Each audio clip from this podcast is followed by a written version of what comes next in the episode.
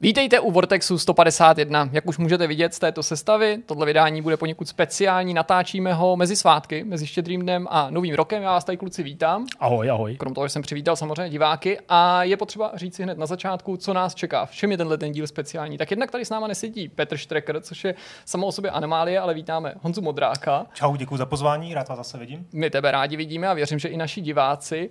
Předmětem tohoto aktuálního vydání je zrekapitulaci končící rok. Z vašeho pohledu už možná uplynulý rok 2020, připomenout si některé důležité hry, důležité události, úspěchy či na druhé straně nezdary. S tím, že jsme věděli, že Petr nebude mít čas, že Petr odjede na sever a bude muset, nebo ne, bude chtít odpočívat. Je to srap. Tenhle ten rok takhle jako vypustit a odjet do Vanďáku. Komentovat tenhle ten rok je prostě... bude velká, no. Já myslím, že naši diváci znají Petra dobře, nebo natolik, že ví, že ten by se nebál určitě žádných kontroverzí. V každém případě jsme stáli před otázkou netočit, odložit natáčení o týden, až se Petr vrátí, anebo pozvat jeho víc než velkorysý záskok, střídání náhradníka, Honzu, který nám už letos velmi vypomohl, když byl Petr v rekonvalescenci. Přesně tak. Tak moc díky ještě jednou. Není zač, kluci, jsem tady rád s váma. Super. No, nás to samozřejmě těší a s kým jiným, když ne s Petrem, tak s Honzou probrat tedy ty události roku 2020, který byl mimořádně vydatný, pokud jde o nejrůznější kauzy a netradiční momenty, které samozřejmě ovlivnili i ten svět videoher. Jsem zvědavý, jak se to podaří vměstnat do těch plánovaných 2 hodin, protože uvidíme. I těch her bylo dost dobrých. Bylo spoustu událostí. Přesně tak. Vypsali jsme si toho opravdu hodně do společné krásné tabulky. Jirka bude nad tabulkou bdět celou dobu a bude ty témata tak nějak nadhazovat, nebo se k ním budeme nějak různě stáčet. A myšlenkově to je rozdělený prostě na události, na ty hry, případně na nějaký kauzičky, průšvihy nebo nějaké věci, které se naopak povedly. Přesně. Ale pozor, tenhle podcast je tak speciální, že nebude jenom o tom, že si budeme tady povídat, co se stalo v roce 2020 a jak to hodnotíme, ale máme i rozhovor v tomhle vidcastu.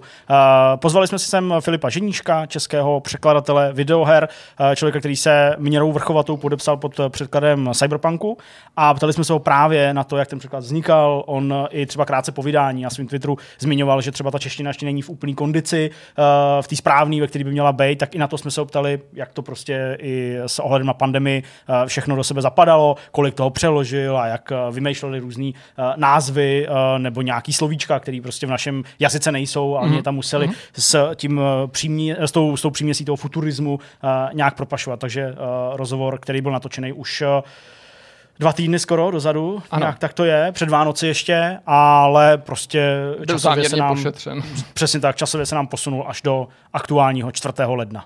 Dobrá, tak pojďme na nikoli první téma, ale to nejdůležitější téma. Odstartujeme si povídání o tom, co se dělo v roce 2020. Když chronologicky, tak jak začít jinak než v lednu, to se poměrně nabízí, že bychom mohli začít tím prvním měsícem roku 2020. U ledna jsme si poznamenali, že CES 2020 byl poslední velkou akcí před covidem, před tou pandemií, poslední akcí, která se tou velkou zásadní událostí, která se uskutečnila v tradičním duchu, než začal ten maraton přesouvání a následně rušení. A taky tady máme poznámku, že Digital Foundry, respektive její odborníci, odhadují, že Xbox Series bude výkonnější než PlayStation 5.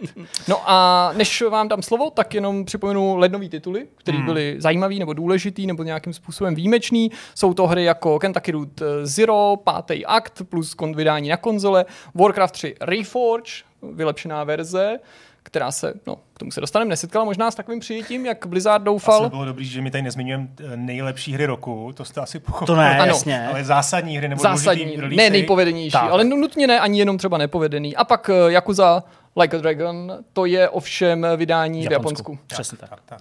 Tak pojďme asi k těm událostem.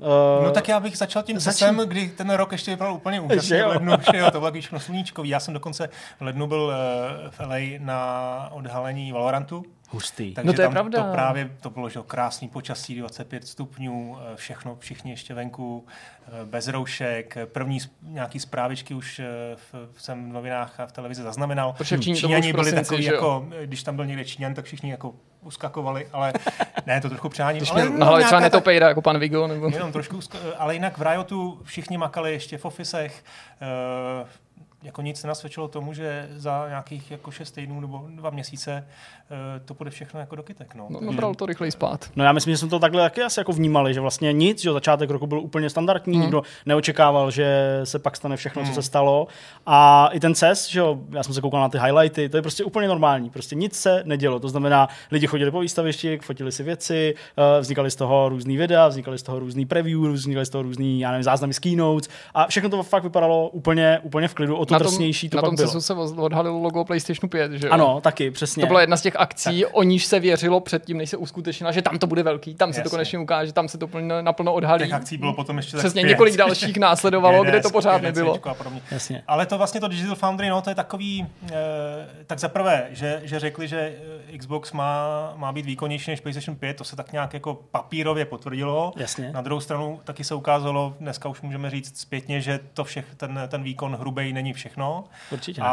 Ale jinak jsem to vnímal jako takovou pěnu dní, která vlastně v průběhu celého toho roku nám byla takovým jako neodbytným, řekněme, asistentem, že neustále jsme byli bombardovaní novýma informacema, neustále se přeměřovali pindíky, protože ty protichůdné informace a neustále byly různý jako drby, zvěsti a oficiální informace byly dávkované, takže vlastně až do toho listopadu, k kterému se ještě dostaneme, tady byla taková jako velká masáž a jako z jedné strany to bylo pro nás, asi se snad tak na tom shodneme, že to bylo jako únavný. Strašně. Ne, jako já jsem byl rád, že to pak vyšlo. Jasně, protože jako chceš to dělat, musíš to dělat, je třeba to dělat, chytáš se každý informace, ale dělat, zároveň už to bylo jako příliš dlouhý. Už jsme chtěli, aby to vylezlo, nebo aby jsme měli aspoň ty konkrétní informace. Jasně. A my se k tomu asi dostaneme, nemůžeme je vinit z toho, že to takhle dávkovali, ten covid s tím zahýbal neskutečným způsobem a vlastně zpětným pohledem jako velký div, že se to takhle povedlo vůbec slamčnout a téměř jako bez velkých problémů, to je jedno, k tomu se ještě dostanu k těm problémům případným, ale zkrátka, já nevím, co je výkonnější nebo nevýkonnější, to asi není to podstatný, v průběhu roku jsme si to užili těch informací jako fakt hodně. Já jsem tam zapsal to Digital Foundry jenom tak jako symbolicky, vlastně ani nemyslím, že to je nějaká jako velká informace, ale přesně jako ten výkop toho, že ten celý rok byl o těch konzolích, o tom, že se neustále někde objevovaly zaručené fotky prostě tohodle zařízení a tamhle toho zařízení a specifikace sem a tam a že vlastně to Digital Foundry takhle, a myslím, že to bylo nějaký snad jako 17. ledna nebo já nevím, kdy byl ten článek potažmo video publikovaný, tak to tím vlastně jako celý otevřeli do toho roku. A ano, na tom poli těch konzolí jsme až do listopadu takřka neřešili nic jiného než jako podobu, výkon, cenu a samozřejmě ty hry, ale k tomu se určitě dostaneme. Pak tam jsou ty tituly, které jsme tady vyjmenovali, respektive Jirka, který vyjmenoval. Je to trojlístek námi vybraných her. Já bych s dovolením to začal od prostředka, z té trojice. Okay. Od Warcraftu 3, kterou jsem hrál, testoval, bavili jsme se tady o ní, streamovali jsme ji a je to vlastně jako pro mě vzpomínka dost hořká, dost taková trpká v tom, že ne všechno se v tom, v té předělávce prostě podařilo, zejména navzdory těm slibům, který od vývojářů chodili. A možná i tohle je takový určitý jako leitmotiv letošního roku v tomhle tom ohledu, že ne všechny sliby vývojářů se většinou přetavily v tu skutečnost. Skončilo jako ten rok. Symbolicky možná, jo. Ale pamatuju si to jako na kauzu, která mě přišla hrozně líto ve smyslu toho, o jakou značku se jednalo. Protože Warcraft je určitě jedna z prominentních prostě značek na poli strategií a je tady obrovský pnutí od fanoušků už mnoha letý, aby ta série pokračovala. Takže už jen ta skutečnost, že vlastně mělo přijít jako vylepšený vydání nebo vylepšená edice té trojky, mohlo být už pro někoho samotným zklamáním, ale o to míň si asi podle mě lidi připouštěli, že to třeba bude špatný, nebo že to prostě přijde s nějakou, jako s nějakou horší prostě konotací.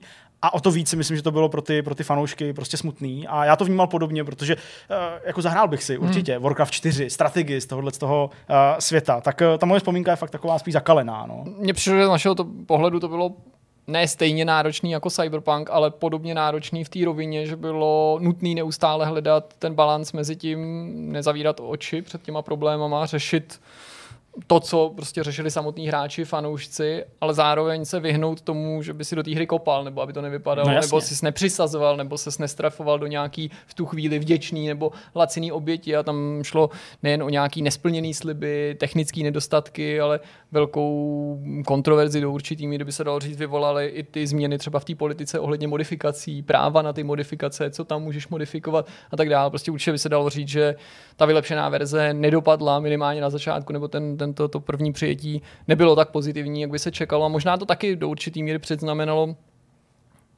takovou tu situaci, ve které se třeba Blizzard v posledních letech trochu nachází, a já vůbec bych nechtěl mluvit o nějakém úpadku ani vzdáleně, ale že už se netěší takový tý jako nespochybnitelně pozitivní pověsti, takový ta pověst, která dřív nebo později jako se stejně rozplyne u každého týmu, to prostě nejde držet do nekonečna, ale že máš pocit, že jsou tady určitý prominentní oblíbený týmy, které ty hráči, a nemyslím to nějak zle, zobou z ruky a jsou jim ochotní odpouštět a ta komunita hodně dá na ty výváře, drží s nima.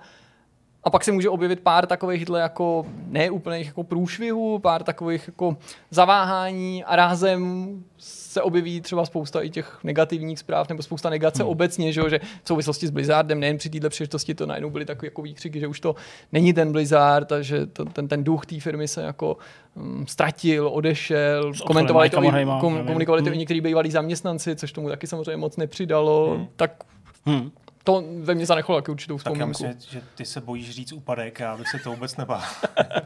Nebo v případě Blizzardu. Neříkám, že to je nezvratný úpadek, ale teď jako v poslední době to tak jako vypadá. No. Myslím, že, a to ještě nejsem já nějaký fanoušek Blizzardu, ale sleduju to kolem a sleduju prostě to zklamání těch lidí a těch fanoušků, kteří byli nadšený vůbec ze všeho, co Blizzard byl schopen udělat. A teď poslední rok a půl najednou jsou ze všeho téměř jako zklamaný. Ale zase je třeba oddělit to, kdy jsou jako hráči fakticky zklamaní z něčeho, co vyšlo, co dostali do rukou a co neodpovídá těm očekáváním. Teď vůbec nemluvím o tom, že třeba se může ještě lišit očekávání a to, co je třeba reálný, ale že řada těch jako negací okolo Blizzardu byla postavená spíš na jako oznámení něčeho, co v tu chvíli ještě lidi ani nehráli, ale mobilní Diablo, dejme tomu, jo? Nebo neoznámení v tu dobu regulérního pokračování, ale na druhou stranu ne všechno, co Blizzard vydá, je podrobený kritice, že? Vys poslední datadisk, který se setkal jako s velmi pozitivním přijetím. Vovku, datadisk. Jasně, jo, co jsem řekl. No, jenom datadisk, ale já myslím, že to jasně, všichni, kdo sledují dění her, tak... Kdy samozřejmě rekordní prodeje, prostě rekordní komunita hráčů se k titulu vrátila, tak bych vlastně jako nechtěl, aby to vypadalo, že tu firmu provází jenom neúspěchy nebo tak. I když samozřejmě jo, jako byly tam i jako nějaký slabší zprávy. Vidíme taky s tím Diablem 4 ostatně, že jo, to jako je taky věc, která se řeší hrozně moc. A mně přijde, že jako v těch fanoušcích, protože já se teda k ním úplně neřadím, že byl nějaký jako skalní fanda Diabla, ale přijde mi, že fanoušci jsou jako optimisticky naladění k tomu, že by to jako mohlo být fajn, že ten temnější prostě přístup k té grafice, takový jako ne tolik barevný, jo, tak. No, ale tak Kartal se obrací u toho mobilního Diabla, neříkám, že všechno se musí nutně podařit Blizzardu zvrátit, ale to bylo podrobený velký kritice a nakonec teďka, když se konečně první hráči k tomu dostalo v rámci těch testů, tak vlastně říkají, že to nebylo tak špatný. Chcete rozebrat ještě ty další dva tituly zmíněný? Já bych chtěl zmínit určitě Kentucky Route Zero, musím doporučit, protože to určitě pro mě jedna z nejlepších her roku, bych řekl 10, tak asi ano. Tahle série tady s námi, hra je tady s náma kolik? 7 let bylo, než vyšla ten pátý akt nebo epizoda, jsou to epizodický, dá se říct herně, nebo dá se to zařadit mezi klasický point and click adventury, ale ten pocit z toho je úplně, se jako těžko dá definovat. A myslím si, že se nedá definovat, protože to tak jako chtěli a zamýšleli vývojáři. Je to hodně jako hra plná metafor. Není to moc jako zábava, je to spíš jako umělecký zážitek. A těžko bych to doporučil každému, ale kdo má tyhle ty hry rád, tak bude nadšenej. A ten pátý akt je naprosto jako fenomenální a ještě jako převyšuje ty předchozí. Takže tohle se povedlo. No a k té Jakuze, nevím, jestli to někdo hrál, no, já jsem to recenzoval, tak vlastně. To je vlastně série, která byla akční mlátička, teď najednou vyšlo RPGčko a jako prostě typický japonský úletý, že tam místo těch kouzelníků a válečníků máš najednou chlapíka, přesně, bezďák, který si sílá v rány a takový, takže, to je boží. Takže taky super věc. Mně se to hrozně líbilo, já jsem to fakt jako užil. Jo, i v těch streamech, té recenzi, prostě při pokecu zaznělo, jasně, Jirka třeba nahrál víc v Jakuze, já s tou sérií jsem nebyl až tak nějak jako hodně spjatý, ale to, že to je RPGčko, to mě oslovilo hned na tom samotném začátku, ale přesně taková ta jako lehkost a postupné objevování těch jako RPG mechanismů a tradičních nějakých archetypů postav a tak dále, jako naroubovaných tímhle s tím japonským, trochu zvráceným, ulítlým způsobem prostě na ty věci, které se v té Yokohamě dějou, to je prostě super. A ten příběh mě přišel úplně jako skvělej a skvěle i podaný, odvyprávěný. Sice pro někoho možná třeba dlouhý animačky, jo, opravdu trvající desítky minut mnohdy a tak dál, ale vlastně mi to přišlo super. Jako fakt a ta série je dost bobtná. No, je to vlastně, není to jediná hra, která letos vyšla, a která brzy vyjde a je to strašně zajímavý svět, který si myslím, že dává... jako hezky zajímavě jako doplňuje nebo alternuje k těm západním open worldům, který máme a jako...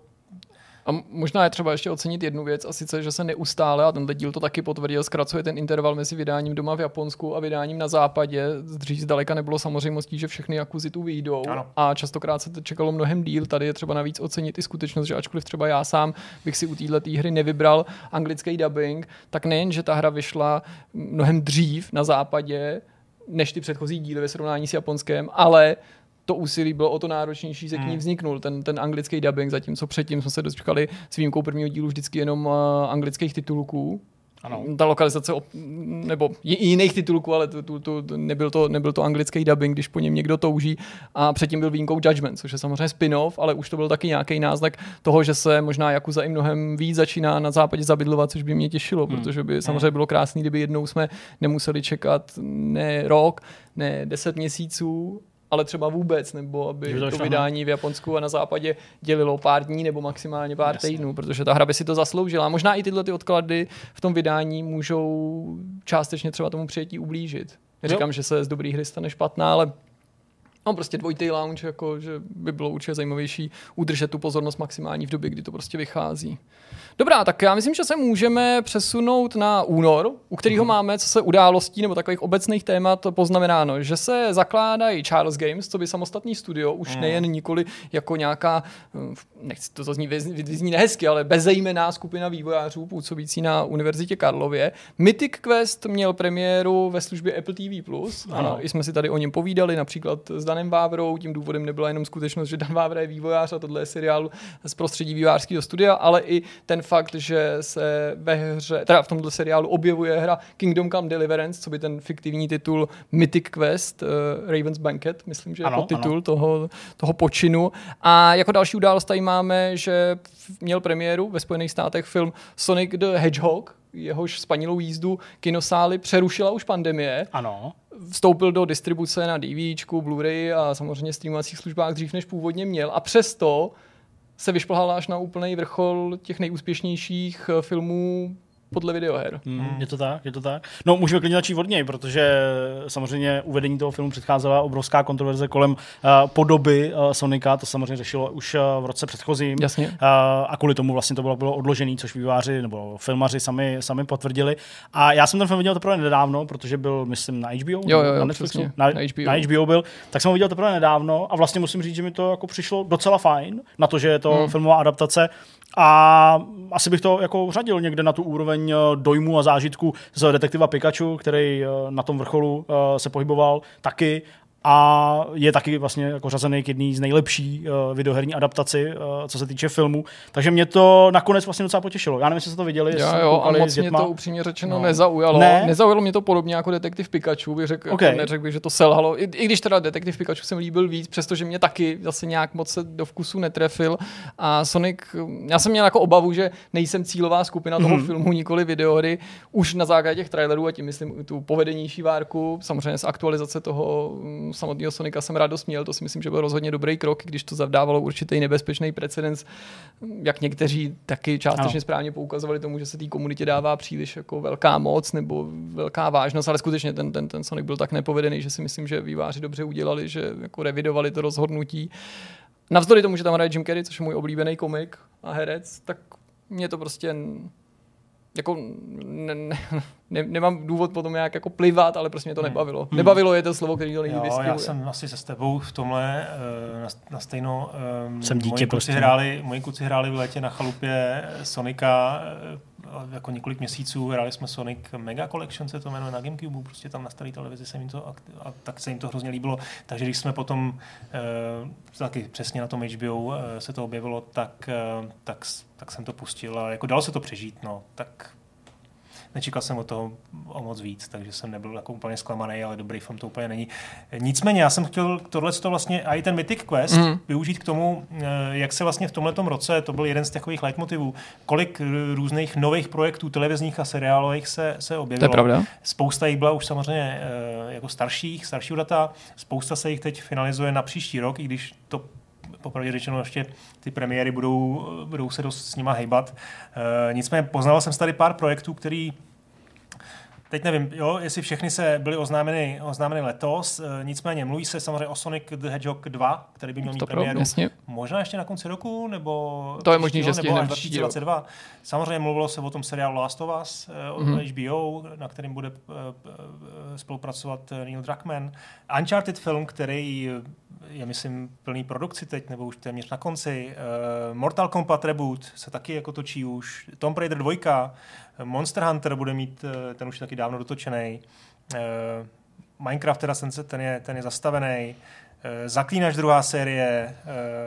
Cyberpunk na Netflixu má být 2022. Je to strašně moc. Resident Evil Reboot. Jo? A pak tady mám ještě takové ty věci, které budou ty asi trošku... Silent Hilly všechny. A... Které budou ještě díl trvat seriály. Watch Dogs, League of Legends, Assassin's Creed má být na Netflixu, filmy, pokračování Assassin's Creed jako 2 teda, Borderlands, Brother in Arms, Division, to jako o spoustě hrách se mluví a spousta těch projektů vůbec nebude jako dokončená, ale jo, teď jsem tady vyjmenoval zhruba 10 věcí, 10 filmů a x seriálů, který nás čekají a myslím si, že to je něco, co... Z čeho můžeme mít radost, no? Že se konečně jako k těm videohrám dostává nějaká pozornost a... Hele, a myslíme, jako kvalita samozřejmě je druhá věc, jo, ale... Právě, mě jde spíš o tu, ne kvalitu, jakože něco vždycky o kvalitu, protože jasně, když je to prostě na motivy nějaký hry, kterou mám rád, tak se na to prostě podívám a jako jsem tomu třeba benevolentnější, nebo prostě jsem rád, že jako se na to můžu podívat, tak to prostě vzniklo v hlavě někoho jiného, jo, a tak dále, ale mě spíš ta záplava děsí. Jo, mně vlastně jako přijde, že teď se ten Hollywood tak nějak jako zhlídnul v tom, že a nejenom Hollywood, ale i seriálová produkce, že se prostě tak jako ty filmaři zhlídnuli v tom, že ty hry jsou populární. Teď třeba v tomhle roce ještě o to víc. Letošní rok lámal rekordy, že ve smyslu toho, kolik se her prodalo a jak se o nich mluvilo z objektivních důvodů. Tak mně prostě přijde, že je to škoda, že to je takhle jako nahusto, že prostě... To máš jako když komiksy explodovaly třeba po Spider-Manovi od Sama Raimiho, že s Tobey Maguirem. A začalo to takovou tu novou po 2000 vlnu, že jo, prostě X-meni do toho samozřejmě a těch spousta dalších a do určitý míry to trvá teďka, že podle mě jako televize a film našli určitý zájem, bylo tam pár adaptací, které skutečně uspěly i komerčně, protože si vlastně myslím, že až tak úplně studiím nezáleží na tom těm filmovým, jestli se to líbí hráčům, nebo jestli to považují za autentickou adaptaci, dobrý filmový stvárnění nebo televizní zpracování, ale zajímavé je samozřejmě na konci hlavně ty čísla. A asi si řekli, že to fungovat může a vidí v tom dobrý zdroj námětů. Já bych záměrně řekl to slovo námětů spíš než scénářů, jo, protože se obávám, že řada těch scénářů nebo těch příběhů jako takových vlastně není dost silných a opakovaně se v minulosti prokázalo, že výsledkem je takový kanadský televizní Bčko, nechtěně, že jako řada her, které jsou i vyzdvihované pro kvalitní příběhy, vlastně pak v konkurenci těch jako skutečně povedených filmových příběhů třeba nebo i televizních ani uspět nemusí, že my jako hráči chováme možná ve vyšší úctě a to jako vůbec není nějaká střelba do vlastních řád. Já samozřejmě si taky potrpím na dobrý příběh ve hrách, jenom jsem k těm příběhům obecně bych řekl kritičtější, nebo bych možná jako úplně nepřeceňoval jejich kvalitu. Nemám pocit, že by každý divák, který jako nehraje videohry, nutně padnul na zadek ze všeho, co se hráčům líbí.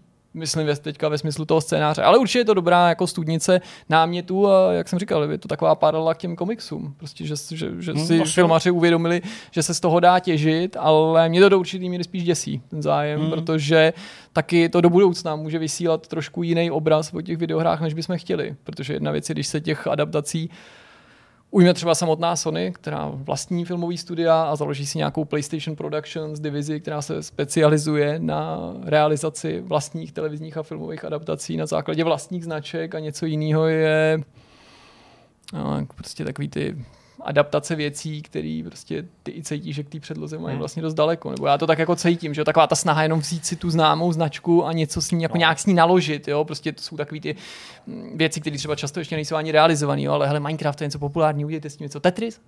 Slyšel jsem něco, nejde udělat něco s Tetrisem, nebo co, nějaký něco s Pac-Manem. Tak je to, tak myslím, že to bylo jako jeden z projektů. No ne, tak jo, věc, co jsou jako projekt. Ale jo, tohle je samozřejmě pravda, že jde hlavně o peníze, nakonec ten Monster Hunter, ty trailery ukázaly, že to IPčko bude dost asi jako, nevím, znásilněný, ale prostě bude hodně odlišný od to, ta filmová verze bude hodně odlišná od her a nakonec to asi jinak asi udělat nejde.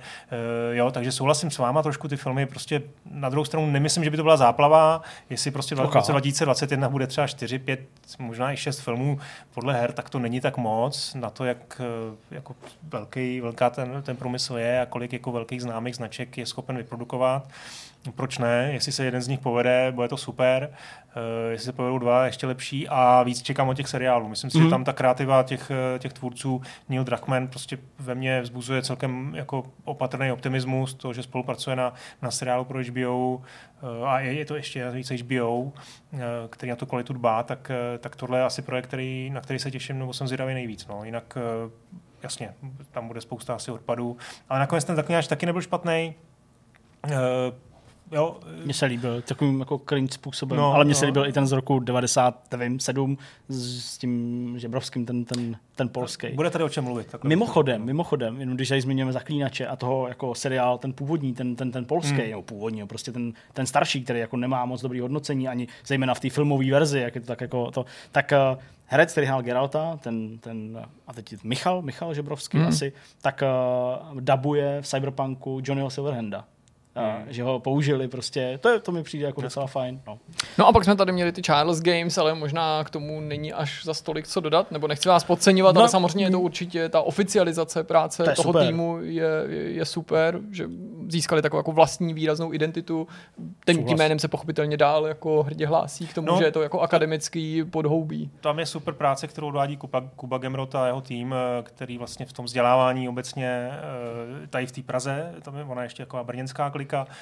Ne, že by si konkurovali, oni se spolupracují, ale je tady prostě spousta různých oborů, které se dají vystudovat, ať už je to herní design, nebo samozřejmě programátoři, grafici a podobně, takže to je super. A ta Charles Games, tady si myslím, že to je... Nevím, jestli bych to použil jako takový malý startup na univerzitní půdě. Oni mají navíc vlastní inkubátor, že, pod kterým můžou vycházet přímo projekty studentů. Kde jinde se to naučíš, nebo jak jinak se to naučíš, než takhle jako v praxi. No. Jo, souhlas. Je to super. No a měli bychom zmínit aspoň jeden konkrétní titul, který tady na únor připadá podle naší tabulky, a to je Sandbox, editor a hra v jednom Dreams. Shodou okolností teďka to hraju během Vánoc. Jsem to stáhnul znova po nějakém čase. Netvořím. Přiznám se k tomu, jenom surfuju, jak se říká v hantýrce tohoto titulu, a velmi mě to baví. Jeden z důvodů, co mě ponouklo to vyzkoušet, byl jako zájem Magdaleny o nejrůznější hry, ale takový ten jako instantní zájem, nebo zájem to jako rychle měnit a zkoušet různé věci. Na tohle je tenhle ten projekt jako dělaný. Další věc je, že můžeš zkoušet cíleně hledat věci, které ani netušíš, že si je najdeš, takže prostě vím, že má ráda třeba filmy od studia Ghibli, tak prostě SpongeBoba, Futuramu, Simpsonovi, tak tam ty věci zadáváš vysloveně do toho vyhledávání a častokrát uspěješ. Na druhé straně, a to se shodu s dalším impulzem, který mě pozbudil Dreams vyzkoušet. Myslím, že to je článek, který vyšel na Kotaku, někdy teďka mezi svátky, před pár dny, o tom, že to je to jasně super hra, ale že trpí poslední dobou na málo lidí, kteří se jí jako skutečně aktivně věnujou.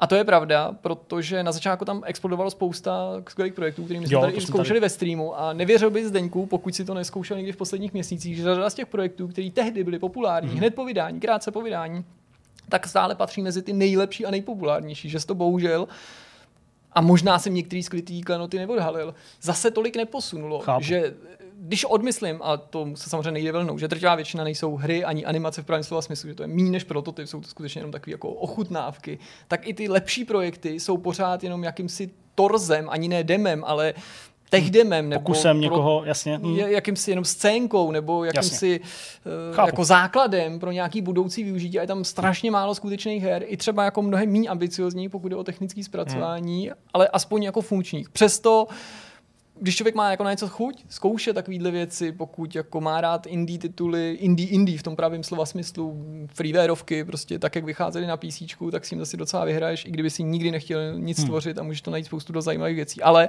mimochodem poslední věc k tomu, začali to promazávat. Jo, už je na tom znát, že firmy, které vlastní autorský práva k nějakým značkám, že se zjevně o ty práva tam hlásí a že Media Moleculy musí vyhovět.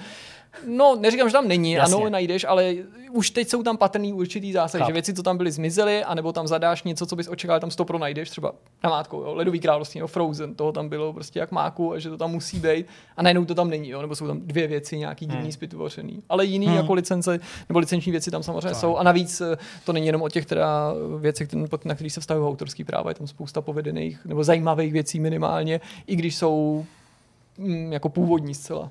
No já myslím, že škoda, že tahle hra zapadla, jako obrovský respekt Media Molecule i tomu, že tahle hra jako pod křídlama Sony mohla vzniknout. Ale trošku mě mrzí, během roku se objevily spekulace, že by tahle věc mohla být jít na PC.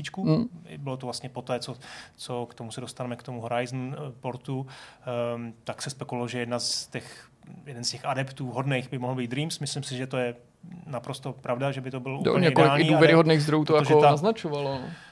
Já si myslím, že to bylo spíš jako přání od samé myšlenky, protože prostě ta hra tím svým podstatou, tou kreativitou se na písíčko hodí a myslím si, že ta komunita by to na písíčko. Ale já myslím, že se to stane.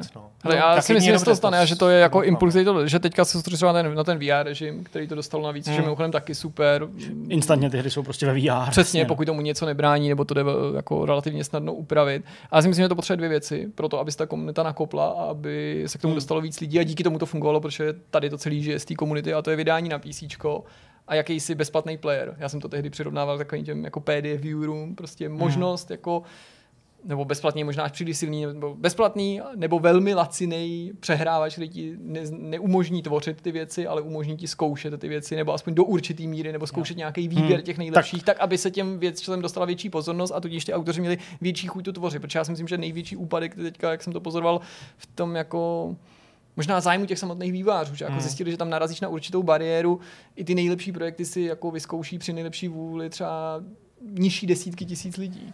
Tak, jak to na mě dělalo dojem podle těch palců nebo popularity. Ruku v ruce s tím dej ta neustále se jako linoucí spekulace, lomeno prostě diskuze mezi vývojářema a fanouškama o tom, jestli bude možný ty tituly z toho nějakým způsobem dostat ven, jako zahrát si jednotlivě nebo dokonce zmonetizovat. To se řešilo ostatně, nějaká snaha lidí z Media Molecule tam je, asi je to zatížený z jedné strany těma různýma licencema, pokud by k tomu bylo prostě potřeba nějaký licence řešit a podobně, ale jo, já bych jako přál Dreams, aby to dál fungovalo, i když už teď si myslím, že se jako prokázalo, že to prostě není jako masová platforma pro vývoj her, je to prostě věc pro jako velmi kreativní lidi se spoustou času, pokud by to vyšlo na písíčku, ovládání myší nebo něčím dalším by asi pro spoustu lidí bylo hodně příjemný, rozhodně jo. Tak jo, tak asi můžeme na další měsíc, což určitě, je březen, kdy Sony potvrdila, jak už tady Honza zmínil, vydání Horizon Zero Dawn na PC, k čemu už došlo pak v srpnu a určitě se dotkneme toho, že to není jediný původně exkluzivní PlayStation titul, ne nutně jenom first party studií, který se dočkal PC verze, která třeba původně nebyla očekávaná. Bylo odložený GDC a nakonec kompletně jako vlastně přeložený do toho digitálního prostoru. Původně to vypadalo jenom na nějaký dočasný odklad, takže by se mělo uskutečnit pořád fyzicky a oficiálně byla zrušená E3, alespoň v té tradiční podobě, respektive posledně se ukázalo, že E3 ani nebude dělat tu digitální verzi, že bude chtít jenom na webu jako zastřežit nebo upozornit na ty ostatní akce, ale mám pocit, že i v tomhle ESA dost selhala, nevím, nakolik to bylo v jejich zájmu to dělat, ale vlastně myslím, že ani velký zájem o to neměli, protože jako tam měli nějaký kalendáříček. No já bych ten náhradní servis, k kterému došlo, to bych nechal až na červen. Jasně. Tam bude hodit víc, nicméně to můžeme se pobavit určitě o tom, o těch portech, nebo o tom crossplay, hraní, no, spíš vůbec porty, tomu, jak vycházejí vlastně věci, teď se tady jako bořej dost takový věci, které byly kolik 20-30 let naprosto jako nemyslitelný. To, že Microsoft vydá něco na Switchi a už se to stalo loni v případě Cupheadu, to byla taková první vaštovka.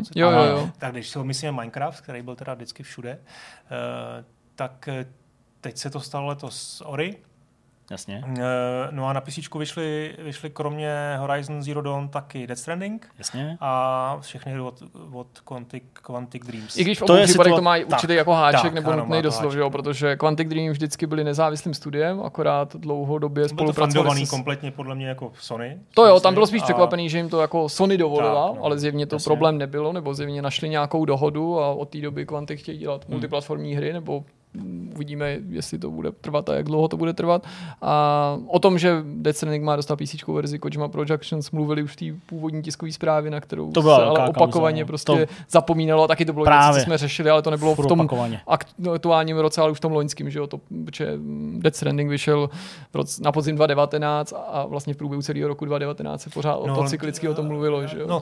No jasně, ale no ne, že furt se řešili ty důkazy, jestli to bude nebo nebude. A pak to Kojima ale naostro řekl těsně před vydáním té PlayStation verze. To bylo docela zajímavé, že to řekli. A to jsem teda slyšel ze Sony, že to bylo strašný průšvih. No a to je podle mě ten důvod, proč to jako celou dobu nechtěli komunikovat, protože jasně, podle mě jako oni se k tomu nevyjadřovalo z toho důvodu, že řekli, že si prostě ve svý hlavě měli prostě nastaveno, na začátku jsme vám řekli, jak to bude a teď to nechcem tu písíčkovou verzi tlačit nebo připomínat, protože prostě zájmy Sony. Tak.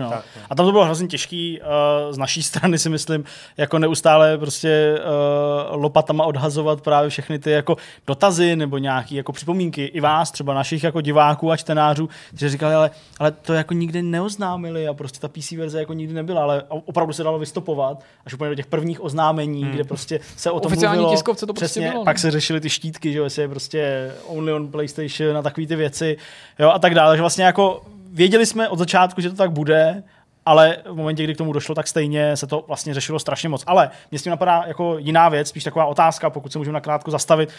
Přijde vám to z pohledu, já nevím, jako oddělit ten pohled jako novináře a hráče je mnohdy těžký, ale přijde vám to jako zrada, jak někdy se to interpretuje právě v těch komentářích, že prostě tohle Sony udělala a teď jako rázem mi nejde věřit a prostě všechny hry, které jako chodí na PlayStation, tak teď najednou budou i na PC, proto už to nemá smysl kupovat a už prostě je to jako špatný a už jim jde o peníze. Všechny takovýhle ty jako mnohdy dost úsměvný argument, ale přijde vám to jako něco špatného, co Sony udělala? Jako zradu bych to nebral ani v případě, že by se Sony rozhodla jít stejnou cestou jako Microsoft. Byť jedním dechem musím dodat, že bych to nepovažoval za dobrý rozhodnutí, protože si myslím, že ani Microsoft nedělá dobře, když nemá žádný exkluzivity v pravém slova smyslu jenom pro konzoly, ale to je jako věc Microsoftu. Jasně, úplně jiná debata. Pokud s tím někdo nesouhlasí, to je každýho právo. Takže myslím, že by Sony nedělala dobře, kdyby všechny své hry dávala jako na všechny platformy, nebude mi tomu automaticky vždycky PlayStation a PC, ale i kdyby to udělala, tak je mi to úplně lhostejný. Jako ve smyslu nelhostejný, že se na tím meju ruce, ale to lhostejný, protože to jako absolutně se mi to nedotklo, neurazilo by mě to,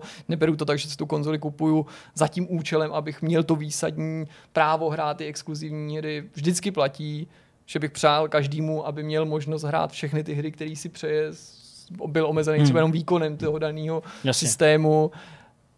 Ale jako snažím se chápat, proč to někdo třeba jako zradu bere, jo, není to tak, že bych jako jenom chtěl na ty lidi ukázat a říct jako vy bláhoví hlupáčci, jako nemáte pravdu, nebo rozumím, že se tím někdo může cítit být zrazený, ale osobně ten názor nezdílím, protože mám pocit, že nikdo z toho nevychází ve skutečnosti jako poškozený a jenom někdo v tomhle případě případný PCčkáři by mohli něco získat navíc. Ne, vidím to stejně, to nemá cenu ztrácet čas, protože nerozumím tomu pohledu, je to něco jako, že když si koupím PlayStation, tak mám nějaký morální právo na všechny tituly Sony, nebo to jako nerozumím vůbec tomu uvažování, navíc ty hry mám dopředu, mám je včas prostě, pak, že někdo dostane za rok, nevím, proč by mi to mělo jako vadit, to je absurdní vlastně. Mně to přijde v případě Horizonu jako dobrý rozhodnutí v tom ohledu, že prostě to přitáhne pozornost. Přesně, jako hráči, kteří to na PlayStationu chtěli hrát a chtěli využít to právo v uvozovkách, že teda mají PlayStation a mají tu platformu, na kterou to vyjde,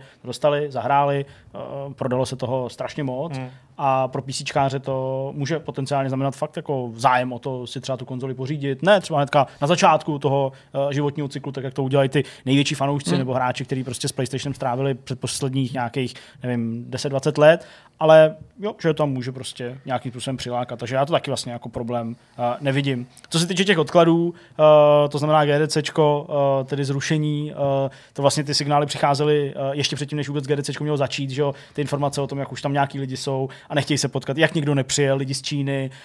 Firmy to postupně odříkávaly postupně, přesně, že to vlastně nebylo nějaký jednotný rozhodnutí. Ty firmy donutily vlastně pořadatelé nejdřív tu akci odložit, přesně, protože ubejvali ty zásadnější. Přesně tak. No a ta E3, to řešení, Jirka už se tady toho dotknul, spíš bylo vidět, že prostě ESA nemá vlastně zájem na tom dělat nějaký onlineový prostě projekt pro fanoušky her, že prostě oni jsou ti, kdo organizují tu jako skutečnou výstavu nebo ten veletrh na tom místě, z toho mají ty peníze, z toho případně nějakým způsobem oni profitujou. A ta online část prostě už to není jako to, co by úplně chtěli dělat. Nebo se o to pokusili a vycítili to, co si nemuseli všichni uvědomit, a sice, že ty vydavatelé, když zjistili, že to bude jenom v jejich rukou, takže se můžou chopit šance a udělat si to ve svý režii. Jasně. Alespoň pro ty největší to byla určitá výhoda, protože společnosti jako Microsoft, Sony, Ubisoft, EA dokážou ke svým solo akcím přitáhnout stejnou pozornost nebo skoro stejnou pozornost jako k takovýhle zastřešující akci, takže najednou ty jako kombinované akce, jako je prostě to, co pořádá třeba PC Gaming Show, PC Gameru, chcem říct, nebo letos, že byla prvně ta od Games Radaru, ta konzolová a mobilní a VR Future alternativa, Games Future Games Show, přesně tak, podle toho nakladatelství Future, tak tam, že jo, zase to byla příležitost pro ty menší, který nemají smysl, aby si pořádali vlastní akci, ale na druhou stranu, vzhledem k tomu, jak ty akce byly ušitý, 2-3hodinový, zlouhavý, jak si vzájemně přebírali ty tituly, nebo se jako tam dubloval ten obsah, tak mám pocit, že i to jako, no ale k tomu se asi dostaneme to léto. Já myslím, že ten Geoff Keighley, říkám to dobře? Keighley? Jeff Keighley, děkuju. Zdeňku, tak nějaký čas byl jako v komunikaci se trojkou, nebo se SOU a jako řešilo se tam, že by něco měli společně jako vymyslet. No a na druhou stranu on byl první, který řekl, že nepojede ani na E3, i kdyby byla, že jo, takže on se vymezil už vůči těm avizovaným změnám, že to bude takový ten festival hráčů, influencerů, že tam budou ty placený celebrity, takže ještě když to vypadalo, že bude ta fyzická akce, tak byl jeden z prvních, který podobně jako některé ty společnosti tomu vlastně jako zlomil vás, že věděli jsme, že tam samozřejmě nebude EA přímo na E3, i když EA Play, dneska EA Play Live, to je prostě akce, která se stejně koná ve stejném termínu, takže v podstatě ji lze vnímat jako takovou neoficiální součást E3. Sony řekla, že opět nebude, to bylo velký překvapení, když se ještě myslelo, že by jako E3 byla, no a tohle to tomu samozřejmě taky nepřispělo. Já bych spíš teda tohleto přejitost využil, protože myslím, že to je dobrý moment, kdy se můžeme pobavit o tom, jak ten covid zasáhnul ten rok nebo vůbec tu herní průmysl jako obecně, protože kdy jindy to probrat, než vlastně tady v tom zárodku, v tom březnu, kdy došlo k prvnímu zrušení akcí a kdy vlastně se objevila taky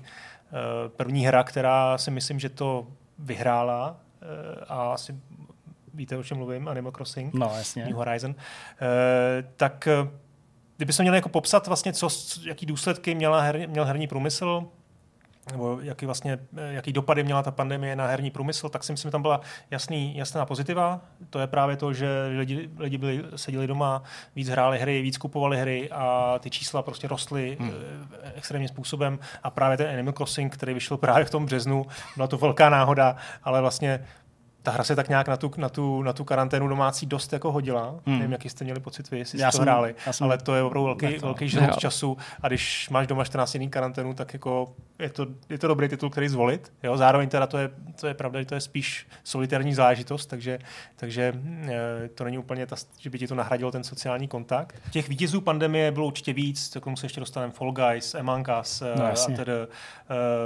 Myslím si, že i odborníci vlastně zmiňovali, že ty hry hrály důležitou roli v tom, vlastně jak nahradili jak zamezili prostě nějakému traumatu lidí, který mohli mít prostě z chybějícího sociálního kontaktu. Ale k tomu teda úplně asi do detailu není potřeba se nějak vracet. Tohle byly ty pozitiva a ty negativa byla jasný, to bylo ty neustálé odklady. Spousta her byla odložená, myslím, že i ty konzole, myslím, že i Sony a Microsoft si dost užili v tom, aby vlastně splnili ty svoje plány a letos to dokázali dostat na trh. Home office, myslím si, že spousta vývojářů to použila jako argument, proč odložit hry a možná někde to jako ten důvod bylo, někde si myslím, že to opravdu jenom jako zneužili. Těžko to jako hodnotit. Ale co já jsem měl informace od některých českých vývojářů a my jsme se o tom mluvili v zahraničí, tak dost studií bylo překvapeno, jak vlastně hladce to funguje.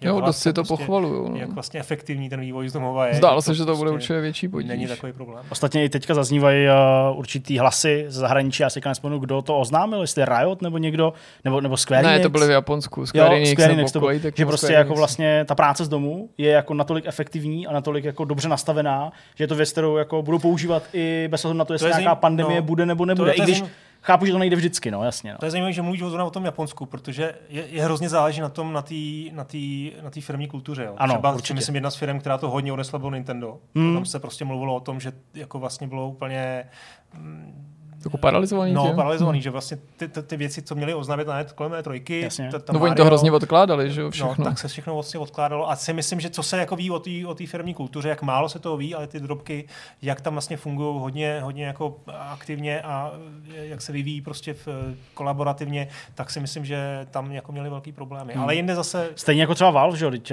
Newell prostě řešil aktivně, jak přesunout prostě Valve do Austrálie, protože mluvil o tom, jak je to obrovský problém, že nejsou v těch kancelářích. Já chápu, že on je prostě do určitý míry takový trochu excentrický člověk, který jako takovýhle věci prostě třeba rád řekne nebo nemyslí třeba úplně vážně, ale jako o tom, jak mluvil, tak mi to přišlo, že jim to třeba chybělo. Nicméně Jirka oslavoval v době pandemie český studia a tam se zdálo, že vlastně je to docela dost v pohodě, že to já myslím, že i ti, kteří nejsou na práci z domova zvyklí, protože spousta českých vývojářů a menších studií do určitý míry znají ten home office, nebo je pro ně rutinou, je pro ně standardem práce na dálku, nutno spojovat se s kolegy ze zahraničí, těch menších, že jo, těch indie studií a nezávislých týmů, ale že i ty velký říkali, že se s tím vyrovnali asi líp, než se všeobecně předpokládalo, než se chystali. A možná bych k tomu tématu ještě doplnil jednu věc, a sice, že mám pocit, že navzdory těm odkladům těch her, který zmiňoval Honza, a navzdory tomu, že to nepochybně muselo způsobit i nějaký ty komplikace s výrobou konzolí nový generace, tak si myslím, že ty pravý důsledky té pandemie ve smyslu jako herního průmyslu, teď vůbec nemluvím o těch mnohem jako důležitějších a vážnějších důsledcích, ale ty pravý následky jsme ještě v roce 2020 nepocítili a ani nemohli pocítit a že se naplno projeví až v té příští sezóně a dokonce třeba až v příštím roce, kdy ani se to nemusíme dovědět, ale ty hry budou vycházet později, než by bývaly vycházely, pokud by k tomuhle tomu nedošlo. Protože navzdory tomu, že se to ty firmy pochvalují, tak je třeba odlišit to, že říkají, jde to líp, než jsme si mysleli, ale to neznamená, že to jde líp než v jednom studiu, nebo stejně dobře.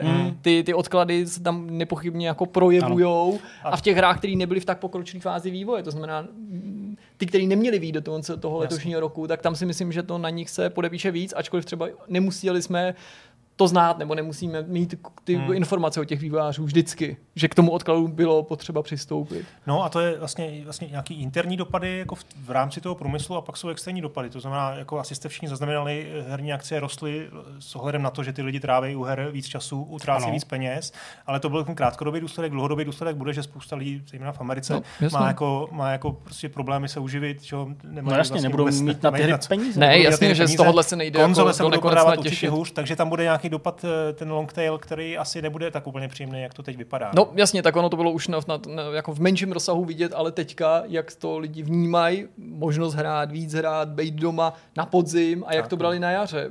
Já neříkám, že to na jaře někdo jako nutně zlehčoval, ale ne každý, kdo teďka to vnímá jako závažný problém, nemůžu chodit do práce, nedej bože, přišel jsem o práci a nedej bože ještě něco mnohem horšího, to třeba vnímal takhle jako závažnou věc. Jo, já si na to vzpomínám, prostě na ty vzkazy, zatímco my jsme teda jakoby pracovali non-stop, takže spousta našich přátel, když to řeknu úplně otevřeně, měla na jaře největší problém s tím, že se doma strašně nudili a už nevěděli, co hrát nebo na jaký seriál koukat, jo. Tak myslím si, že tohle takový to jako ježiš, já se tak nudím, prostě to je fakt karanténa den 6749. Tady jsem uklidil byt dvakrát tam. Tak to si myslím, že už teďka lidi jako nemývají a takhle lehko vážně o tom jako nepřemýšlí. Ale tím se nějak nestrefují do někoho, kdo to tak třeba na jaře měl, to je zcela pochopitelný, jenom tím jako chci potvrdit to, co jsi říkal, Honzo, že to ano, určitě budou mít lidi i hloubějc do kapsy a najednou hry, které z toho teďka těžili, tak můžou být jako první zábava, kterou si upřeš.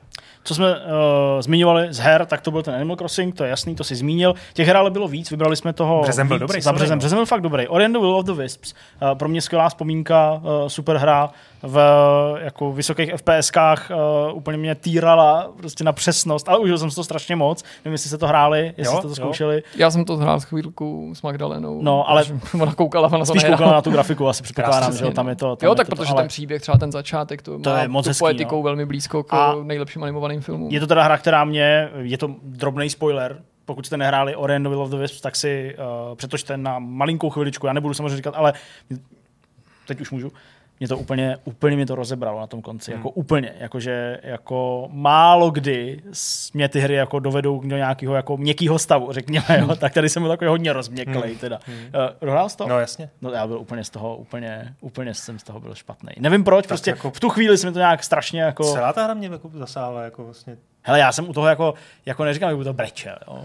Jako drsný chlapy nebrečej, ale jako na tom konci, když se to jako stalo všechno. No. A říkám, to nemůže být možný. To prostě to jako není pravda. To prostě jak to? No tak. No. Konec spoilerů, ano. Pojďte se zpátky. Doom Eternal, to je asi tady na Honzu, na Jirku určitě. Pro mě zklamání, já to musím říct. Jo. Pro mě velký zklamání. Jako já vím, že to dostávalo velký hodnocení, byla obecně jako panová spokojenost. Za mě to bylo prostě překombinovaná hra, překombinovaný souboje, prostě ty upgradey, které tam byly runy, tam byly prostě orby, jako systém životů, zbraně, hlavní zbraně, vedlejší zbraně, skákací skoky, prostě speciální útoky. Je to prostě strašně moc na mě. Jo, já jsem Doom 2016 miloval, tohle mě prostě strašně zklamalo. No tak já vlastně jako bych Honzovi ani neodporoval, protože my jsme se o tom bavili tehdy, když to vycházelo a do značné míry si myslíme ano. Něco velice podobného. Já myslím, že jsem tomu dal 8, to znamená, že jsem tomu dal poměrně vysokou známku, ale to nebylo jako v nesouladu s tím, co Honza říká. Naopak, taky mi na tom určitý věci vadily, ale ty byly natolik subjektivní, že jsem nechtěl, aby vždycky do té známky promluvili a měl jsem k tomu podobné výhrady. No. Prostě mě třeba přišlo, že je to tak jako zaplněný těma snahama o inovaci, když to mám jako nějak zobecnit, že ti to vytrhává z toho nejdůležitější a z toho, aby to byla ta nikdy nekončící frenetická akce, jízda a tam bylo tolik jako rozptilujících momentů, nebo tolik věcí, jak jsi říkal, co můžeš upgradeovat, co můžeš dělat, jakože se z toho ztratila ta určitá lehkost. A teď nemyslím jednoduchost ve smyslu, že to chci, aby to bylo jednoduché a ta hra byla těžká. Proboha, o tom nemluvím, jo? Ta hra ať je hardcore, jak chce, ve smyslu obtížnosti, ale mluvím o lehkosti ve smyslu, nebo jednoduchosti ve smyslu jako přímočarosti, nebo jako určitý jako možnosti prostě hrát to a fakt jako nepřemýšlet a jako užít si to flow, ale tady to bylo takový, že si na můj vkus někdy musel až příliš taktizovat na to, že to má být jako důmovka, nebo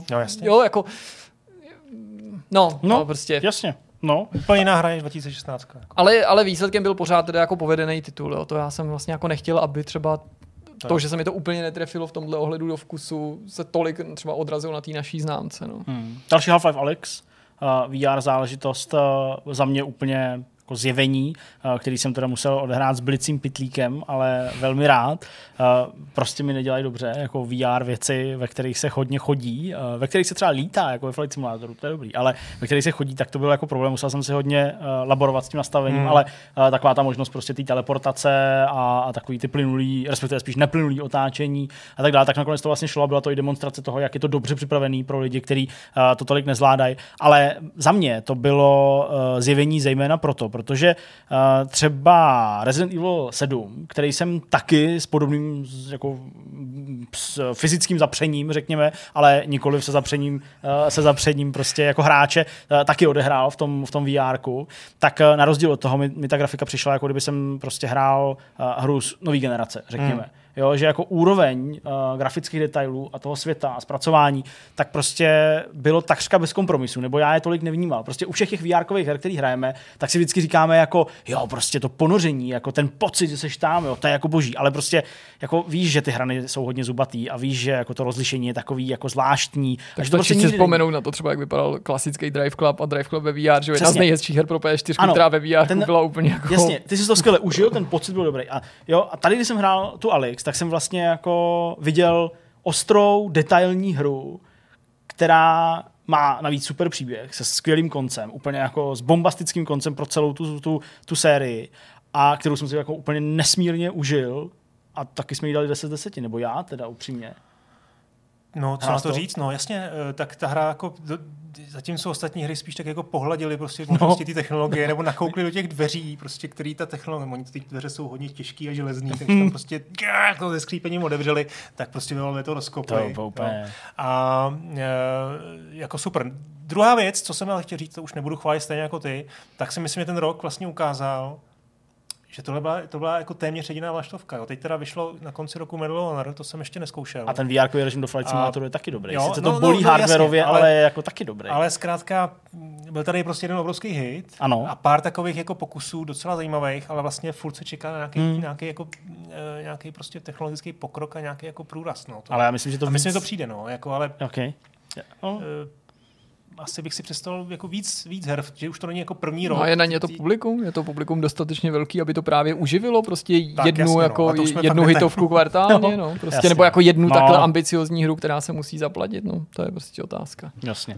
No, pak je tady Persona 5, což je... To je hra, která jako vítězí dost jako žebříčku nejlepších her roku, jo. To je na Metacritic nejlíp hodnocená hra v tomto roce. Pozor, jako to samozřejmě je velký titul, jenom u nás holt nemá takovou tradici, prostě, no, ale jinak je to skvělý RPGčko, jako já bych řekl, že jedno z nejlepších fakt. No taky pro lidi, kterým se líbí Shenmue, Yakuza, ano, jako ve smyslu estetiky, Sleeping Dogs, jo, hledají prostě nějaký jako dobrodružství inspirovaný prostě východní Asii, v tomto případě japonském, prostě něco civilního. Jo. Takže určitě jako jasně, fanouškům to nemusíme říkat a těm, kdo to nikdy nevyzkoušeli, tak to je prostě must have, pokud máte. Myslím, rádi, že to je v té PlayStation Collection, takže pokud máte PS5, tak jeden z dobrých titulů, ke kterým se můžete vrátit. Nasadí brýle a televizi, bacha. No a pak je tady Call of Duty Warzone, co by Battle Royale titul, který vlastně nahradil Blackout, Warzone, o kterým se strašně dlouho spekulovalo. Já ani nevím vlastně, nakolik jako přesměroval k sobě tu zájem toho publika, že nedávno jsem si na něj vzpomněl, teď, když jsem o Vánocích Warzone hrál a úplně jsem si říkal, no jo, teď předtím už byl ten Blackout, kolik lidí teda asi hraje tohle a kolik tamto. Tak prostě Battle Royale furt asi populární a zejména u takhle silné značky, jako je Call of Duty, a myslím si, že Warzone tím, že je zdarma, tím, že prostě umí reflektovat ty aktuální díly, když jasně zatím jako doprovodil 2 tituly, Call of Duty Modern Warfare a aktuální Black Ops Cold War, tak si myslím, že může být jako dlouholetou platformou, že prostě to našli po Blackoutu, který byl na první pohled jako zjevení, ale pak se zjistilo, že to možná není tak super, jo, tak teď podle mě to jako našli docela dobře a jako ta hra si myslím, že může být úspěšnější. Jo, úspěšná, rozhodně tady bude úspěšnější než nějaký kolem jiný. Toho Call of Duty si tohle to se dělalo strašně moc. Hrozně, prostě jako nesmyslně. To už je vlastně taková nová platforma, stejně jako je PlayStation a Xbox, také Call of Duty, protože vyšly ty remastery nějaký, vyšly, ne? No, vyšel Warzone, vyšel mobilní hra, samozřejmě nový díl. Jasně, jako jo, bylo to hodně, no, a taky to kupujou lidi moc. No. Jako jo, je to prostě strašně populární a Warzone teď v tuhle chvíli je, si myslím, jako hodně dobrým stavu, navíc teď tam přibyl prostě veškerý nový obsah a jo, já myslím, že k Warzone asi můžeme říkat jenom samý pozitiva. Tak jo, pojďme skočit z března do dubna a podíváme se na události. Máme tady poznamenaný 2 a to jsou jednak masivní líky z Last of Us, který trochu předznamenali i tu kritiku, která se pak na toho hru sesypalo, a pak je to odchod Jasona Schreiera z Kotaku, který je tady poznamenaný se smajlíkem, a vlastně bych tomu něco hned řekl a možná tímhletím začal, že u téhle zprávy a u toho, jak jsme to řešili, jsem si kolikrát klad otázku a kladu si ji zpětně, jestli to pro média jako takový a lidi jako nás, lidi píšící o hrách, nebylo důležitější než pro ty samotný hráče, tahle skutečnost. A do určitý míry možná ano. Ale pravdou je, že Jason Schreier je pro mě mnohem jako významnější osobností, neříkám lepší novinář, ale jako významnější nebo důležitější, větší stálicí než třeba Jeff Keighley, jemuž teda vůbec bych taky nechtěl upírat jeho zásluhy. A když si vzpomenu, po jak dlouhou dobu, kolik let citujeme z jeho jako zjištění zpráv, jakou úspěšnost má v svých předpovědí nebo odhalení, kde i jiní velmi úspěšní insidři a líkři jsou považováni za úspěšní a přitom mnohem méně úspěšní než Jason Schreier, tak je asi to zavdalo tu příčinu řešit to takhle moc, nehledě na to, že se ne zcela běžně stává, že by odcházel někdo z herních médií do neherního, do velkého média, v tomto případě agentury, dokonce Bloomberg, ale přitom dál v těch hrách působil. Jinak se samozřejmě běžně stává, že herní novináři dál píší, ale píší o něčem jiném někde jinde, třeba i pro nějaký respektovaný média. No tak dneska má herní sekci Washington Post, New York Times, Bloomberg, kde mimochodem taky publikoval těsně předtím, než zakotvil v tom Bloombergu. A jinak Jeff Keighley, říkám to už dobře? Jeff Keighley říkáš správně, naučil se to, jo, máš hodně bok. Tak to je úplně jiný typ. To je moderátor. Novinář, to je vlastně člověk, který celý jeho biznis funguje v partnerství se studiama. To pro, ale já jsem chtěl spíš jako i vzpomenout na to, že tam začal, že on taky jako působil jako novinář, že jo. Já mám k Schreierovi trošku jako ambivalentní vztah, samozřejmě respektuju jako hodně, co dělá, odhaluje, nemyslím si, že by dělal nějaký předpovědi, jakýkoliv předpovědi. Neviděl jsem vlastně od něj žádnou předpověď. Všechno to jsou jako líky, všechno to jsou jako informace, které má, insiderské informace, a to už je trošku jako věc, o který se můžeme, nevím, jestli to je jako pro ten formát jako pořadu, když tady sumarizujeme celý rok, ale myslím si, že to je něco, co je prostě postavený na skvělých kontaktech, jako je to samozřejmě jako jeho zásluha určitá, ale nemluvil bych o něm jako o nějakým jako zázračným novináři prostě. jako, že by jako odhaloval, že by dokázal... Hele, já nevím, jestli je to tím, že má kontakty, který nikdo jiný nemá, anebo jestli má jako i tu kuráž to odhalovat, protože my jsme tady přece už se bavili jednou o takový té morálce toho odhalování, to bylo s Petrem, kdy něco neodhalujeme a proč něco neodhalujeme, tím teda vůbec se nechci srovnat s Jasonem Schreierem a jeho kontaktama, jo? Že někdy vidíme, že třeba, já nevím, například novináři britského Eurogameru mají velmi podobné informace, ale nepřichází s nimi jako první, ale třeba až jako verifikujou nějaký únik. Víte, co tím myslím? Taky to, že řeknou, ano, víme o tom taky, takže no, ale to je otázka má to toho, nějakou další morální rovinu. Neříkám, že to vím nic zdaleka, to nevím tolik, ale občas taky nějaké informace, které mi někdo řekne, ale nemůžu je použít. Za prvé vím teda jenom z jednoho zdroje, a ne jako on ze tří, ze tří. A prostě to je samozřejmě super, že tohle dělá, jo? A navíc ty témata, který vlastně má, nebo to téma hlavní, který má, je crunch, že jo? Letos mluvil o Naughty Dogu, o CD Projektu, tak je to prostě důležitý téma, o kterým jsem jako musím mluvit, ale jo, jenom jako jsem prostě trošku jako... Jasně. Že... Tak mě jako třeba... No, tak třeba to sexuální obtěžování, na kterým se veze, je možná bylo letos pro mě ne jako něčím, co by mi vadilo na jeho práci vysloveně, ale co už jsem třeba tolik nevyhledával. Nebo jako, že mi přišlo, že se tam trošku jako stal trend. Jako že občas ty témata, který jako zpracovává tím pohledem prostě Američana, samozřejmě chápu, už jsme tady o tom mluvili mnohokrát, že prostě jinak... Všechny věci týkající se crunche, sexuální obtěžování, chování na pracovišti. Prostě jinak je vidí Američan, jinak je vidí Evropán, jinak je vidí Čech a podobně. Tak jako třeba z mýho pohledu, který si myslím je dost jako se snaží být dost jako neutrální, nebo jako velmi takový jako nad věcí, nechci jako přiléhat ani k jednomu z těch extrémů, tak ale jako to jeho podání těch témat někdy jako vlastně vadí, jo, jako tak až moc. To jsme jako, vlastně na straně stránce, jako, prostě ta angažovanost, jo, která někdy mě přijde až přehnaná, jo, jako to tak. Prostě není ke cti novináře. Ale na druhou stranu ke cti novináře je prostě to, že jako ty zdroje si vypracuješ, to je prostě něco, co jako je součást tvé kariéry, jsou důvěryhodný, chodí za tebou s těmi informacema a ty navíc ještě máš tu kuráž se podepsat pod ten článek s tím únikem, nebo prostě s tou informací, jo, že prostě ti to v vozovkách projde. A to je asi to, co je hodný obdivu.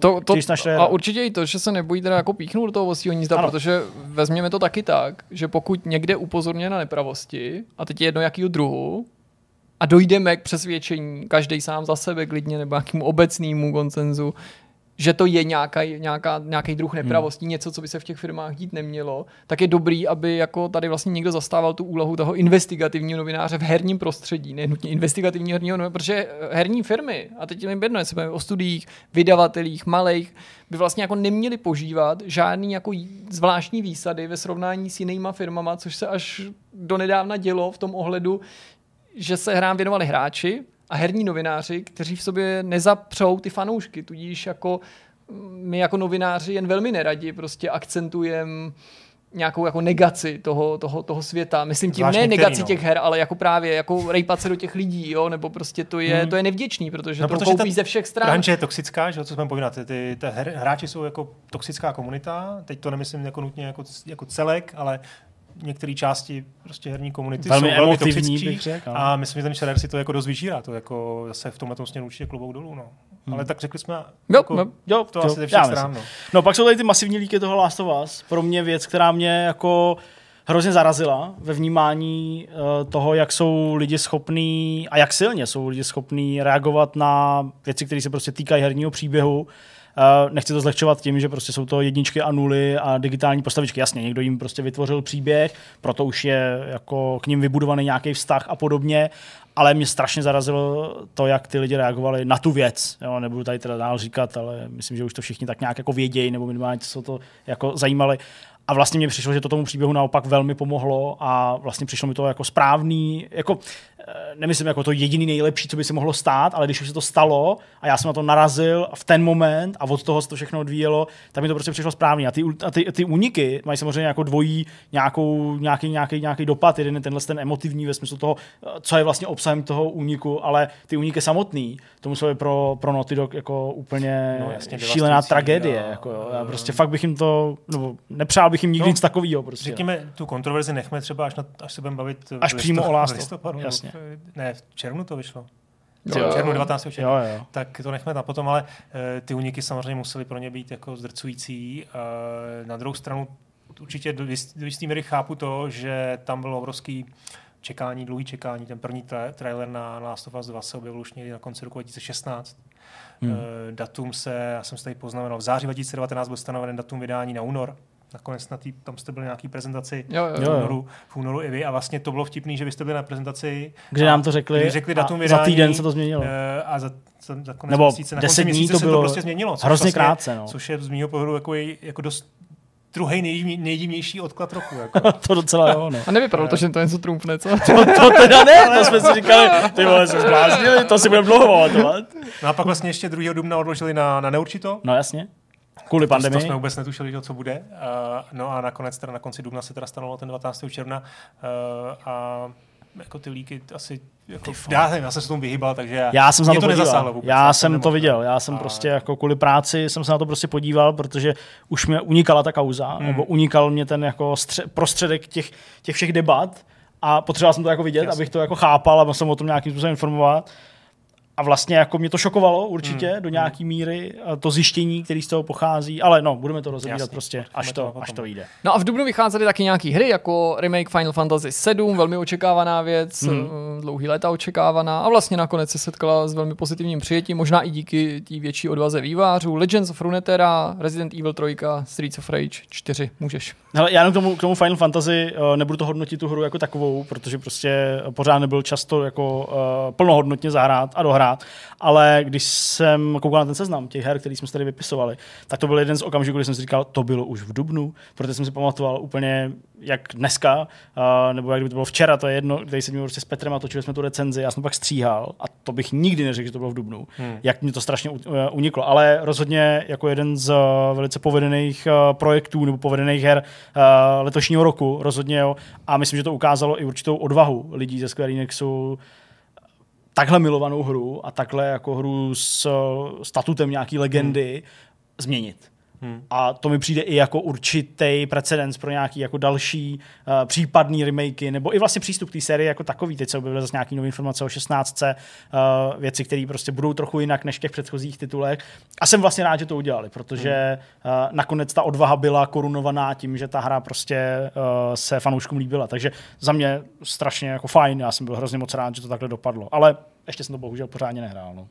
Resident Evil 3 mohl být podle mě lepší hrou, kdyby našli vývojáři právě odvahu víc do toho sáhnout. On byl super autentický, i když vlastně taky ne ve všem, když si na to vzpomenu, tak třeba paradoxně ta Nemesis, která byla pod titulem toho původního dílu, alespoň na západě, tak mi přišlo, že postrádala něco z té děsivosti v tom remakeu. Dokonce bych řekl, že byl možná méně děsivý než podobná Nemesis, že Mr. X, který tě pronásledoval ve dvojce a v jeho remakeu, ale především rozsah se ukázal být prostě problém, protože to tempo se zvýšilo, dokonce z toho nějaký obsah vynechali výváři remakeu, navzdory tomu, že něco málo přibylo a výsledkem byla prostě jako vlastně velmi dobrá hra, která se skvěle hrála, výborně vypadala, ale byla prostě po hříku krátká. No. To si myslím, že po té dvojce to očekání bylo velký a asi se to nepodařilo naplnit, ale jako pořád si myslím, že ta série dostala jako důstojný jako předělávky. To rozhodně jsem nebyl zklamaný. No. A já musím říct ten Streets of Rage, já vím, že to je velká okrajovka, že to asi úplně, že jste to nehráli třeba moc, ale jako já jsem velký fanoušek Final Fight a Double Dragonu a těch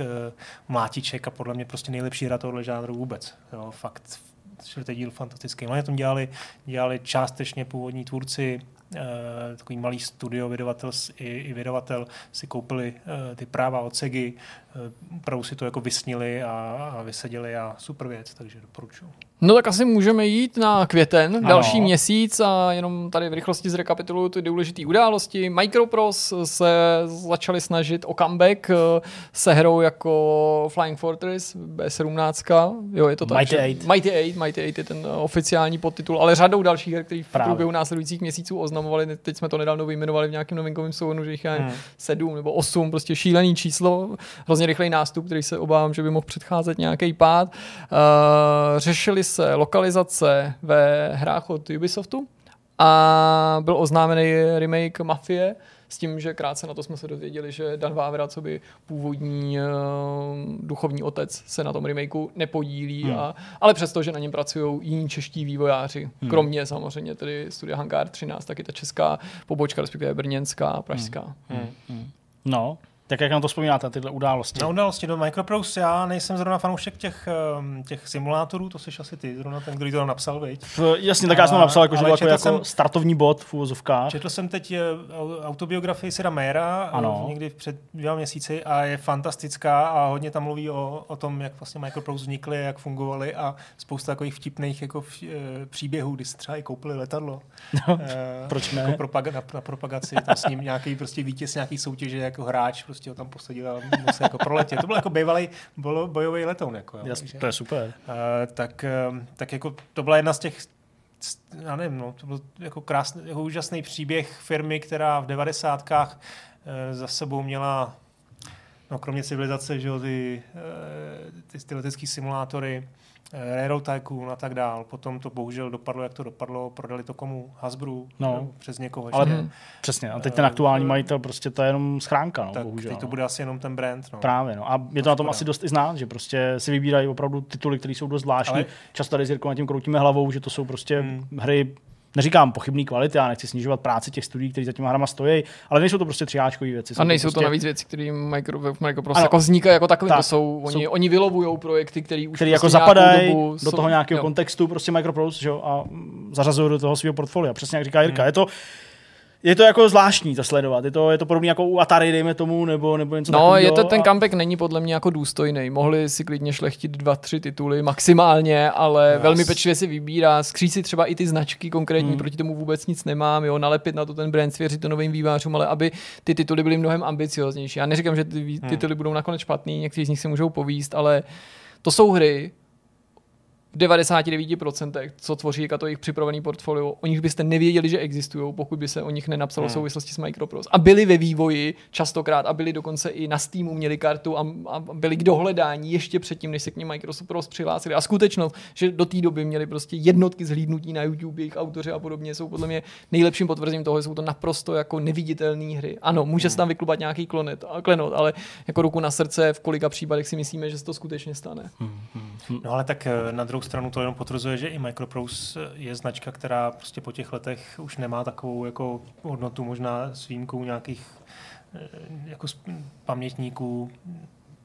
A jinak já jsem třeba se setkal, je to 2 roky, Accolade, stará dobrá Accolade, takový prostě logo. Tak dneska jsme hráli. Tak teď jsem viděl, že se nějak oživila a dělá nějakých jako plošinovky. Prostě. Taky to jsou jako C-čkový věci. Tak to možná tak jako signifikantní pro tyhle ty staré značky, které už prostě pamatují jenom starší. No a co se týče ty lokalizace ve hrách od Ubisoftu, tak nevím, jakýho úhlu to chcete... Hele, my jsme vlastně rozebírali společně, ne? To tady byl zrovna v tu chvíli u nás, myslím, že takhle bylo. Možná to... Těsně. Tak nějak to bylo. Hele, já vlastně řeknu to stejný a myslím, že asi to budete vidět podobně, protože si pamatuju, že jsme se takhle o tom bavili. Jako, za mě je to obrovská škoda, protože jakákoliv lokalizace prostě v západní nebo v jakýkoliv hře je pro mě jako vítaná v tom, že ji prostě zapnu, oceňuju, že tam je prostě, i když rozumím anglicky na úrovni jako pochopení mluveného slova, seriálu, filmu a tak dále, tak jsem vždycky rád, že tam ta čeština je, protože prostě jsem Čech a mi to jako bližší a prostě ty nuance a mnohdy jsou to i češtiny, které jsou dobře udělané a přinášejí něco trochu navíc, než jenom nějaký jako strojový překlad, řeknu to. Tak mě to hrozně mrzí, vadí mi to. Z druhé strany, ale úplně stejným způsobem, jak to mrzí, tak jako chápu to rozhodnutí a vlastně to ve mně jako nevyvolává tu bouřlivou reakci nebo nějakou emoci, že je to prostě zase nějaká jako křivda tady České republiky a prostě chápu, že zatím, protože se bavíme s těma lidma, kteří to vytváří, zatím je prostě obrovský úsilí, spousty hodin, testování, spousty prostředků, které se nemusí nikdy vrátit. A prostě tohle je biznis a nikdo nebude dělat housky zadarmo, jenom protože prostě jako je rád, že nakrmí lidi. Nelze se divit tomu, že to ty firmy ani nevníme jako nějakou charitu. Někdo říkal, když je ta firma tak velká, že v souvislosti třeba s Ubisoftem, tak proč si o toho nesníží svůj zisk? No, tak to je jednoduchý, že jo, to je přímo odporuje logice toho, co ten management musí dělat. Je to krutý, ten zase je pod dohledem nějakých akcionářů. Podepisuju všechno, co si řekl ve smyslu, vždycky si zapnu češtinu, za každou hru s češtinou jsem rád, vždycky si přeju, aby ta čeština byla co nejpovedenější, ale pokud peníze, které čeština přinese navíc, jsou menší než peníze, které musí investovat do toho, aby ta čeština vznikla, pak a já nemám důvod nevěřit tomu, že se to ty firmy umí spočítat, nebo že se opírají o nějaký reální fakta, tak se prostě stěží, můžeme divit tomu, že ta čeština zůstává nadále jakýmsi privilegiem, ve který můžeme doufat, ale není právem, který bychom mohli požadovat a prostě srovnávat to třeba s uváděním film do kin, jak se opakovaně objevilo v souvislosti třeba s Assassinem, to mi přijde, že je úplně jako pomílená reakce nebo naprosto jako něco, co nejde srovnávat. Někdo dokonce jako vyzýval k tomu, že by firmy měly ty hry lokalizovat povinně, jinak by nesměly být uvedený na trh. No, koho myslíte, že bychom tímhle poškodili? Jenom sami sebe, jak by to dopadlo? Myslíte, že by všechny hry vycházely v češtině? Ne, prostě hry nevycházely, respektive nějak bychom se k ním dostali, ale jako chraň Bůh, aby tohle řešila legislativa, nebo aby nám někdo takhle chtěl pomoct, ať už z Prahy nebo Bruselu. Jako. Fakt ne. Souhlasím s váma, je to obchodní rozhodnutí, který je pochopitelný a asi je důsledkem toho obrovského nárůstu objemu textů. Filip Ženíšek v nějakém rozhovoru teď zmínil, že si myslí, tam je prostě 1 milion slov. Myslím, že za pár chvilek to uslyšíte přímo hodně od Filipa. Takže vlastně asi jste to taky kvůli tomu vyspovídali. A to je něco, co prostě stojí obrovský peníze, možná vyšší miliony. Jako, hele, části jsme z něj netahali, ale myslím, že jako ta představa toho, že prostě někdo sedí a překládá jako 1 milion slov nebo...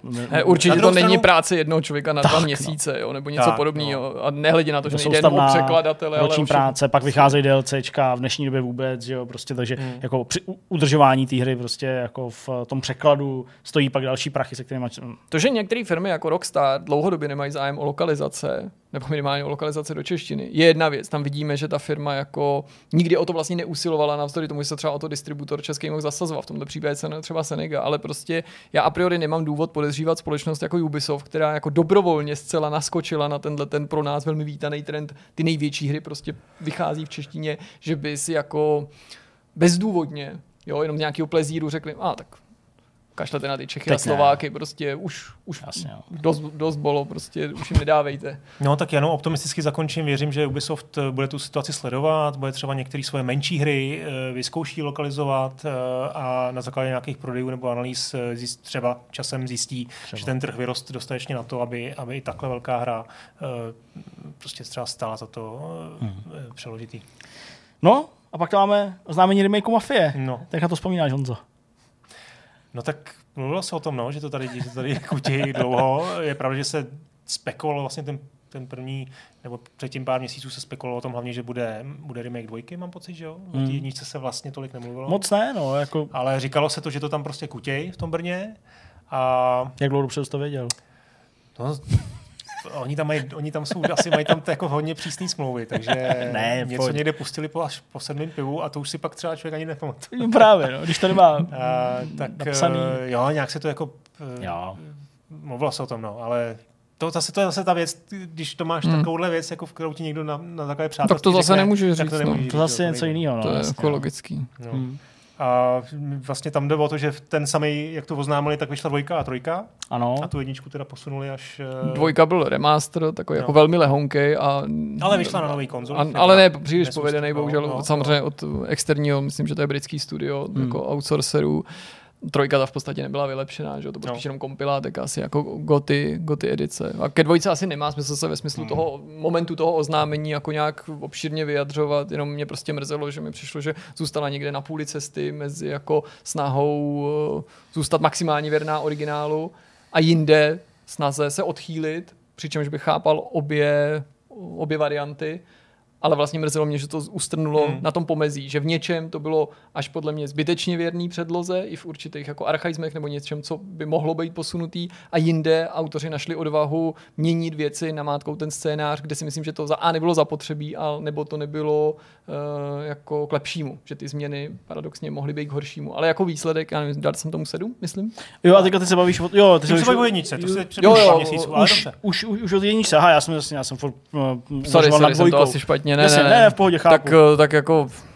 Furt to bylo slušný, prostě. Jo, ale velmi slušný ten výsledek. Ale já myslím, že my tři jsme se tady jako vlastně docela shodli, že na rozdíl jako od většiny recenzentů, většiny fanoušků ostatně, že byli víc nadšený než my, ale mně to teda přišlo, a proto jsem to hrál s Jirkou souběžně v zásadě, A shodl jsem se teda s váma, čímž jako neříkám, že to je jako správný, nebo jako správný nějaký argument. Mně tohle vlastně přišlo jako zvláštní, podobně třeba jako to Last of Us, že ty fanoušci vlastně byli ochotní jako přijmout, ty fanoušci byli ochotní přijmout ty změny, které jako ve výsledku prostě nebyly jako k dobrýmu, nebo prostě naopak jako ten zážitek z té původní hry jako změnili, nebo nějakým způsobem upozadili, jo, nebo jako rozředili a podobně. A to mně přišlo zvláštní, že to motivy, jako motivace těch postav. Přesně, jo, jako na tohle fanoušci reagovali strašně benevolentně. Jo, a vlastně furt se řešilo, jak to hezky vypadá. Hlavně, aby tam byla jízda. Aby tam byla jízda, takovýhle jako věci, ale vlastně ty jako fundamentální věci, kvůli kterým, nebo spíš díky kterým to máme rádi, tu původní hru, a tady byly změněny, tak prostě jako, jo, jasně, v pohodě, ty to remake, teď je to vlastně ještě lepší. Jo, a tak to mi přišlo strašně zvláštní. Ale to jsme asi měli řešit trochu dál, nicméně prostě nic nejde podle pravidel. Já to že to teda nebyla ročně definitivní edice teda. Právě díky tomu, že... Ono se vlastně jmenovalo definitivní edice, no jo, to je pravda. No tak půjdem na červen, protože zároveň tím jsme jakoby z května jmenovali tedy i tu Mafii 2, byť se k ní asi nechcem nějak jako obšírně vyjadřovat, a přejdeme teda na červen, který se nesl ve znamení protestů v souvislosti se smrtí George Floyda, hnutí Black Lives Matter, který provibrovalo až do světa videoher nejrůznějším způsobem, zrušená E3, tady máme poznamená online event k PlayStationu 5, kde byl oznámený design a viděli jsme nějaký hry. A Microsoft oznámil, že ukončuje svoji vlastní streamovací platformu Mixer, do který předtím poměrně významně investoval, navazoval partnerství s nějakýma exkluzivníma streamerama. To bylo taky dost takový zvláštní, že zase takový ten případ toho, kdy nějaká korporace, nedělá to jenom Microsoft, něco jako velmi draze buduje, investuje do toho, zdá se, že je to jejich jako jeden z prvořadých zájmů, a pak to úplně jako bez milosti a zdánlivě bez nějakých předchozích náznaků minimálně, který by proudili k nám na veřejnost, jako utne a ztratí o to veškerý zájem, o celou tu platformu nebo o ten svět toho streamování, a prostě řekne OK, tak my budeme teďka už spolupracovat jenom s nějakýma jinýma službama, už nás to vlastně nebaví. Facebookem vlastně se dohodli nějak. Jo. Tam se pak nevím, k tomu asi víc nemá co říct, no, to bylo takový vtipný. Mně to přišlo vtipný v tom ohledu, že zatímco Ninja, ten tam byl už nějakou dobu, a myslím, že to bylo možná už z roku 2019, že jak přešel z Twitche na Mixer, tak právě toho Shrouda tam vzali jako pár měsíců snad předtím. To bylo hrozně krátkou dobu, kdy on úplně jako skončil s Twitchem, tam prostě se všema těma svýma milionama odběratelů a prostě lidma, kterým tam posílali donaty, a vlastně myslím, že se to i neslo v takovým jako určitým zlým duchu od těch fanoušků, jako že jdeš za prachama, asi teda skasíroval nějaký peníze od Microsoftu a tam vysílal chvíli a pak to skončilo a teď se jako řešilo, že na Twitchu se nesmí vrátit. Realita dnešních dní, prostě Shroud sedí u kompu na Twitchi, prostě jeden z největších streamerů na Twitchi, všechno zapomenu to prostě. Tak to je takový jako legrační, no.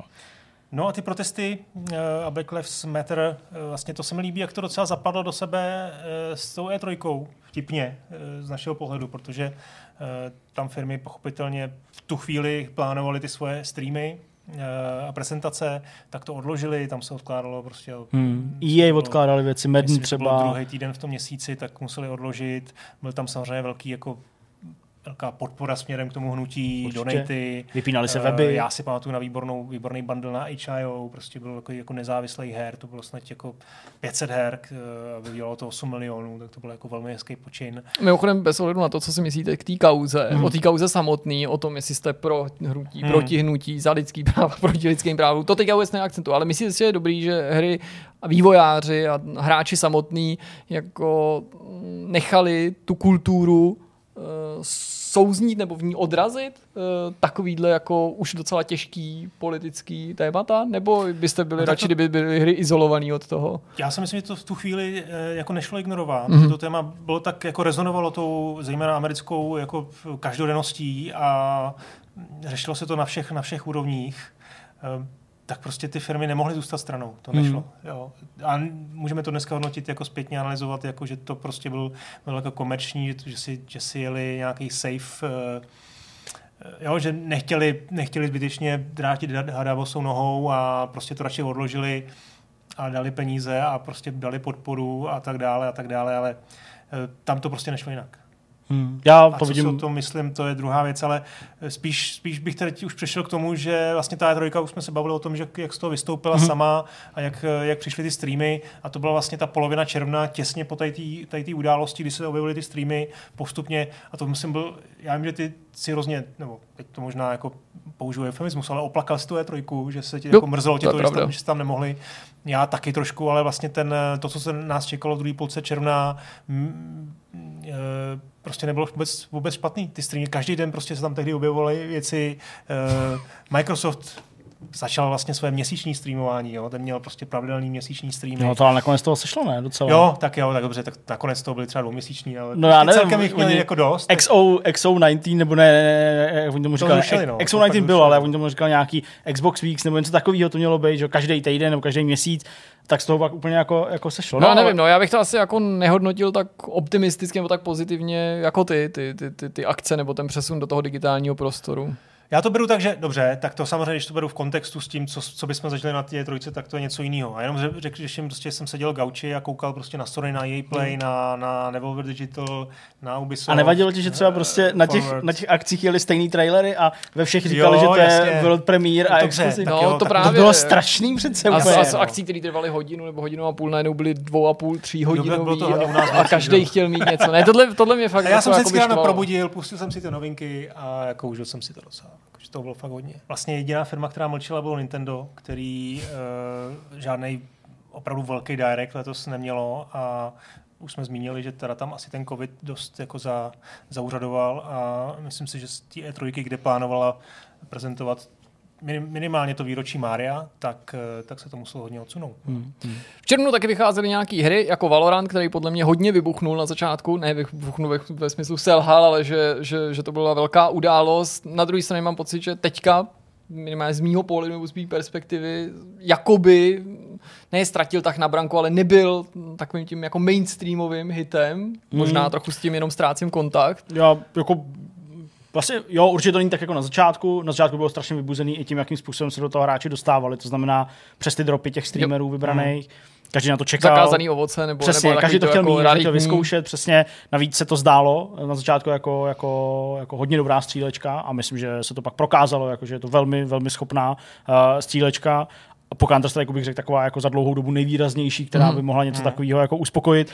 A jasně, opadlo to, protože prostě zájem o všechno opadne, ale nemyslím si, že na tom třeba Valorant hůř než Apex nebo něco takového. Možná na tom líp než Hyperscape, který totálně, jsem si taky jako ještě šetřil. Hyperscape tady taky mám někde dole, no, máme ho tady poznamenané. Ten nevyšel v červnu, ale podobně jako červnový Disintegration ho počítám mezi nějaký neúspěchy tohoto roku, takže se k Disintegration tady na tomto místě zatím vyjadřovat nebudu, protože proto jsme si chystali samostatný povídání, a v červnu taky nakonec po těch odkladech vyšlo druhý Last of Us.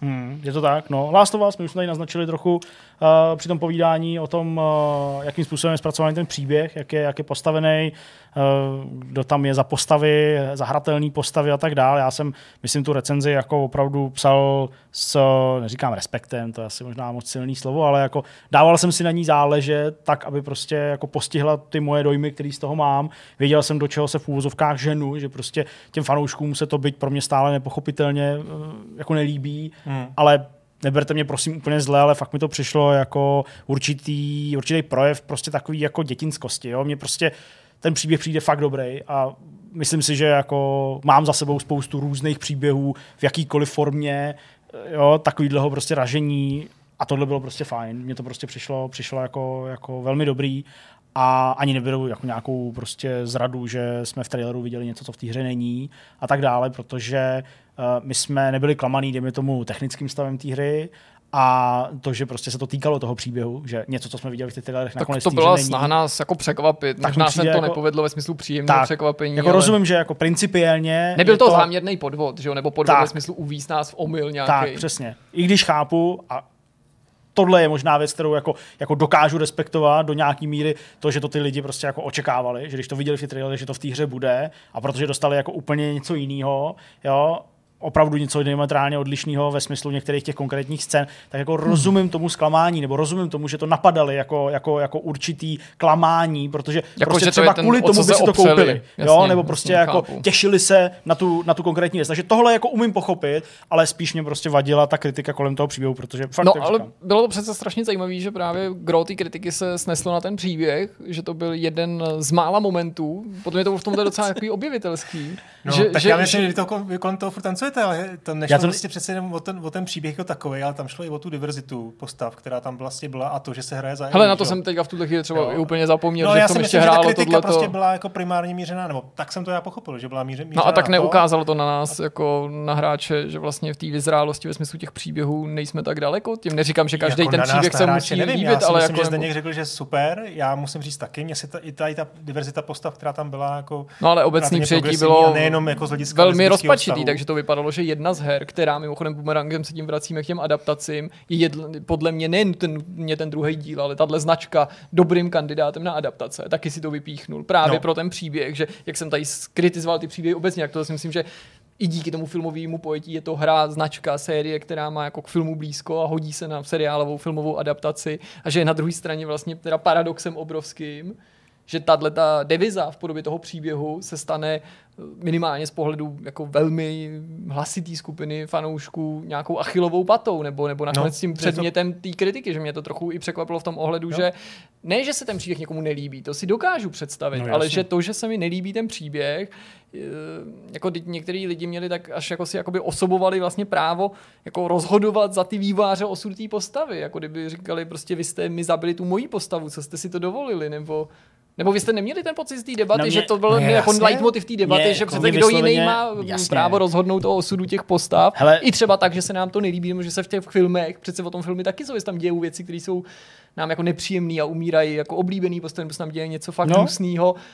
A ano, a to je vůle toho scénáristy přece tohle jako rozhodnout. Ale tu smrt si vždycky pamatuješ, jo? To já vždycky říkám, ale mě úplně spíš jako sralo, že tak musím říct, jak se neustále prostě dokola objevovaly furt ty dementní vtípky o tom, že je tam prostě nějaká jako mužatka, která prostě zahraje golf, jo, prostě to bylo úplně jako to vidět v každém obrázku, já prostě jsem připadal úplně jak ve školce, jako fakt mě to hrozně vadilo. Takže jako to byly ty jako emoce, které mnou cloumaly, ale přesně jako ten příběh prostě byl dobrý a to, že jsme hráli i za nějakou jinou postavu, která prostě nebyla oblíbená, mě prostě přišlo jako dobrý, protože jako já jsem vůči ní nějaký emoce choval, jo, prostě, jo, ale pak jsem viděl ten její příběh a to vyvrcholení, kdy se tam plácají v té vodě. A to bylo dobře vystavěný. Tak to bylo super, protože v ten moment, on to na to poukázal tady Petr, když jsme se tady bavili a vlastně já jsem to uvědomil až jako zpětně, že ty, jak tam nebylo v tom hadu nic jiného, než to tlačítko pro to mlácení, tak ty vlastně, a nebylo tam napsáno jako mlátit, jenom prostě trouhelník nebo něco, no, čtvereček nebo nevím, tak ty vlastně najednou nevěděl, koho ovládáš.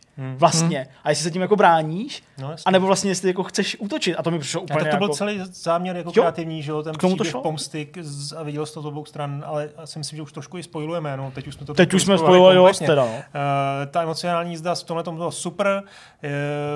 Tomhle už se asi vyjadřovat nebudeme, nebo nebudu k té diverzitě a vůbec k těm postavám. Jenom bych chtěl říct, že ještě bych to jenom asi myslím, že chápu, že ty lidi prostě měli rádi Joela a ta jedničku si užili, ale prostě ten příběh byl výborný.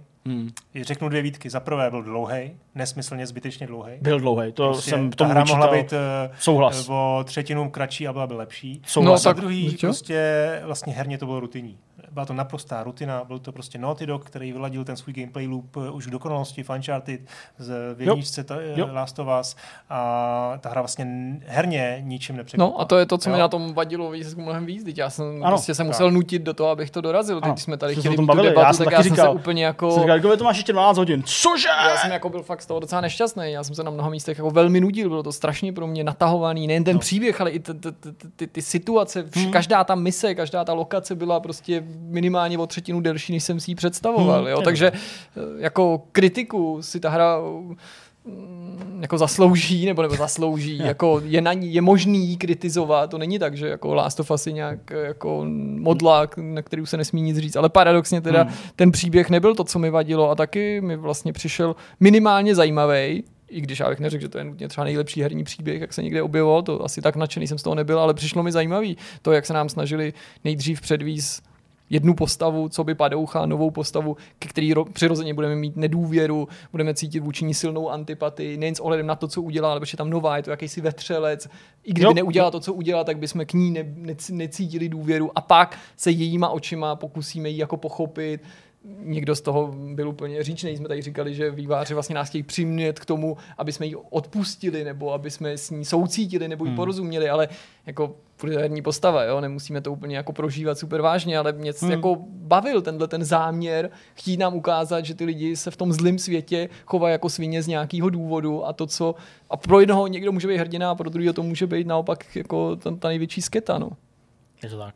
Good. Dobrá, tak asi můžeme jít dál, říkám to dobře? Jo, takže jdeme na Červenec. Červenec, jasně. Kdy se oznámila prostě první hra, která zdraží ze $60 na $70 a bylo to NBA 2K21. 2K respektive Take-Two Interactive jako první probourali tuto hranici teďka a mnozí další je následovali a nepochybně následovat budou. A zároveň jsme se dověděli, že PESCO 21 vyjde coby update. Já to vezmu od tohohle, to zase není nějaká jako převratná událost, jenom prostě pro jako hráče sportovních her, který volali potom, že prostě proč se hry třeba obrok nevydá tímhle tím směrem, to znamená jenom nechat si vydat prostě nějaký update se soupiskama. Tenhle update nakonec stál 800 Kč a byl poměrně jako nákladnej, nebo 600 Kč, teď vlastně nevím, jestli to bylo 600 nebo 800, to je docela rozdíl. OK, tak nebyl zdarma a nebyl prostě jako malou mikrotransakcí, pořád se za ní musel zaplatit poměrně dost peněz. Špatný to nebylo, ale podle mě jestli to je možná i daný tím, že prostě pro Evo bohužel ve smyslu toho marketingu nebo toho, jak ta hra třeba je dobrá, tak jako vedle té Fify prostě prohrává, byť hratelně je to třeba zajímavější titul, takový jako propracovanější, řekněme, než třeba fotbalovější, přesně, než ta Fifa, tak o tom asi není sporu, že prostě o Fifě se furt mluví jako o tom králi, tak že to prostě nakonec mně přijde ani tolik nevyšlo. Nebo jako, že prostě se kolem toho jako nakonec nerozpoutalo nějaký hnutí, jo, pojďme to takhle dělat do budoucna. A já jsem měl na začátku chvilku pocit, že by to teoreticky Konami mohli takhle urvat. Ale ten důvod je jednoduchý, protože ono to bylo daný nouzí. Ne, že by jako k tomuhle rozhodnutí dospěli jako dobrovolně a řekli, ano, pojďme s tou udělat nový trend. To my nestíháme překlopit tu hru, nestíháme udělat ten nový plnohodnotný díl a hráči dobře a správně vycítili, že se nejedná o jako legitimní, nebo legitimní možná, ale že se nejedná o jako dobře míněný update, nebo ve smyslu něčeho jako pojďme to posunout, pojďme změnit ten distribuční model, ale že se od Konami jedná o jakýsi nouzový řešení a vybírali si mezi nevydat žádný fotbal a vydat tohle. A proto to nespůsobilo nebo nemohlo strhnout žádnou lavinu podle mě. Dobrý podotek. Jinak to byl ten jediný důvod, proč tam dával. Jinak, že by se tady to status quo jako změnilo. Získá od EA to zase, to si myslím, že je dost nepředstavitelný. Prostě chtějí, ale vtipně na tom je jenom takový osobní povzdechnutí, že já docela hraju Football Manager. Aha. A taky poslední leta mě tam jako dost štve, že po mně chtějí 60 jako za něco, co opravdu jako se nevyvíjí jako téměř vůbec. Jo. Tam jsou prostě drobné změny, jasně, jako úplný, až jako směšný, jako featurey nový, soupisky a jako nestojí to za 60. To i ta FIFA se podle mě skoro mění jako víc, když to občas jako odezvězdí, že se vracejí ke starým věcem a podobně.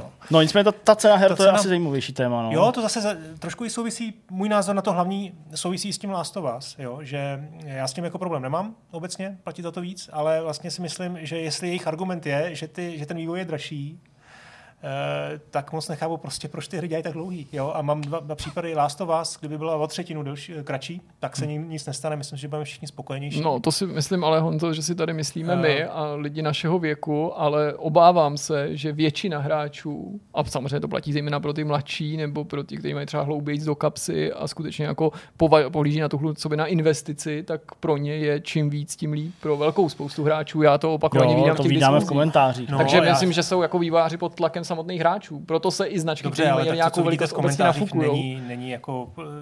Není studie, že jo, není to prostě, zase samozřejmě víme, kolik lidí dohrává hry, jo, je to polovina.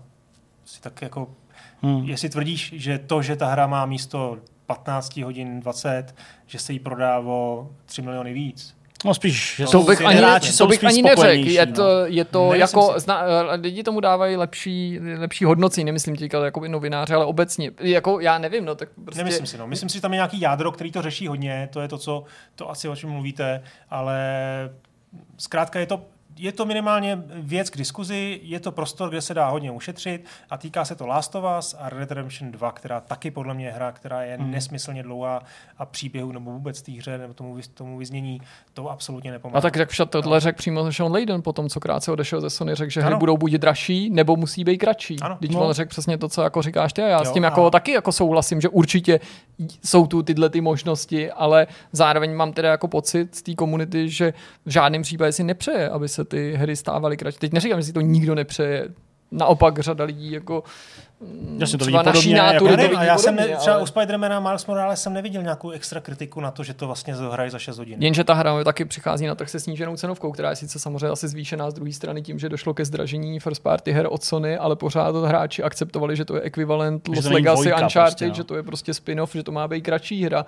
Taky to dalo možnost vzniknout vůbec takovýhle hře, která v podstatě vypadá jako velký tříáčkový open world, ale zároveň dneska, to je i to, co jsem akcentoval v té recenzi a při diskuzích s klukama, by vlastně nikdo jiný si takovouhle hru nelajsnul. To znamená udělat jako open world, který by trval 10 hodin. To by podle mě bylo jako ohromný riziko.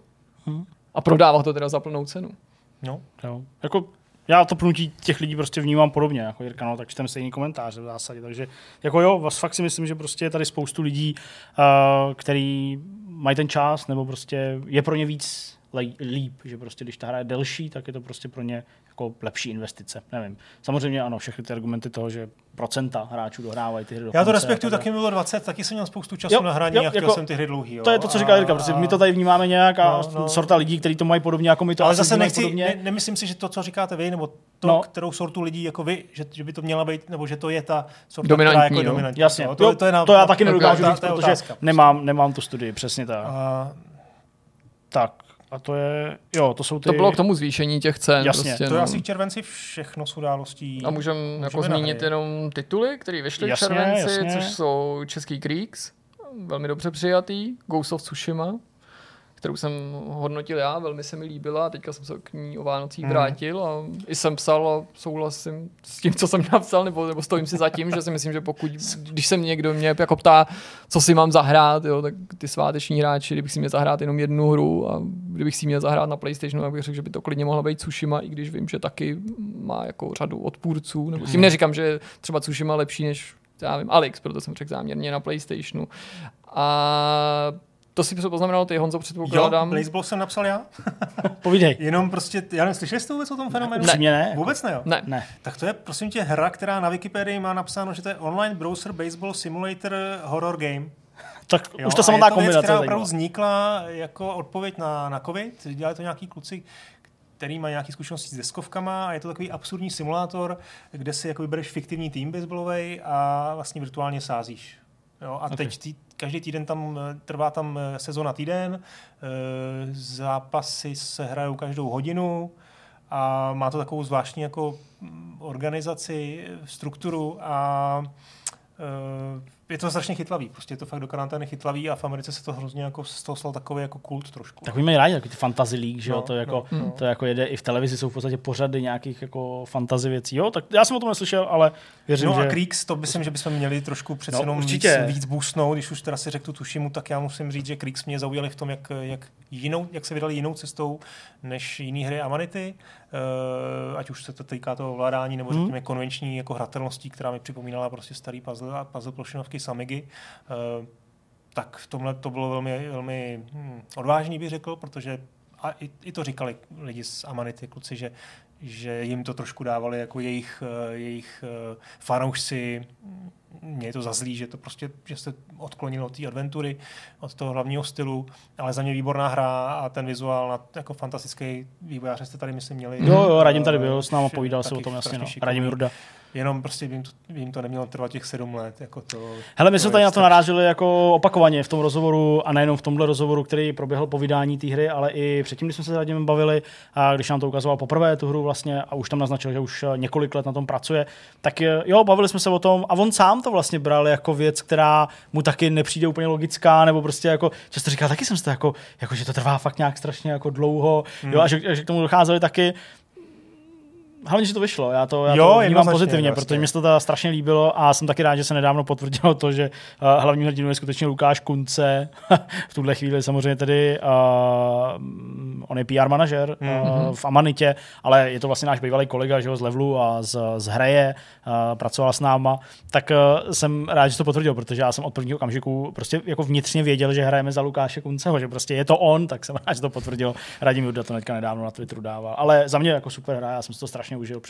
Jako moc se mi to líbilo, nápaditý puzzle a jak říkáš, konvenční hratelnost, která prostě je trochu jiná, ale fajn.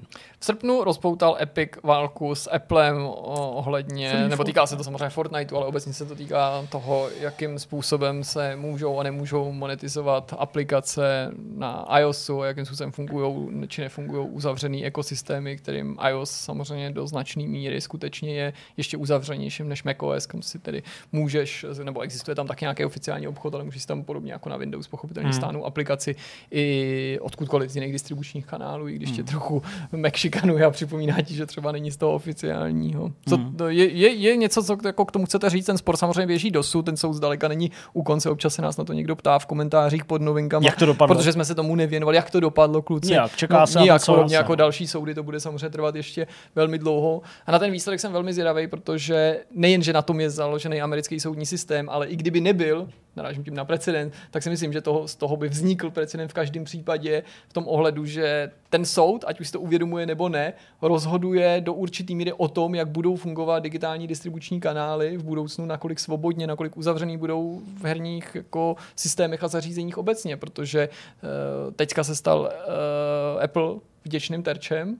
To souvisí vždycky s tou velikostí, úspěchem, že pak ta kritika na tebe míří a já vůbec neříkám, že je nějak super otevřený nebo svobodný, do určitý míry asi ta kritika pochopitelná, ale týká se to i dalších jako společností, prostě do konzolí si taky nenainstaluješ hru, jako tak, že otevřeš tam browser a prostě si tam stáhneš nějaký indie titul, všechny ty firmy chtějí mít nějakou kontrolu a všechny ty firmy prostě chtějí mít nějaký díl z toho, co vydělají nebo utrží ty vývojáři, takže tomu, v případě, že by ten soud vyhověl Epicu v této žalobě, postavil se na straně Epicu, tak to může jako velmi změnit způsob, kterým tyhle ty prostě systémy a distribuční kanály fungujou, nebo způsobem, jak tam funguje ta monetizace a ta dělba o ty peníze.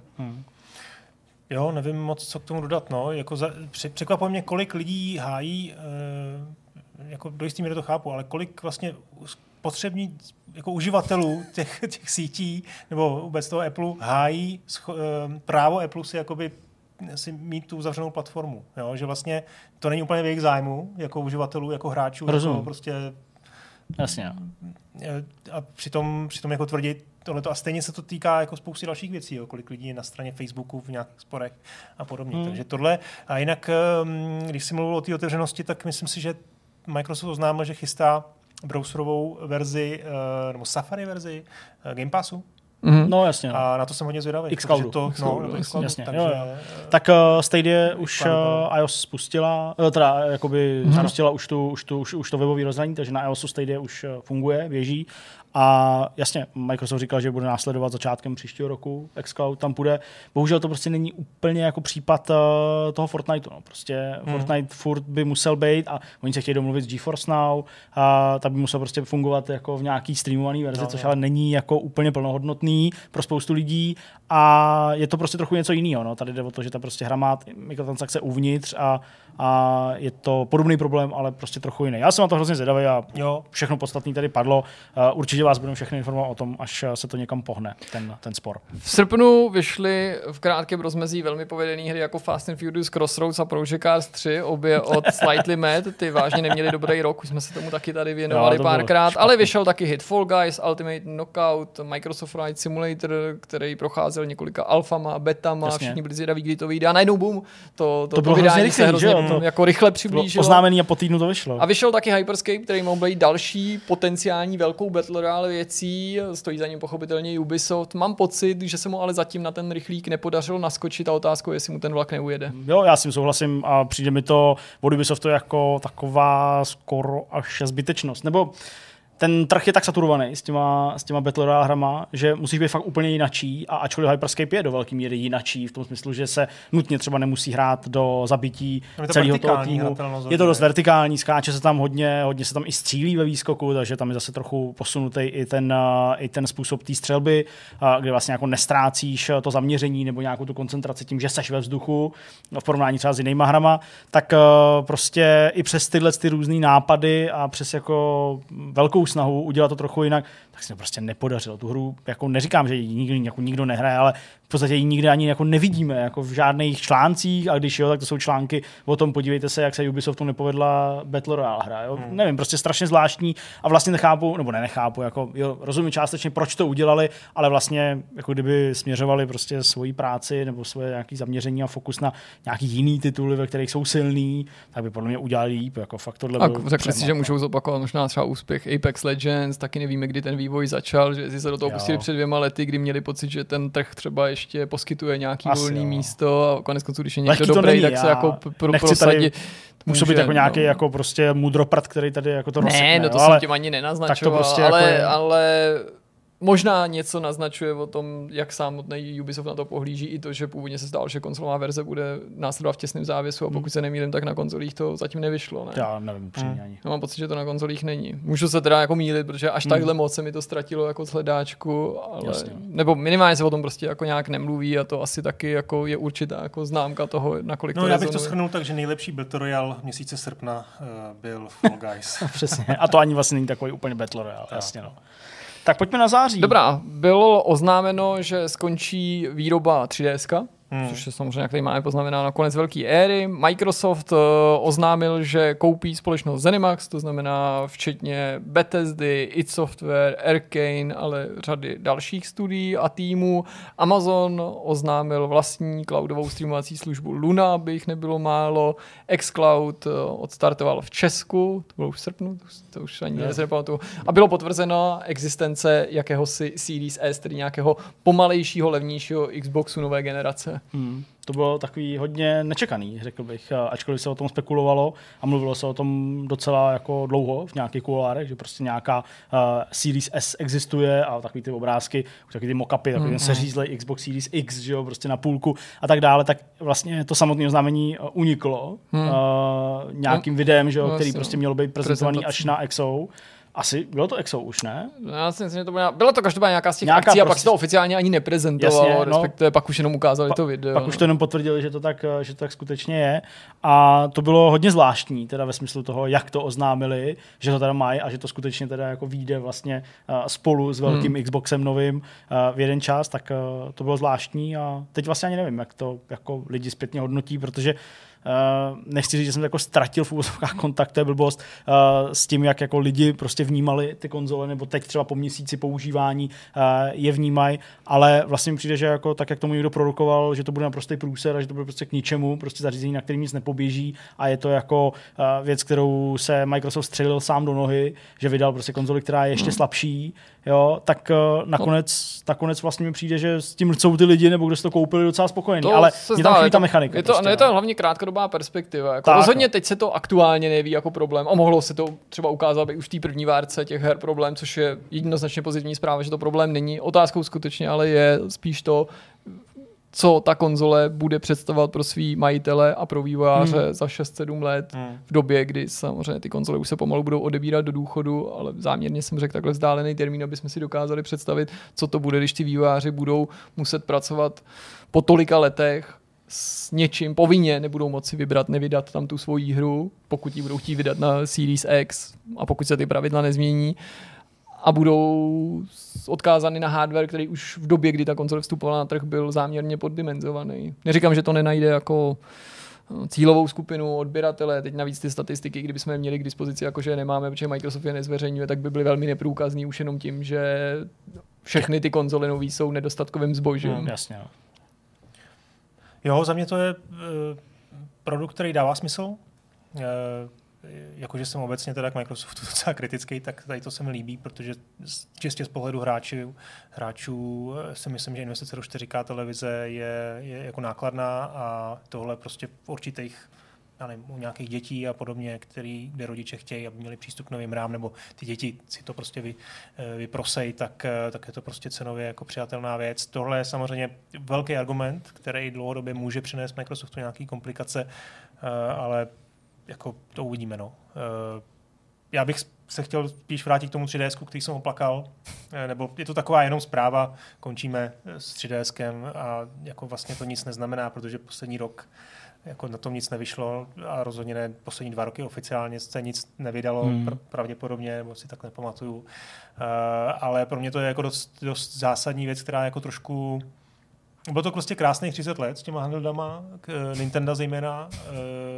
Z mého pohledu, já jsem prostě Game Boy a DSko miloval, byla tam jako obrovské množství skvělých her a musím říct, že to byl vlastně velmi specifický obor těch herních konzolí, kde vůbec jako nedominuje ten výkon a nějaký počet polygonů, ale tam fakt jde jenom o tu gameplay a o tu zábavu.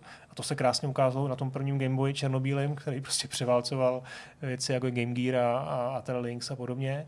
A postupně se to ukázalo i kreativníma věcma, kreativníma konzolema, jako bylo DSko, který jako odolalo skvělému PSPčku a 3DSko další super věc. Takže tuhle éru, která pravděpodobně úplně neumírá, samozřejmě máme tady Switch, který je přenosný, ale je to takovej ten ano, řekl jsem to správně, přenosná konzole, než tohle byly pořád kapesní konzole, které se ti vešly do té kapsy nebo někam a je mi to docela líto, no. Chápu, tak uvidíme, kam to Nintendo prostě se posune dál, že jo? Tak no takhle, to se příští rok asi bude novej Switch. Switch asi přijde, předpokládám nějaká pro verze nebo plus verze nebo něco takového, aby zachovali tu terminologii, ale to určitě není jako vytesaný do kamene, že už nikdy nemůže být žádný handheld, že jo? Třeba se k tomu prostě vrátí a lidi potom budou prahnout, takže to třeba někdy se vrátí nějaký Game Boy 2037. Chcete se vracet k té akvizici ZeniMaxu třeba? Jak tomu, co jako můžeme říct? Nevím? Tak to je docela jako podle mě asi věc, která je jako zásadní, co se stalo. A asi jako, jak to komentovat, si myslím, že moc nemá smysl. Prostě byl to jako velmi důležitý tah v tom šachovém souboji mezi Sony a Microsoftem. Já jsem v tomhle hledu strašně akorát zvedavý, jak prostě přistoupí Microsoft k té exkluzivitě. Furt kolem toho tancujou, pořád to řešej, na jednu stranu zaznívá, nechceme vám ty hry ukrást, nekoupili jsme si ZeniMax, aby jsme nás tady okradli o vaše hry. Z druhé strany zase ale zaznívá, jako že vlastně proč to nevyužít pro sebe, budeme se rozhodovat individuálně, tak který tituly teda budou exkluzivní a předpokládám spíš časově teda, než jako absolutně a který vůbec, jo, a to jsem vlastně strašně zdraví. Časová exkluzivita je podle mě nejbezpečnější, ta, který Microsoft může udělat, protože jak už jste naznačili, bylo by pro ně samotný z hlediska PR, ačkoliv pochopitelný biznisově, velmi jako nešťastný, nebo čelili by nepochybně velký kritice za to, kdyby to udělali učiněn absolutní exkluzivity. Byť by to bylo pochopitelné a měli by na to veškerý právo, prostě uzmout hráčům značky jako Fallout nebo Elder Scrolls by bylo bolestivý. Časová exkluzivita mi přijde jako sázka na jistotu. Velmi bezpečný tah, ty můžeš povzbudit i své platformy, dopřát to Xboxu, dopřát to PCčkářům, na tom nic neměnit a poslat to podobně jako to byl jeden z dílů té nový trilogie Tomb Raider se zpožděním, myslím, že to byl ten poslední nebo druhý. Ne, druhý to byl. Druhý díl a to trvalo rok, jo? Rok. No. I když to samozřejmě nebyla jejich hra, tam to bylo výsledkem prostě domluvený spolupráce časový exkluzivity se Square Enix. A pak to po roce prostě vydáš na ty zbývající platformy, v tomto případě samozřejmě PlayStation, potenciálně i Switch, tam, kde to bude možný, nebo to bude dávat smysl, nebo na jiný zařízení. A tam si myslím, že by Microsoftu lidi tolik nenadávali. Jasně, že nebudou hráči na PlayStationu skákat nadšením z toho, že budou rok nebo půl roku čekat na Fallout, ale to se prostě dá vydržet a to dokážu vydržet i já a pochopit to, byť jsem tady říkal, což s tím se nijak nevylučuje, že bych přál jako multiplatformní hry všem. A hlavně ta hra po roce konečně bude vyladěná, že jo, té Bethesdy. To bude selling point. Takhle to musí podávat, pak mezi sebou si ty fanoušci. Ježiš, to bude vtipný na to, že to na Xboxu a PCčkáři to budou beta testovat. Já jsem chtěl ještě říct jenom to, že vlastně tohle pro mě obecně to nakupování, nebo to, jak vlastně velký vydavatelé a různý investiční žraloci nakupovali malý studia, to vlastně se stalo takovým motivem celého roku, jedním z těch velkých trendů. Já jsem tady jenom vypsal, Tencent koupil Funcom, Saber Interactive a Vertigo Games si koupila nějaká skupina Embrace Group, Ready at Dawn, Oculus nakupoval docela, Deck 13, koupený Focus Home Interactive, Rockstar si nakoupil Ruffian Games, přeměnoval si, to jsou ty skoti, co dělali Crackdown. Přesně tak. Ano. Croteam. Jo, asi by se dalo i pokračovat. Takže furt taková konzolidace té branže funguje. Myslím si, že jako moc velkých studií nebo moc takových nadějných studií nám nezbylo. Já furt koukám na to svoje oblíbený AIO, Interactive, ty Dány. A furt se divím, že jsou ještě nezávislí. Oni si to asi vyzkoušeli v tom Squareu a pak se zase osamostatnili, takže se do ničeho nehrnou. A o Remedy se spekulovalo pořád, jo, že Sony by je mohla chtít lovit. Nebo tak, to. Ono už fakt není moc čeho brát. No. A jako THQ Nordic, že ho hodně nakupovalo taky ještě. No tak ten Embracer, že to je pod nich. Ale tam bylo i víc studií než ty dvě. No to jo, tak oni dělali v rámci jedné akvizice třeba 15 věcí, že jo, to bylo jako nebo v rámci jedné oznámení. Obrázek na Twitter je tam 12. Nedávno asi 8 společností. No, bylo to fakt šílený.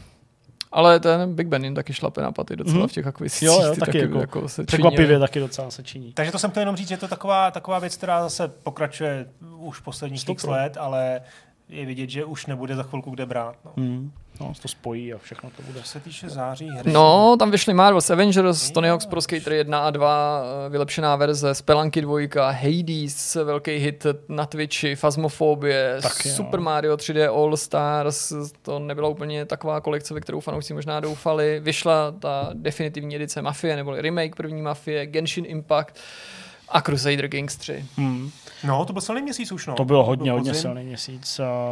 No hele, Marvel's Avengers prostě, to je problém, tam prostě se to jako mele, takže ani aktuální DLCčko s paní Hokajovou příliš nějak jako nenadchlo, řekl bych, a i ten příběh, který vlastně přinesla, tak není asi úplně jako to, co hráči očekávali.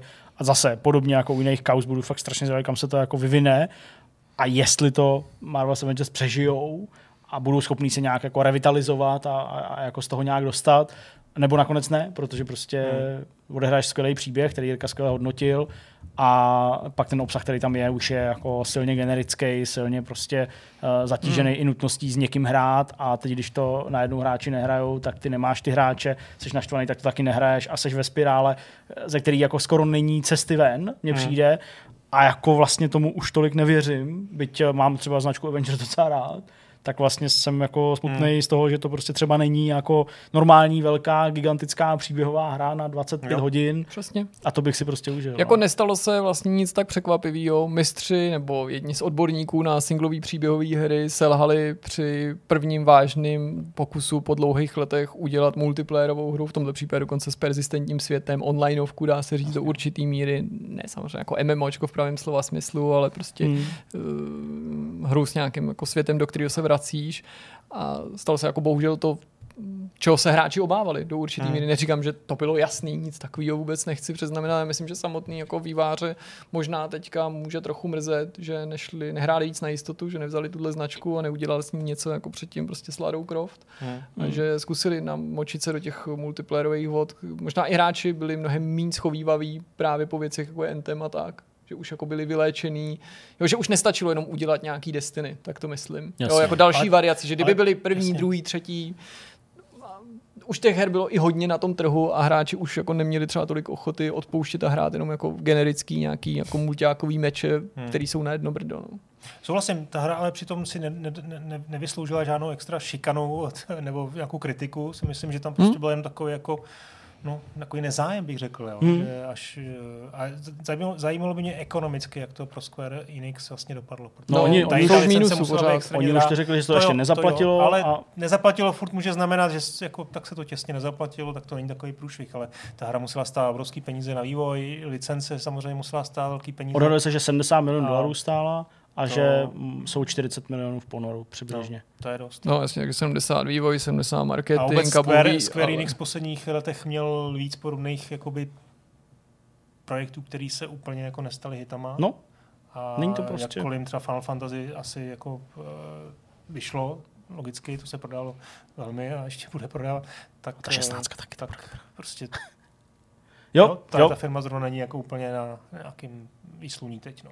Na rozdíl třeba od Capcomu, když jsme u toho Japonska. No, Tony Hawk's Pro Skater, tam se podle mě sešlo všechno tak správně, jak má, když to teda podám proti té Mafii definitivní edici trošku, to jsme se tady bavili o těch chybách, tak tady si myslím, že si ty vývojáři krásně identifikovali, prostě co tu hru dělá jako tak populární.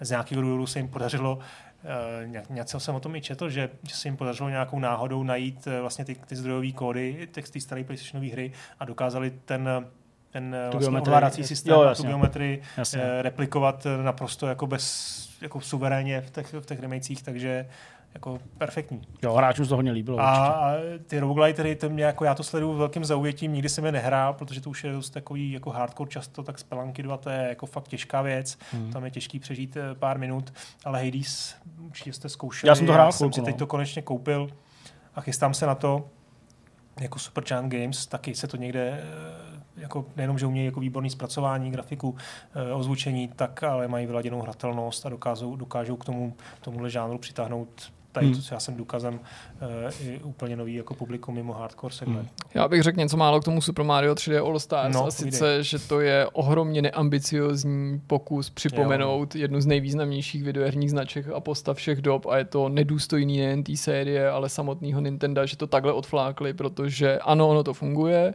ano, je tam něco málo navíc, nějaká hudbička, jde to ovládat, dostalo to nějaký update, ale prostě tam není nic, co z toho mohlo udělat jakousi virtuální pokladnici, encyklopedii, je to jakýsi amalgám toho, co kritizuju na těchto jako kolekcích, jako nudných, bez jakýkoliv snahy to vylepšit. A teď nemluvím o grafice, já bych jim ani nevyčítal, že ta hra třeba vypadá tak, jak vypadala, ale prostě a v kombinaci s tou velice jako lacinou snahou vyvolat uměle pocit, že to je nedostatkový zboží, který bude staženo, jako opakovaně zdůraznili z prodeje, to je podle mě jako nepochopitelný a obtížně jako přijatelný v momentě, kdy ta hra nepředstavuje právě nic výjimečného. To není ekvivalent toho, když v 90. letech Disney stahoval filmy z VHSek, aby je znovu mohl po čase a třeba ve vylepšené verzi uvízt do kina. Jako ani náhodou. Ohromná škoda, prostě vyplejtvali potenciál té značky na něco naprosto banálního, co za ně mohl sflikovat jakýkoliv outsourcer, prostě jakýkoliv rutinér. A navzdory tomu Sunshine, skvělá hra. Hele, byl až překvapený, jaký vlastně... No to je ten kontrast toho, že to je strašně blbě hodnotilo. No. Máš prostě 3 úplně boží hry, jako fakt dobrý hry, i po těch letech perfektně fungující. No, ta 64 je prostě... Ale je dobrá, jako ta kamera je prostě... Jako, ale furt to jde. Ale dobře, tak prostě i kdyby jenom Sunshine i kdyby jenom Galaxy, ale prostě to bylo strašně těžký, jako co hodnotíš? Vlastně hodnotíš jako hry, které určovaly prostě tenhle žánr nějakých trojrozměrných plošinovek de facto, nebo hodnotíš teda jenom tu kolekci, která je fakt úplně jako hrozná, jak říká Jirka, to je fakt strašně těžký, no. Souhlasím. Pak tam je ta Mafie, to jsme tady tak nějak jako rozebírali, těžko tady asi můžeme suplovat prostě nějakou jako druhou recenzi Mafie nebo naše dojmy. Myslím, že jsme tomu věnovali fakt strašně moc, a je to spíš jenom poukázání, že opravdu ta hra vyšla, zaznamenala vřelý přijetí od hráčů v České republice, řekl bych hodně. No ale nestala se událostí v celosvětovém měřítku, stala se menší událostí než původní Mafie. Což je samozřejmě jako velká ambice, je to jako obtížný, ale jsou tady právě jiný remakey a remastery a vylepšený verze, jako je zmiňovaný Tony Hawk nebo Final Fantasy, který ukazují, a koneckonců i ten Resident Evil, který dokazujou, že můžeš i jenom s vylepšenou verzí jako znova vzbudit velký ohlas. Prostě samotného mě mrzí, že Mafie se letos nebude v těch žebřících počítat mezi ty nejvýznamnější události právě z toho jako celosvětového, z toho globálního, ne toho ryze českého, ale jsem zase daleko od toho označit to jako za zklamání, nebo nedej bože propadák. Jo? Ne, to prostě ne, jako... je spousta moc dobrých důvodů si tu hru zahrát, jenom to nedopadlo tak, jak jsem doufal. Jo. A Genshin Impact, to je vlastně taky těžká hra na hodnocení, protože ta hra je jako objektivně dost zábavná. Je to dobrý klon, povedený klon Zeldy, ale takový ten klasický klon, kdy se tam někdo jako analyzoval hlavně biznisově v Číně a opravdu hodně tlačí na peníze. Jo, takže jo, tohle bych svým přátelům nedoporučil, popravdě řečeno. Crusader Kings 3 jako strategie, která prostě uchvátila milovníky tohodle z toho, jako řekněme, až skoro hardcore žánru, bez jakýhokoliv tady nějakého omlouvání, ale prostě my jsme se tomu na Vortexu nevěnovali z toho důvodu, že prostě nikdo z nás tady asi jako není až tak zapáleným fanouškem do tohodle žánru, tím ale rozhodně nejde prostě snížit tu skutečnost, že se to stalo hitem a fenoménem, určitě jo. Já osobně jsem se k ní nedostal ani na minutu, já jsem ji prostě jako fakt ani nehrál. Na druhou stranu mě ale úplně fascinovaly některé streamy, které jsem jako tu a tam sledoval, co tam všechno jde dělat, co tam všechno dělat nejde, i když toho je spíš méně než víc.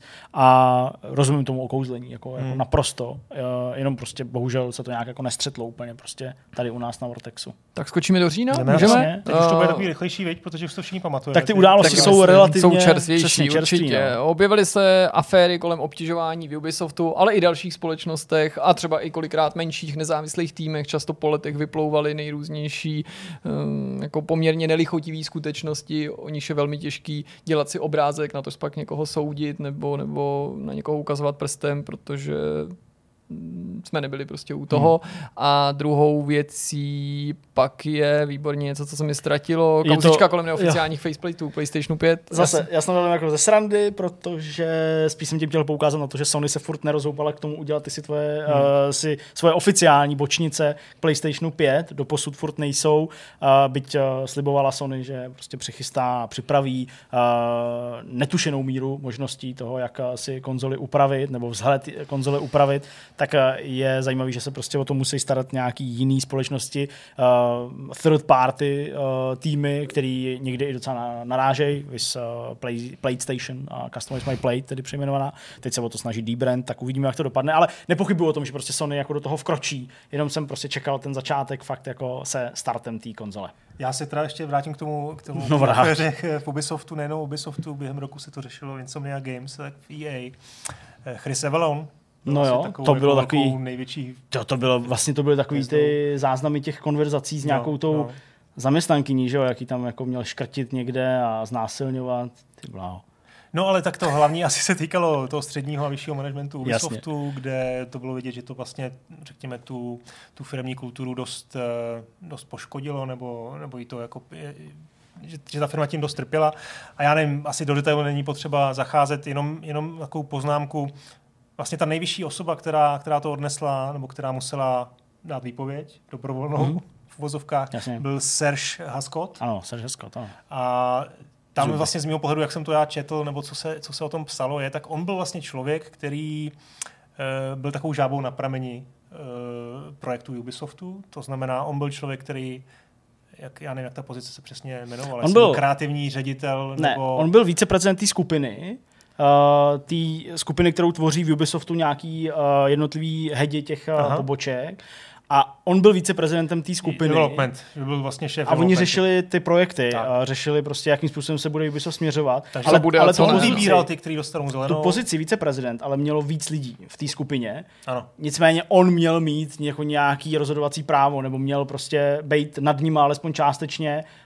Byl to asi ten důvod, proč to byl zrovna on, kdo z té skupiny odešel a proč Yves Guillemot pak vlastně říkal, že se jako on stane šéfem té skupiny, aby na ní dohlížel minimálně po nějakou omezenou časovou dobu, aby se to dalo do pořádku, protože to vlastně šlo v rozporu s tím, co Ubisoft říkal předtím, že budou měnit ty své postupy a vlastně se to nestalo a to. Ale, jo, ale tak to podstatné, co jsem chtěl říct, že vlastně se tradovalo, že teda on byl člověk, on byl ta žába na prameni, která rozhodovala o tom, jaký hry budou, ne snad teď se nechci dostat do toho, jako že tam mají být ženský postavy nebo že prostě bránil tady tím té inkluzivitě a diverzitě a podobně, ale že on byl ten, který lpěl na tom, že se bude držet tak často kritizovaná vlastně stereotyp toho world designu. No. To znamená, teď tady je naděje, že tohle by mohlo být takový svěží vítr do těch oken Ubisoftu. Tam padly dokonce nějaký konkrétní projekty, které byly jim zrušený, které vypadaly hodně nadějně, to si přesně už nepamatuju, jestli si vzpomenete. To ale zmiňovali se i třeba věci, které posléze byly dementované, jako že já nevím, že v Odyssey měla být původně hlavní hrdinkou jenom žena, jenom ta Cassandra, že to bylo jejich jako přáním, aby tam byl i muž a že jako to je právě vlastně to, co jsem chtěl jako říct, že celý tohle téma je strašně složitý, že se v něm míchá strašně moc věcí. Některý typ, nebo propouštění nebo odchody lidí, buď z herních studií nebo herního, protože někteří jsou vyvolaný obviněním z obtěžování, jiný z nějakých jako morálních pochybení skoro až na domácí frontě, naráží tím na odchod jednoho z vedoucích Assassin's Creed Valhalla, že jo, toho projektu, který měl být nějaký mimomanželský poměr a to mělo být jakýmsi katalyzátor toho jeho odchodu, nebo což mi přišlo skoro až absurdní. Tam měl takový agresivní manažerský styl. Tam se zase mluvilo o tom, že on je vyvolává nějaký toxický prostředí, a teď, ale jako já to prostě nemůžu hodnotit. Ne protože jsem posera, nebo protože se nedokážu vyhranit, ale protože si myslím, že každý ten případ bude úplně jiný a protože vůbec jako nemáme možnost to spravedlivě nebo férově posoudit, když jako jsme tam nebyli. A přesně, tak já si půjčím například toho Ansela. Je Ansel tyrán, který prostě slovy některých těch jeho kritiků, on sám to posléze ventiloval, že o něm bylo řečeno, to je člověk, který tam jenom sedí, dává rozhovory, dělá za sebe machra a přitom nic neumí. A nebo je to prostě génius, který stvořil ty značky a tohle jsou nějaký zneuznaný bývalí kolegové, respektive podřízený, který po něm kydají špínu. Já to prostě nevím a nemůžu to jako řešit a nezávidím lidem ani firmám, který to řešit jako musí, protože... Jasně, no. Jasně. Jsem samozřejmě proti ale jako vykořistování těch lidí. Já jsem to chtěl jenom na osobě toho Heskota jsem chtěl jako zmínit to, že možná, že by to mohlo jako znamenat nějaký... No to jo, jenže já jsem jak právě nechtěl, aby to vysnělo, takže... Ty lidi, někteří byli donucený svým místa nejen Ubisoftu opustit, kvůli tomu, že měli někoho obtěžovat. A my nevíme s jistotou, jestli se toho skutečně dopustili. A potom vlastně nechci říkat, že to je dobrý, i když odešli z úplně jiných příčin, protože to otevře třeba cestu jako jiným projektům, jo, že jsou to takové jako jasně. Jo, no, že jsou to prostě jako věci, které spolu nakonec souvisí, ale kdyby ho vyhodili za to, že nedával zelenou jako dobrým nebo inovativním projektům, jen do toho, jen ať, jako to ani neřešme, jestli je to fair nebo nefér, tak pak se bavme o tom, že je tu naděje, aby ty projekty byly třeba kreativnější nebo variabilnější. Ale takhle nevím, jestli to prostě slučovat. Jo, to s tebou souhlasím, to je pravda. Uvidíme. No, vyšly nějaký hry, taky, to je jasný, i v říjnu, pořád, furt vychází nějaký hry, Crash Bandicoot 4, It's About Time, recenzoval Jirka, asi jako dobrý návrat, ne? Já myslím, že jsem tomu dal 9 a málo chybilo od absolutoria, jako to byl jeden z nejlepších Crashů, okay. Já to kdy vyšel, byla to prostě skvělá hra, jako čekal jsem doskal jsem mnohem víc, byl jsem extrémně překvapený, jak povedený to bylo, jak staromilský, ale přesto... Nekoukám na mě. No, fakt, tak ty jsi tady totiž otočil smajlíka, tak jsem nevěděl. Já Crash nemám moc rád, jako obecně, jako vlastně koncept té plošiny. To, že to je neférový. Ne, no tak právě obtížnost se zhodují prostě tunel, no, tak já jsem prostě příznivec Mariovek. A to je pravda. Ale jinak samozřejmě hrál jsem to, dostal jsem se asi do poloviny, pak mě to prostě přestalo bavit. A nebylo to tím, že by to bylo moc obtížný. Rozumím. No tak ono, když to hraješ na tu jednodušší obtížnost, nebo si dáváš ty checkpointy, nebo tu možnost jako mít neomezeně těch životů, tak se tím podle mě nakonec prokouše metodou pokus omyl každý, i když to určitě není ten způsob, jak si to jako vychutnat nejlíp. Baldur's Gate 3, co by hra, která vyšla zatím jenom v Early Accessu, velký čekání na pokračování této legendy, ale vyvolávající obrovskou nějakou rozepři v té komunitě fanoušků, protože rázem prostě tahový souboje, rázem prostě věci, které jsou sice plně podřízený pravidlům Dungeons and Dragons, což by vlastně mělo být to, co měli ty fanoušci asi přivítat, ale ne všichni fanoušci Baldur's Gate jsou úplně jako blázniví milovníci Dungeons and Dragons, ačkoliv to třeba nemusí znít jako logika, no, tak to vůbec hrát, prostě ani, nemají rádi ten styl třeba a měli rádi styl starých Baldur's Gate prvních 2 dílů, nebo prostě 2 dílů této série, takže to vlastně jako chápu, ale myslím, že ten tým v Larianu jako o tom umí hezky mluvit, umí to hezky podat, asi dělají fakt jako dobrý věci ve smyslu nějakých takových RPGček a prostě systémů. Hezky to staví, v Divinity to ukázali jasně. Baldur's Gate 3 si myslím, že se hráčům alespoň prozatím líbí, tak nějak to jako vnímám. A já jsem to hrál chvilku, když to vyšlo, pak jsem řekl, že to odložím a prostě počkám, až to bude plný, protože utápět v tom ten čas, vždycky si necháváte reloadnout ty savey, které většinou prostě nefungují dál, tak to bylo takový jako bolestivý, ale jsem taky zvědavý, těším se na to. Graficky se mi to strašně líbí a ten systém je prostě fajn. Mario Kart Live to máme, Home Circuit, hra, která je takovým jako průnikem skutečných hraček a těch digitálních. Já jsem bohužel zatím neměl možnost to vyzkoušet, což mě velmi mrzí. Přáli jsme si to recenzovat, nedostali jsme se k té review verzi, protože těch bylo velmi omezené množství a zatím jsem do toho neinvestoval ze svýho, protože se bojím, že obrovský nadšení, který to pravděpodobně na začátku vyvolá, by mohla vystřídat po relativně nedlouhým čase jakýsi omrzení, ačkoliv pořád zůstane jako to pozitivní, tak je to prostě dost drahý a bojím se o trvanlivost. Jo, souhlasím, je to přesně tak, ono to dlouho nevydrží, ale ta unikátnost toho zážitku je tak jedinečná, že to doporučuji zkusit, kdyby si to měl třeba ode mě počít. To zní jako zkusit zní bezpečně. A další věc je, že když to teda má mít opravdu grády, to znamená, máš hrát multiplayeru, tak samozřejmě potřebuješ mít 2 switche a dva tyhle kolekce live, no, takže v tomhle směru jako ta investice je velká, no, ale jako zase klasický ten Nintendo zážitek. Mimochodem je hrozně zajímavý příběh vývoje tady té hry. Jo. Asi jste to tady možná i taky řešili. Jasně, dělají to ty Američani. Dělají to ty Amíci, kteří dělali vlastně ty Guitar Hero, myslím, dělali nebo ne, nebo něco. Ne, studio snad vývář, možná nějaký další periferie, nebo něco takového, občas oni se nějak soustředí na to právě, na ten průnik digitálního. Oni se pak osamostatnili z Activisionu právě o těch tanečních věcí nebo těch rytmických záležitostí a tady to dělali asi 3 roky, přišli za Nintendem a ty se na to hned prostě schválili. Oni tak vyprávěli v tom rozhovoru, prostě přišli jsme za Nintendem, ukázali jsme jim to a hned začali volat lidi z kanceláří, pojďte se na to podívat, to je pecka, jdeme do toho.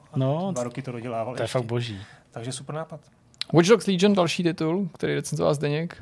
No, jako mě vlastně to docela zklamalo, protože já jsem očekával od Clinta Hawkinga trochu víc, ale není to jenom o tom, že bych nedostal, co jsem si představoval, jo? To je častý argument taky, že prostě vy od toho očekáváte příliš.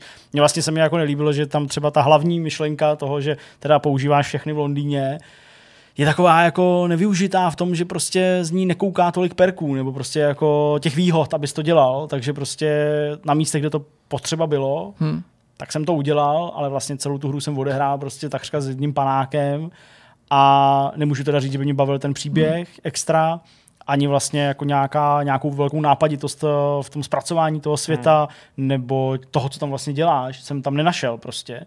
A přišlo mi to hrozně plytký vlastně.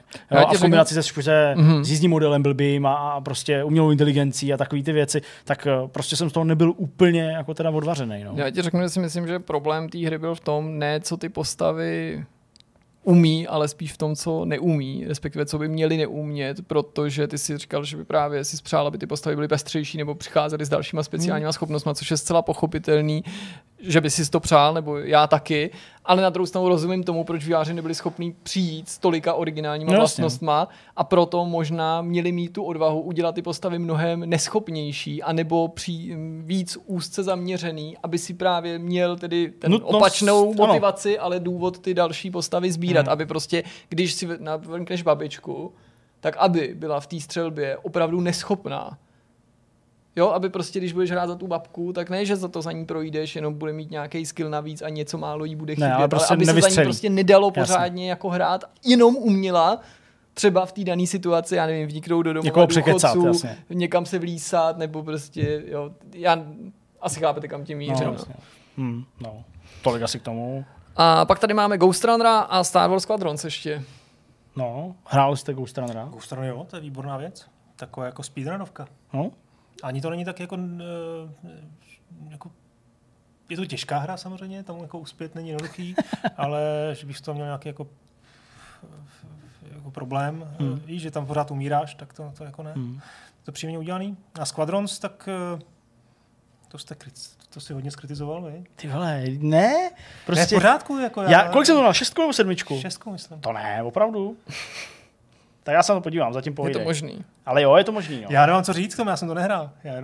Já jsem to hrál trochu a to mluví samo za sebe. Rozhodně jsem se na tu hru velmi těšil, dokonce jsem měl být já, kdo ji bude recenzovat a nějaké recenzovat něco jiného, ale vinou nějakých okolností a to jsem se já pustil. Možná jsem dělal v tu chvíli toho Crashe. Jo, já jsem to tež rozrecenzoval, ale pak přišel Crash a to, jak znám moc, Zdeněk prostě hrát jako nebude.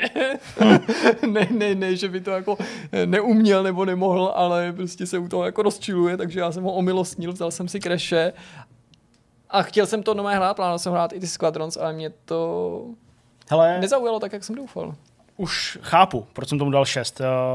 Podotýkám jenom prostě Vortex jako opravdu, my tady hodnotíme fakt jako 1 až 10. Jo? Jakože 5 je průměr a průměr není hra, kterou jako hejtíme, nebo na kterou byste měli společně s náma tady prostě plivat z 5. patra prostě domů radost. No to jsme museli vysvětlovat i u té Mafie, která dostala sedmičku. Mnohokrát. Že to není jako, že byla vláčená špínou. 6 z 10 prostě hra, která je v mých očích mírně nadprůměrná a rozhodně se bude líbit prostě milovníkům Rogue Squadronu a prostě dalších her, který samozřejmě tomuhle předcházely a kterýma se výváři nechali inspirovat. Ale ano, teď, když jsem si tady přečet vlastně jenom ty plusy a mínusy a připomněl jsem si to, tak jo, prostě ta hra paradoxně trpí na to, s čím nemají problém jiný, míň záživné věci. A to, že prostě vývojáři před vydáním řekli, že prostě proto nevydají žádný jiný obsah, než který tam bude. Pak to trochu změnili, přišly nějaký nový módy, přišly nějaký nový ty lodě. Ale tady bych si klidně jako představoval, že jako tady budou přicházet další a další bojiště ze světa Star Wars, další a další lodě a prostě budou se snažit balancovat, budou tam dělat eventy a prostě nalákají na to ty hráče, protože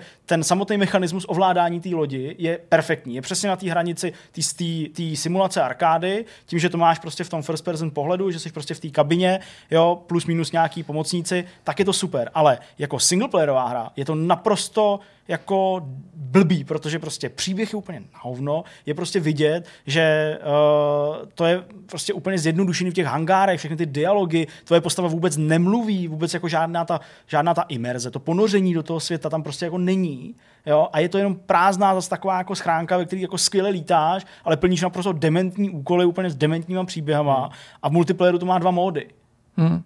Jo, prostě... to já nechápu, proč se vůbec jako zavazovali, byť to pak porušili, ale to jim bych jim ani nevyčítal, proč se zavazovali k tomu nesmyslu, že to je jedna hra za ucelenou cenu, ke který už nic nepřijde. To samo o sobě totiž působilo na začátku jako limitující faktor a mohlo to té hře v těch recenzích uškodit, protože ta hra, každou hru recenzuješ ve stavu, ve kterém ti dorazí, to je jasný, ale v určitých hrách vnímáš ten příslib. A mátkou. Assassin jakoby neměl sám o sobě dost obsahu, tak Ubisoft mluví vždycky o tom rozšiřujícím obsahu ještě předtím, než ta hra vyjde.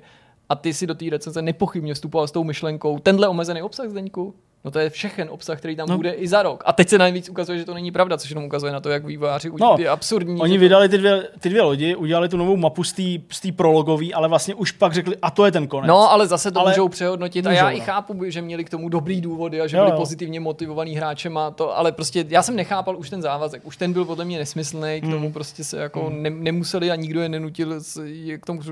Hele, mě na tom vadila jedna věc, který se dotknula, to byl ten hangár, že to působilo v těchto těch situacích, tam, kde to mohlo být nejsilnější, jako nějaká laciná imitace Wing Commandera z 90. let. Stejný systém, chodíš mezi hangárem, velínem, nějaký briefing room, jsou tam postavy, ty je můžeš prokecat, ale to, co bylo ozdobou her jako Wing Commander nebo Star Lancer, se tady stalo takovou jako opakovanou připomínkou toho, jak nudně k tobě ty postavy můžou odříkávat nějaký banální věci a ty seš na takovým jako pochybách, jestli to máš vyslechnout, protože se to od tebe očekává, ale bloumání po Normandii mezi misema, anebo jestli se tam právě na něco toho Mass Effectu zazní něco, co je důležitý, nebo co by si nechtěl přeslechnout. Přesto si to zahrajte ve VR, pokud máte možnost. Ve VR je to fakt super. A s kriplem. Klidně, jasně. A je to přesně plně hratelný ve VR, třeba na rozdíl od Ace Combatu, což asi zasluhuje určitě taky pochvalu. Tak pojďme na listopad, měsíc, kdy vyšly konzole nový generace, obě v rozmezí pár dní, i když samozřejmě to bylo ještě rozfázovaný tím opožděním vydáním PlayStationu, říkám to správně, PlayStationu u nás v Evropě a dalších zemích oproti těm, jako, který byli v té první fázi.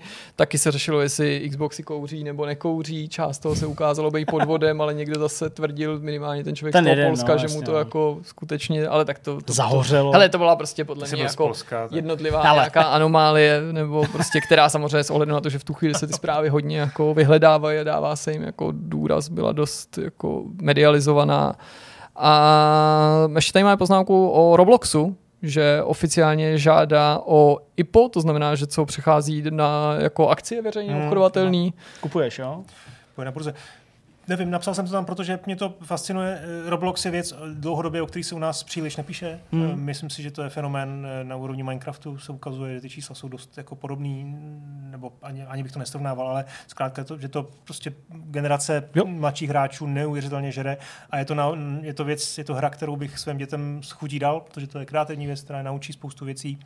A tohle bude zajímavá věc. Těším se na to, jestli do toho dám nějaký peníze, to nedokážu říct. Nakonec. A co CD kupoval jsi teďka? Nakonec, já jsem o tom psal na Twitteru, že je už čas do toho stoupit, ale potom jako, co se ještě dělo dál, těch pár dní dalších, tak jsem si říkal, ještě radši počkám chvilku. Jo, máš obavy, že se to ne... já trochu předbíhám samozřejmě, pardon. Ne, jako bál jsem se a jestli do toho vstoupím, tak určitě to nebude moc peněz. Nedám do toho všechno. Tak. No k těm launchům, to je jako, že bychom to přeskočili. No. Co k tomu říct? No? To asi bylo řečeno už všechno. Ty právě. Ale... Hele, já jenom zpětně musím vlastně jako reflektovat to, že jsem nesmírně vděčný, že jsme mohli mít ten PlayStation dřív. A ne teď jako jenom proto, jako že teď... jsme dělali dřív PlayStation. Ne, ale jakože bychom to nezvládli. Prostě kdyby to přišlo až jako s datem vydání té hry, té konzole, nebo prostě krátce před tím, tak jako... Teď mluvím obecně za nás, jo. Jasně, Jirka dělal celý ten servis k tomu PlayStationu, ale já to prostě beru jako za Vortex, že prostě to bychom tady střelili do hlavy z toho. Prostě, kdybychom to neměli mít tu možnost otestovat v klidu dřív s těma hrama, s tím hardwarem a tak dále, tak prostě to by bylo úplně jako pohroma. To by bylo prostě mayhem, takže to jsem rád. Já jsem obdivoval, jak jste tady makali a hráli a vydávali jednu za druhou a ještě jste vlastně reportovali všechny to zpravodajství kolem, který se v těch týdnech listopadových opravdu jako bylo hodně. Za mě jako nový konzole samozřejmě byl to jako, asi jsme to všichni cítili stejně, že to nebyl nějaký vysloveně jako pokrok nebo nějaká jako jasně nová generace se tomu říkalo, nebo říká, ale byla to taková evoluce spíš, ale jo, zažil jsem pár hezkých pocitů s různýma hrama, ať už tak jsem si kvůli tomu koupil 4K novou televizi, takže ten Miles Morales tam vypadal opravdu pěkně s tím ray tracingem a Playroom a Stealth Playroom. Ukázalo mi to prostě ty možnosti toho DualSenseu, taková jako drobnostka, ale udělalo mi to velkou radost, takže na Xboxu, nevím, jestli to teď jako mluvit nějak, jako už zase říkat to samé, co se už jako dostatečně propíralo, že tam nebyl vlastně jediný titul exkluzivní, mě jako strašně fascinuje. Myslím, že byla i škoda, že zůstali u toho stejného ujíčka, že tam ta kontinuita byla taková, jako rozumím tomu zase z jiného pohledu, že ty lidi byli zvyklí, ale zase u té PS5 my jsme o tom psali, že na Facebooku, myslím, že s tebou, že člověk potřebuje si na to zvyknout, že to trvá, že ty změny jsou občas se zdají být horšímu. Myslím si, že na tom jako i do dneška trvám, že některý jsou horšímu, ale prostě bude se to ladit a je tam spousta věcí, které dělají dobře. A Microsoft, doufám, že se to k vám dostane, ke všem hráčům dostane co nejdřív, protože to bude ještě chvilku trvat. Ty informace od Sony jsou, že možná únor, březen, možná ještě později, že by to mohlo být jako v dostatečných objemech a taky doufám, že se dočkáme dalších her. A pochopitelně i v listopadu vycházely očekávané tituly, velká spousta her jako Assassin's Creed Valhalla, Need for Speed Hot Pursuit ve vylepšené verzi, mírně vylepšené verzi. A jsou to tituly, kterých se dotknul i Honza ve svém povídání, to znamená novinky pro PlayStation 5 jako Astro's Playroom, Spider-Man Miles Morales, Demon's Souls, remake, anebo už mnou zmiňovaný datadisk k Vovku s podtitulem Shadowlands, který opravdu jako nečekaný míře znovu nastartoval zájem o World of Warcraft. Tak já to klidně začnu. Valhalla. Prostě dal jsem tomu obod víc než Legionu. A já jsem vlastně nerecenzoval tu třetí největší Ubisoftí hru letošního roku, což byl Immortals a k tomu se ještě dostaneme asi. My ho tady ani nemám napsaný, vy, člověče. A ten vyšel v prosinci začátku, to je jedno. Tak vlastně se asi stalo to, co jsem tak nějak jako myslel, že se stane v tom horším případě, v tom horším jako scénáři, kdy prostě dostaneme hru, která je jako nesmyslně obrovská, zase se jako na to na ní narážíme, ale ano, dodávám druhým, prostě respektuju to, že někdo opravdu si to koupí za těch $70 nebo $60 a prostě chce to hrát následující rok a všechno vyzobat. Prostě jsou takový hráči, já takový hráč prostě nejsem, tím neříkám, že bych něco kvaltoval nebo přeskakoval, prostě dávku to trochu jinak, ale vlastně jako vadilo mi, jak je to strukturovaný, jak prostě jako jednoduše to působí, jak takový jako slepenec prostě nějakých jako příběhů a ty vlastně se stáváš prostě někým, kdo jde vždycky někomu pomoct a ty vlastně ani nevíš pořádně, proč mu jdeš pomoct a ty mu pomůžeš natolik, že on se ti rozhodne na konci pomoct. A prostě tohle uděláš 6krát a pak ti na konci všichni pomůžou, někdo ti trochu zradí, někdo ne, ale jako vlastně to nakonec nebylo tak dobrý, jak jsem myslel, a to jsem byl docela naladěný na tu vikingskou stylizaci a vůbec to zasazení a tak dále. A i tu skutečnost, že třeba probádám něco jako historického, protože vždycky jsem s tím spojoval toho Asasína z období, který mě není příliš jako známý, tak to nakonec taky úplně jako nedopadlo.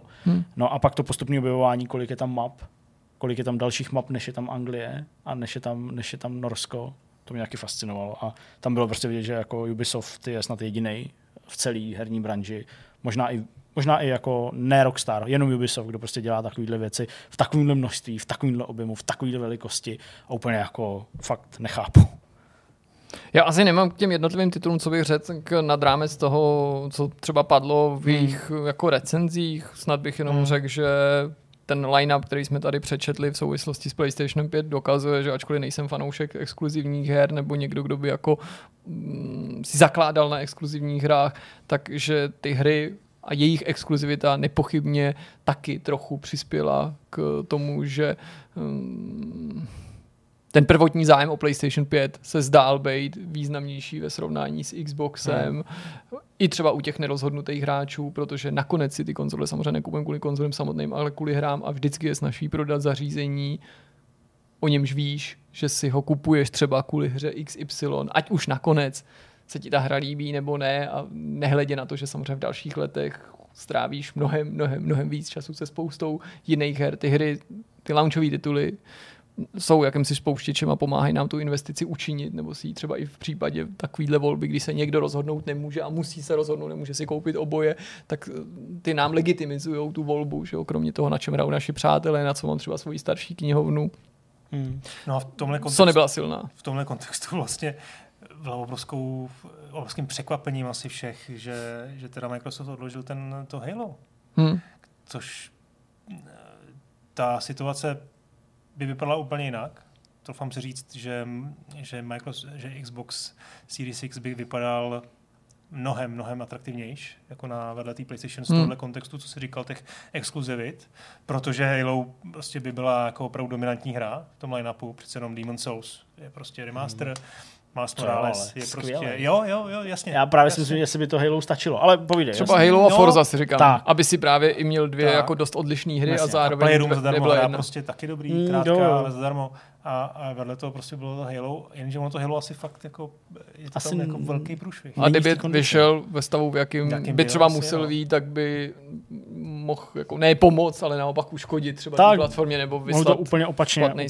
Ale jenom jak ty jsi říkal o tom UIčku toho Xboxu novýho, že je vlastně shodný jako s tím UIčkem, který už nějakou dobu byl na Xboxu One, tak já jsem to měl vlastně úplně stejný pocit. Pocit jako když si koupíš nový počítač s novým hardwarem. No, jasně.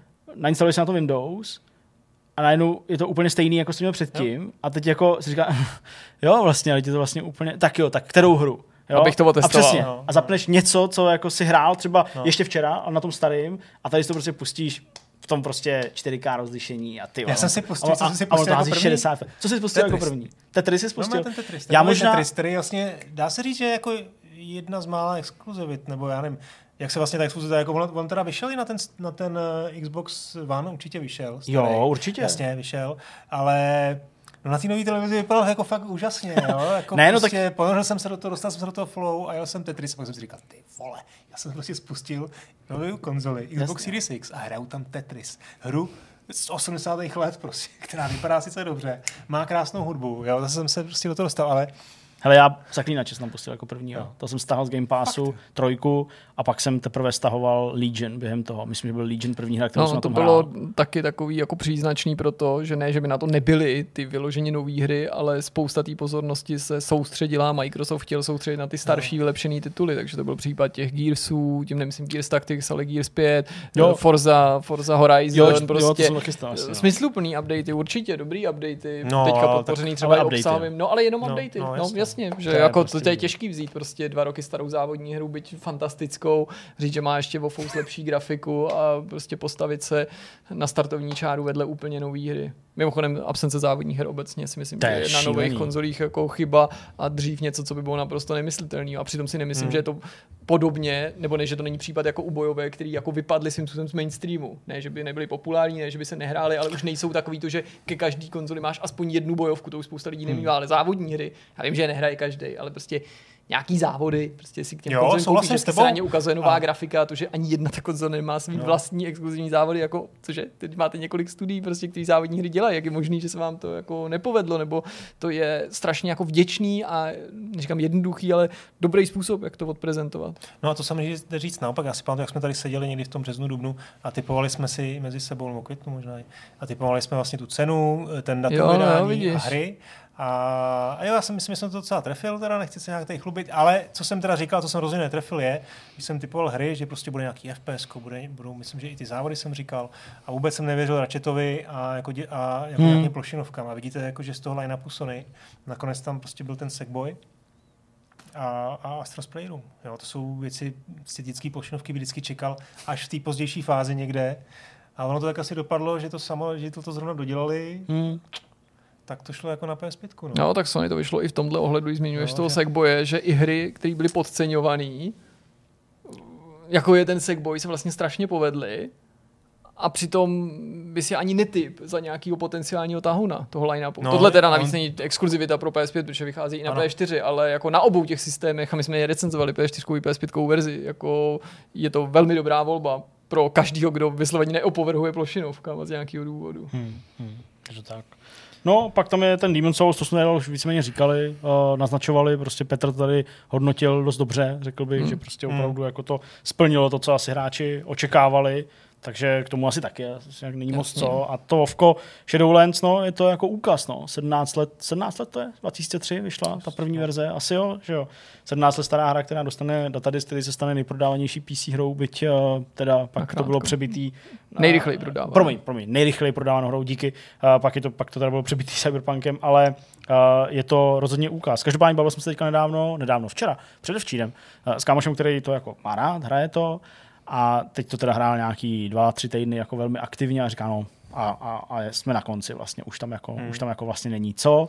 A vlastně jsme se mu jako vysmáli, i když je to jako systém, který tam prostě je. A říkali, tak co nějaký jako raid, už si jako hrál nějaký raid a no jo. A to jde hrát jednou za týden. No. Já říkám, a proč jednou? No, prostě vždycky musíš počkat, než to jako reloadne, ale prostě jednou za týden. Takže jednou za týden se tam můžou dát raid a to. Ale jako asi jako super, no. Prostě velký úspěch pro tu hru jako takovou, už to tak vnímám prostě, no. No a po listopadu přišel prosinec, kdy jsme se dověděli, že BioWare opouští další důležití vývojáři, hned dva vysokopostavení manažeři, ale dalo by se říct skutečně takový ty lídi toho developmentu, skutečně jako autoři her, který udávali tón některým těm důležitým značkám. Bylo vyhlášení Game Awards, pochopitelně, který byly ještě větší, ještě sledovanější a ještě populárnější než v předchozím roce nebo v předchozích letech obecně. Dověděli jsme se, že společnost Codemasters si nakonec nekoupí Take-Two Interactive, ale EA, který jim a prostě přihodili ještě víc a ačkoliv už vedení Codemasters doporučilo akcionářům, aby prodali ty své akcie, aby vyslyšeli tu nabídku Take-Two Interactive, tak za pár týdnů bylo všechno jinak. Jej fakt posílili, doufám, že nepřijde nějaká sekera, protože Cody sklidně mohli zůstat podle mě nezávislí. A Cyberpunk. To tam je událost i vydání hry zároveň. Tak jako jinak vyšly samozřejmě i jiné hry než Cyberpunk, jako třeba Among Us na Switchi, nebo už Honzou zmíněný Medal of Honor Above and Beyond. A ještě ty Immortals teda můžeme dodat. Ty Immortals jasně na začátku prosince. No, já jsem nehrál všechny Ubisoftí věci, ale vlastně bych se nedíval, kdyby Immortals nakonec byly tou nejlepší z těch tří open worldů podzimních od Ubisoftu. Jo, opravdu. Mně se ta hra opravdu velmi, velmi líbila a většina mý kritiky se týkala toho, jak jako neuvěřitelná kopie Zeldy to je. No. Jak vy říkáte. No, já nevím, jak dalece ty témata, tady už to je jako čerství. Tak ty můžeš, jo? Protože ty jsi tady s náma nebyl. My jsme tady rozebírali tak nebo natolik, byť to byly věci celé důležitý, až jsme slýchávali kritiku, že už se tomu nemáme věnovat. Jo? Jako, chápu, ale ty určitě ten Cyberpunk, pokud se k tomu chceš nějak jako vyjadřovat, tak určitě můžeš. No já ze Cyberpunku mám pocit, že jako vývojáři si zaslouží víceméně absolutorium, protože to nebyla jejich vina, že to, co jako předvedli za těch kolik. Tak oni to oznámili 2012, ale jako asi to nebylo v preprodukci sotva, přesně, takže jako to 6 let třeba dělali. Tak, no. Tam bych jako nic, vidím obrovskou vinu, nebo obrovsky mě mrzí to, co se stalo na úrovni toho managementu, nebo toho vrcholného managementu, který rozhodl, co rozhodl. Myslím si, že tam došlo k nějakým věcem na úrovni lži, nebo na úrovni nějakého minimálně zavádějícího, tak, nebo záměrně zavádějícího. To, jako to je předmět těch žalob podstatně, no, takže dobře, ale jasně, tak to ať si tam vyřídí ty peníze mezi sebou, ne, myslím, jako, že ale jako ne, z hlediska hráčů, jo, si myslím, že to nebylo jako fair. Jo, takhle, že, no jasně. No, že vlastně CD Projekt byl doteďka považovaný za takovou poslední baštunu, posledního vývojáře, který vyvíjí hry jako s nějakým kreativním cílem a jasně, že jde o peníze, to nepopírám, ale že to je poslední vývojář, na který je jako spoleh, že jako nepovolí v něčem. Ale ukázalo se, že i tenhle CD Projekt jeho peníze, jeho akcie jsou obchodované na burze a proto musí sledovat některé záměry a svých investorů a to je bohužel ta priorita. A tam se stala ta chyba, kdy šéfové CD Projektu prostě odkládali hru tak dalece, až už asi měli pocit, že už ji nejde odložit znova a to si myslím, že k tomu mělo dojít, že to prostě měli odložit na další rok. A bohužel to neustále a ještě jako začali lhát hráčům, zejména teda šlo o ty last-genové verze, kdy tvrdili, že běží bez problémů. Somewhat good, myslím, že tam padlo dokonce konkrétně. A to si myslím, že bylo jako obrovský zklamání. No. Protože ta hra jako vlastně po čase bude fungovat skvěle. Já sám, tím jsem možná měl začít, jsem se rozhodl okamžitě ještě před vydáním, bylo mi jasný, že to je prostě openworldová hra, že bude zabagovaná, takže počkám prostě někdy na jaro nebo prostě na duben, květen, zahraju si to prostě v klídečku, až to bude mě mrzet, že to nebudu moc probrat prostě s nějakýma kamarádama, který to hrajou hned, to je jako trošku negativum, ale jinak nemám problém s tím počkat. No a tohle se stalo, no. Myslím, že vývojáři CD Projektu měli jako mají teď nejhorší vánoční svátky, co si mohli přát a je to prostě jenom proto, jak se tam zachovalo to vedení. No. No, my jsme tomu řekli strašně moc, jako ve smyslu toho, nakolik to byl záměr toho vedení, nakolik prostě to byla nějaká chyba prostě při tom plánování, nebo nemožnost to odložit a tak dále. Strašně moc jsme tady rozebírali a myslím si, že už asi jako nemá ani smysl moc do toho z naší strany zapředávat. Že si vzali jako rukojmí i novináře, to samozřejmě jako asi běžný divák nemusí. To mě mrzí taky, no, jasně. No. Jo, to si myslím, že byla taky věc, že se k tomu nepostavili úplně férově dopředu. Jsme to tady řešili před, než jsme pustili, než jsme zmačkli tačítko červený, že slíbili nějaký preview verze, mělo tam být bez problémů prostě pustit k recenzím, nepustili, udělali selekci, nevím, už bych asi jako opakoval, to jste moc krát řekli. Tak ty konzolový verze, že vůbec nebyly dispozici. Tak to byl vysloveně kalkul, že jo, prostě. To je jasný, jo, protože věděli, jaký to. A potom vlastně se to všechno ukázalo, až ve chvíli, už bylo na Metakritiku a na vyhledávání Google, bylo prostě hotovo. Jo, už teď zadáš, když zadáš recenze, tak tam budou prostě ty první, jo. Jasně, no. No. A druhá věc je, že médium, kde já dělám, tak jsme dali taky 9, jo, ale prostě dali jsme sice 9 za to, že se ta hra nám líbila, ale museli jsme říct k tomu ještě spoustu dalších věcí, to hodnocení je jenom jedna část, že jo. Ten text prostě je důležitý. No jasně. A tam prostě musí padnout to, co ta pravda, že ta hra je prostě byla hodně zabagovaná, zejména těch P4 a starých Xboxech je nehratelná.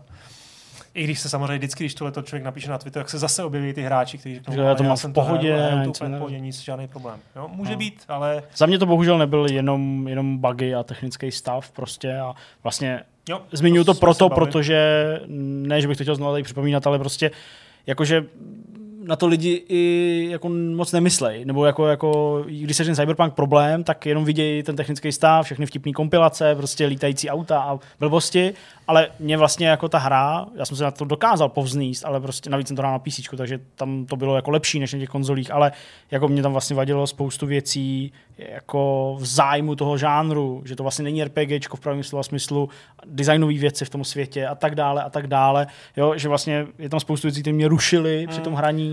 Ale to si myslím, že je tvůj typ hráče, že zkrátka takový je část hráčů, který prostě ty věci nepřekousnou a pak jsou lidi, kteří opravdu se dokážou do toho ponořit i navzdory těm chybám, navzdory možná i těm některým sporným designovým rozhodnutím, tak si jako užili skvěle. Tohle to nepopírám, já taky ne, prostě neberu nikomu i to, co...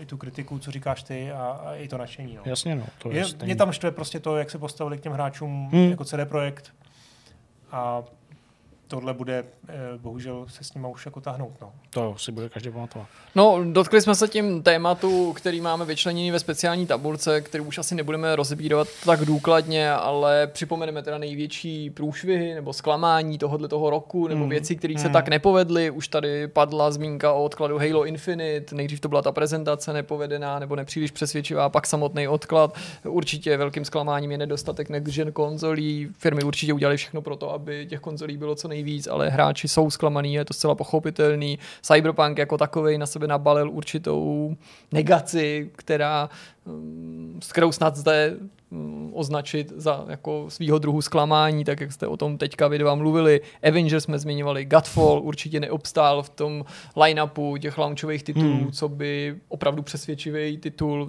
zdá se být jenom dlouhým technologickým demem, je mi líto.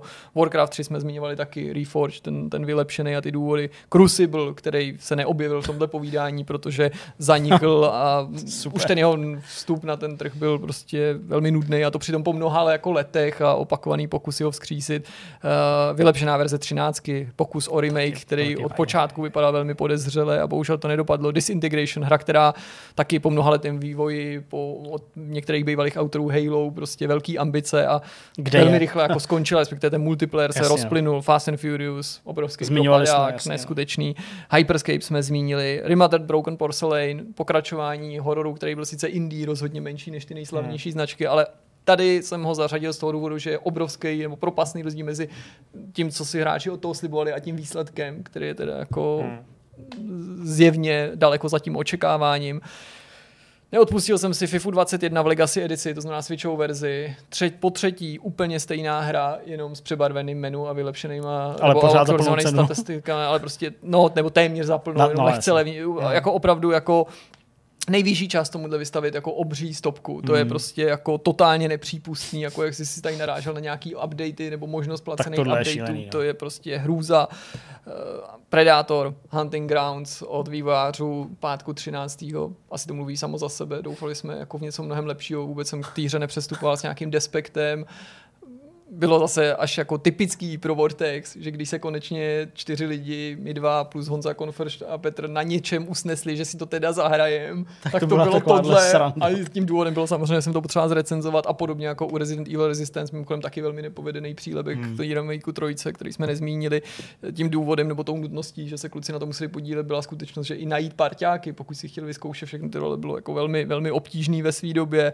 Elder Scrolls Blades, Switchová verze, ne, velmi bídně hodnocená, připomínali jsme ji mezi těma 10 nejhůř hodnocenýma hrama podle Metakritiku. A Bleeding Edge, no vidíš, no. Kde je Bleeding Edge? To si připisuval ty, Honzo, asi. Já mám pocit, že ta hra prostě jako... Ne, jako není, no. Jako, ale ona teda i vstupovala, nebo se blížila na ten trh podle mě jako jen velmi málo očekávána. Já nevím, já si do dneška, nebo navždycky asi Bleeding Edge budu pamatovat jako tu hru, která líkla prostřednictvím nějakého slovenského Xboxového webu. A to vůbec není myšleno jako urážka, ale mně ta hra prostě přišlo, že vůbec jako se nějak jako ničím víc nedokázala hráčům vepsat do paměti. Samozřejmě určitě existují výjimky, ne? Že jako já jsem mírou všeho, ale jasně. No, když jste naposledy četli o Bleeding Edge? Vlastně jsem byl překvapený, že jsem tady četl Bleeding Edge. On za námi se hodil. Sorry, jsem ti to připomněl. Ne, spíš jako, že si dobré jsi na to vzpomněl, abych si na Bleeding Edge už nevzpomněl, ale to neznamená, že je to jako hra třeba s nejhorším verdiktem. To je prostě jenom takový ten příklad hry, která prostě se objeví a vyšumí. To se stalo i prostě tomu Disintegration. No. Dobrý, já ještě, jestli bych mohl shrnout si zásadní témata za mě roku, co jsem se tady vypsal, některým jsme se věnovali, COVID a jeho pozitivní a negativní dopady. Jasně. To jsme probovali horem i spodem. Next-genové konzole budou určitě symbolem roku 2020 společně s novýma kartama NVIDIA řady 3. Potom crunch určitě by neměl zapadnout, řešilo se to hodně, nejenom velký téma Jasona Schreiera, taky jsme tady načali Last of Us, Cyberpunk, to znamená Naughty Dog a CD Projekt, ale i další a další. Potom, řekněme, ta konzolidace trhu. Jsme tady vyjmenovali nějaký studia, které byly odkoupený, takže nějaká velcí vydavatelé, investiční žraloci pokračují v těch nákupech. Téma, který tady vlastně nepadlo, nebo možná jenom velmi okrajově, Game Pass tady možná dvakrát byl zmíněn velmi nějaký jiný souvislosti, ale to si myslím, že byl taky velký motiv roku 2020. Stále velmi lákavá jako služba. Ano. Nástup přeplatitelského modelu, nástup cloudu, byla tady nová služba Amazonu, byl tady zmíněný xCloud, který v Čechách je, Stadia se přidala v prosinci, taky už si ji můžete v browseru vyzkoušet a není vůbec špatná, jo, jak se na Stadii docela nadávalo na konci minulého roku už to bylo, nebo z kraje tohohle. na jaře to bylo na GDCčku. No jako mluvilo se, jako kdy byla představená, to už je loni. Ale já myslím, že jinak jako odpovědění se na to sypala podle mě kritika. Tak. Já se nemůžu akorát oprostit u toho, že prostě jako ty hry vlastníš jenom na té stejdy a nesmíš hrát nikde jenom tam a to mě prostě takový jako zavazující pro mě. Takže, ale nicméně jako ukázka něčeho, jako technologie, která tady bude jednou asi dominovat, je to slibný. No a ty VR hry, které zatím nic moc vlastně letos, kromě toho Half-Life Felix a Medal of Honor, který jsem teda osobně ještě nehrál, přiznávám, tak jsem tam zatím nic úplně neseznamenal. No. No, Squadrons a Flight Simulator, to zkuste, rozhodně. No, tak nacpat celý rok, všech 365 dní do 3 a něco hodin, to je samozřejmě nelehký úkol, ani to nebyla naše ambice, takže ano, určitě jsme nezmínili řadu věcí, které potenciálně pro někoho z vás byly ještě zajímavější, než co jsme tady zmínili, Polda. Ale, pardon? Třeba Polda 7, jasně, teď jsme to tady rozebírali taky, hráli jsme Poldu 7. Takže... A ke všem tématům určitě nepadlo všechno, jak vždycky někdo napíše do komentářů. Ještě jste zapomněli říct, že... Nezapomněli, jenom to prostě nevešlo. Už i tak je to mnohem delší, než jsme mysleli, že to bude. Mysleli jsme, že to bude tak 2 hodiny a nakonec to bylo úplně mnohem delší. Nebo tak nějak to vlastně vycházelo. No, něco přes 2 hodiny. Je to prostě... No, ale máme to za sebou, máme zhrnuto, máme čistý stůl, to je hezké. Pokud teda všechno běží podle plánu, tak je 4. ledna a samozřejmě v tom budeme pokračovat, ale ještě se neloučíme, protože teď přichází konečně ke slovu Filip Ženíšek a budeme se bavit o tom, jak vznikala čeština pro Cyberpunk 2077. Pozvání do našeho vidcastu už po několikáté přijal Filip Ženíšek, překladatel videoher, mimo jiné. Ahoj Filipe. Ahoj. Ahoj. Ten důvod, proč tě tady máme dneska, je jasný a zřejmý. Ten už jsem řekl, budeme se bavit o překládání videoher, ale budeme se bavit o překládání jedné konkrétní hry, kterou máš na tričku, Cyberpunk 2077. Teď už můžeme oficiálně říct a potvrdit, že jsi autorem češtiny a máme určitě s Jirkou spoustu nejrůznějších dotazů, které se budou týkat na proces, nebo budou se týkat procesu toho, jak ta čeština vznikala. Tak pojďme asi na úplný začátek možná. Možná i tvoje mikina určitě do značné míry hráčům napovídá, že ty už jsi byl s vývojáři z CD Projektu v velice těsném kontaktu, když vycházel, nebo když se pracoval na Zaklínači 3, a ty si překládal Zaklínače 3. Vedlo tohle, asi předpokládám, k té spolupráci i na Cyberpunku. Nejspíš jo, tak my se známe už roky, já jsem pracoval vlastně už na Zaklínači 2, takže s některýma těma lidma se tam znám opravdu skoro 10 let. Mm-hmm. No a když si potom říkali, komu dají Cyberpunk, no tak jsem byl asi první na seznamu, no. Jak je ta nová hra na tom s rozsahem? Dá se to vůbec přirovnat k Zaklínači, nebo to není jako srovnání, který bys rád sám dělal? Srovnání to víceméně mám. Co jsme tak počítali, tak už teďka je Cyberpunk jako v základu ta hra větší než celý Divoký hon i s oběma datadiskama dohromady, co se textu týče. No, to je zajímavá informace, protože třeba od vývojářů padalo před vydáním té hry, že ta hra bude kompaktnější ve smyslu rozlohy, takže možná někdo mohl nasát určitý pocit, že by ta hra byla i menší jako taková. Co tady nejvíc tvoří ten text k překladu? Jsou to dialogové věci nebo naopak spíš třeba popisky předmětů, kterých v té hře je strašně moc? Já myslím, že tam je moc všeho. Okay. Ona ta hra je sice kratší, pokud vezmeme hlavní základní příběh, ale myslím, že je podstatně širší než třeba ten Zaklínač, co se týče toho veškerého vedlejšího obsahu. Mm-hmm. Jo, protože tady těch vedlejších úkolů je spousta, těch miniaturních úkolů je spousta, těch dalších, kterým říkají nějaký street stories, jeho pouliční příběhy a podobně, tak těch je taky strašná spousta. Mm-hmm. A vlastně, jak byly Zaklínači otazníčky, jo, kterých tam bylo hodně, tak některý měli u sebe nějaký text, některý ne. Tady je něco na ten způsob, my jsme tomu místo otazníčku říkali mrtvoly, protože prostě člověk jako najde nějakou mrtvolu, že u ní je nějaký čip s nějakýma informacemi, většinou o tom, jak se z toho člověka stala ta mrtvola. Mm-hmm. A měl jsem pocit, že tam ten text nějaký je úplně u všeho. Mm-hmm. Takže nakonec se tak nabobtnalo a navíc ti vývojáři, měl jsem takový pocit, ještě využili těch několika odkladů k tomu, aby to jako ještě rozšířili, dali tam trochu víc obsahu, asi aby se nenudili spisovatelé a my taky konec konců, že jo. Jasně. Takže furt tam bylo co dělat a překládali jsme to dlouho a bylo toho opravdu hodně. Říkáš my, překládali jsme, předpokládám tedy, že jsi na té češtině nepracoval sám. Dá se říct, kolik lidí to dělalo, nebo to třeba podlíhá nějakému utajení? Utajení to nepodlíhá, všichni jsme v titulcích, zcela výjimečně teda, CD Projekt nás tam jako píše vždycky, to je pravda, ale jinak drtivá většina ne, protože nejsme důležitý, že jo? No jasně, vy jenom překládáte tu hru. A nebo ani jako český trh není pro ně důležitý, že jo, takže to je jako na nich, ale CD Projekt nás tam naštěstí uvádí, sám jako si aktivně říkal všechny ty jména. Překladatelé jsme byli dva, přičemž můj podíl je 80%, z toho nějakého milionu a něco, a kolegyně Eliška, udělala asi 20%, takže takhle jsme to dohromady dali. Měli jsme tam jednoho korektora, který to dělal celý, a potom, když jsme vyráželi do Varšavy na test, tak těch testů bylo vlastně 5. Jo. Můžu potvrdit, že všichni opravdu v titulcích jste, viděl jsem to už asi 3x nebo 4x ten konec. Samozřejmě počet lidí, kteří tvoří tu češtinu, je jedna veličina, druhá veličina je určitě čas. Za jakou dobu jste to byli schopni zvládnout? Případně možná začneme tím, kdy se vývojáři ozvali a řekli, tak Filipe, máme tady pro tebe další takovou malou prácičku. Ozvali se asi loni na jaře, jo, nebo teda 2019 na jaře se ozvali, s tím, že vlastně tu češtinu potvrdili už pár let předtím, a tak to už tehdy jsem si říkal, tak jako budeme to dělat my, nebudeme to dělat my, že jo, počkáme, jestli se ozvou, neozvou, a pak se teda ozvali, že teda jo, že češtinu jo, tak fajn. Začali jsme někdy asi v létě 2019. A probíhalo to tak víceméně skoro až do vydání. No. Ne, že by se překládalo celou tu dobu. Jasně. Ono to chodilo po várkách, těch várek bylo asi 50. A nejdřív chodili dialogy, protože dialogy vždycky chodí první, aby se mohly ještě nadabovat do ostatních jazyků, i když teda ne v tomhle případě do češtiny. Ale Cyberpunk má asi 17 jazykových verzí, plus minus, asi polovina z nich má dubbing, takže na tom dubbingu se musí pracovat jako nejdřív, protože to je skutečně časově náročná záležitost.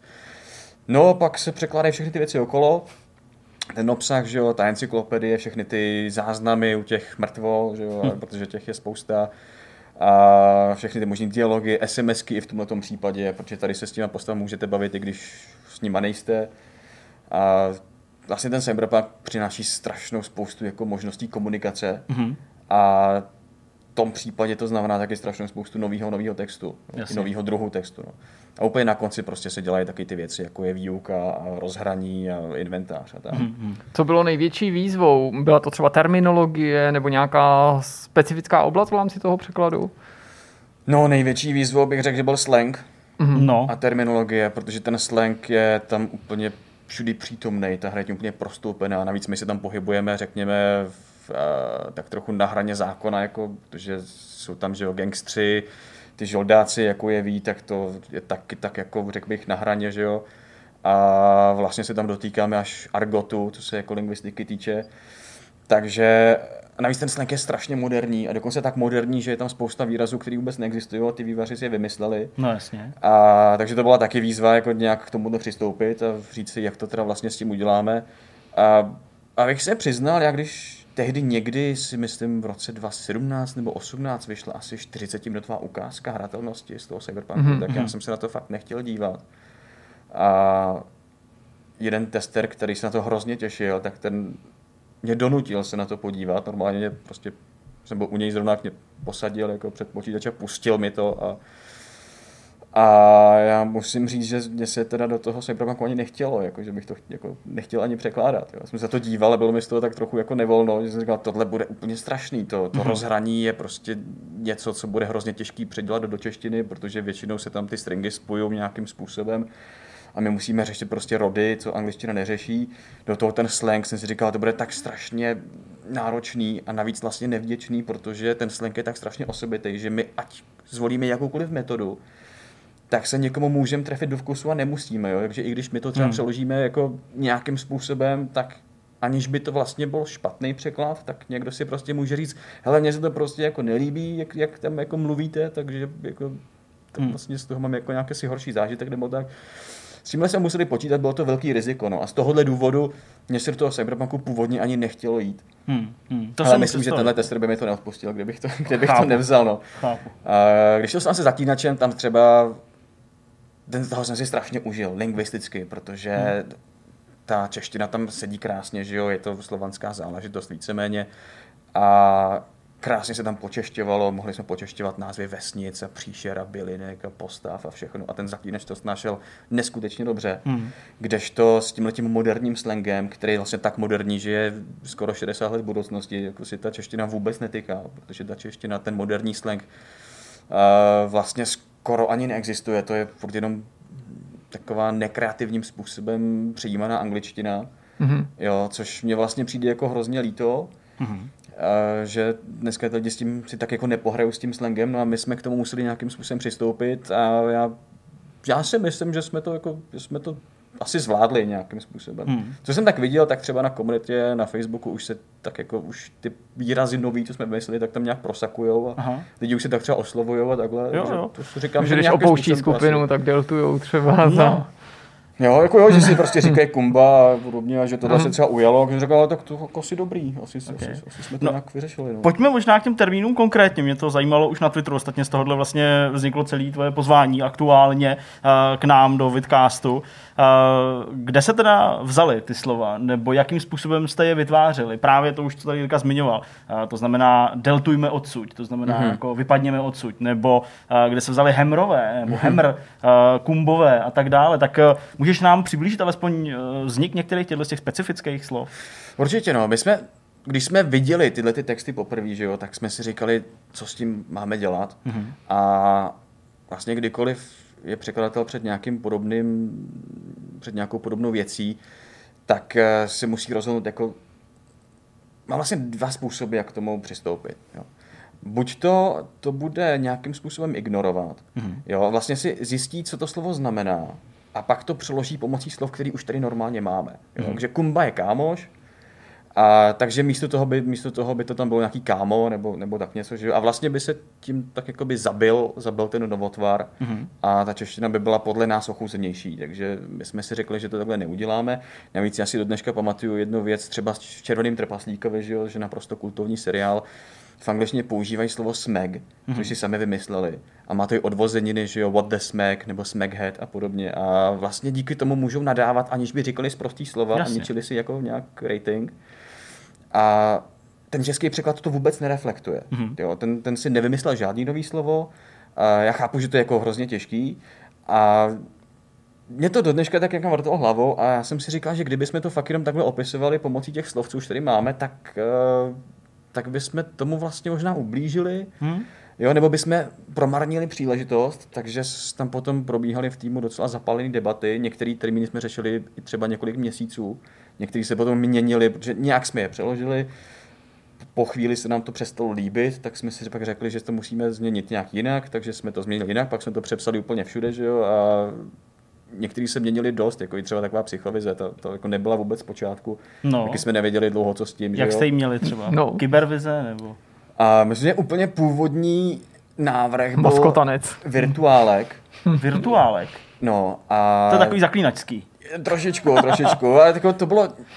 My totiž víme, že když to překládáme a to slovo tam je, tak my s ním musíme udělat něco, jo? Protože každou tu várku máme na ní omezený čas a musíme ji pak odevzdat. Že?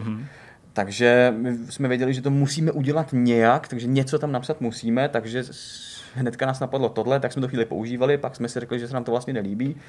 A právě kolegyně Eliška přišla s tím slovem psychovize, která nám tam dávala docela velký smysl, protože když to slovo rozebereme, tak funguje.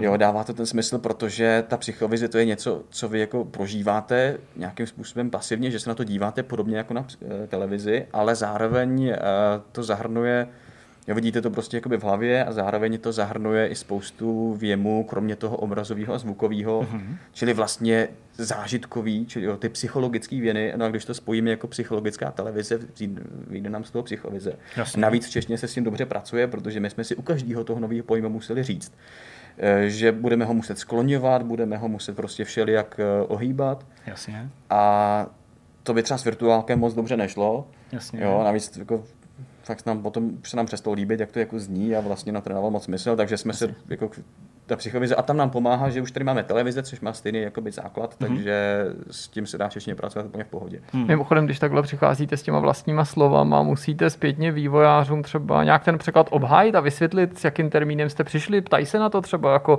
jak teda jste přeložili tuhle věc a vy jim to nejen pošlete to slovo, ale třeba vysvětlíte, že je to složení na nějakých existujících českých slov, anebo v tomhle smyslu mají k vám plnou důvěru a vlastně do toho překladu nijak nezasahují, nezajímají se o něj. No, jelikož nemají v týmu vůbec žádného Čecha, tak to nechávají kompletně na nás. Mm-hmm. Já jsem myslel spíš tak, že třeba, mám pocit, že to je třeba Disney, a nejen ve vztahu k hrám, že se vlastně jako zajímá na nějakou zpětnou vazbu a vlastně chce jako nějaký jako vysvětlení toho, kde se ten český ekvivalent vzal. Ale tady to nechali čistě na nás a nehrabali se v tom. V té lokalizaci v CD Projektu je teďka asi 10 lidí a je to strašná národnostní směska, že je vlastně strašně zajímavý, když tam potom člověk je a baví se s těma lidma, to je skutečný takovej mix. A oni se snaží mít v tom týmu minimálně jednoho člověka, který je rodilým mluvčím jednoho z jazyků, do kterého je ta daná hra dabovaná. Jo, což teda čeština není, tak proto tam Čecha jako nemají. A tohle nechali kompletně přímo na nás, neptali se. Jo? Naopak my jsme se mohli ptát jako jich, jako, jak jste přišli na tady ten výraz a třeba nám to potom nějak mohlo pomoct jako v tom, co jsme udělali my. No a my jsme se dostali k těm výrazům, a takhle jsem vysvětlil, jak jsme k tomu teda přistoupili, no, že teda zkusíme vymyslet si nějaký ty vlastní slova a teď máme zase dvě možnosti, buď to nějakým způsobem vezmeme to, co už mají oni, co je v té angličtině nebo v té polštině a při překladu jsme k dispozici obojí, takže jsem se díval do obojího a tam bylo třeba to deltovat, tak to v angličtině mají normálně delta.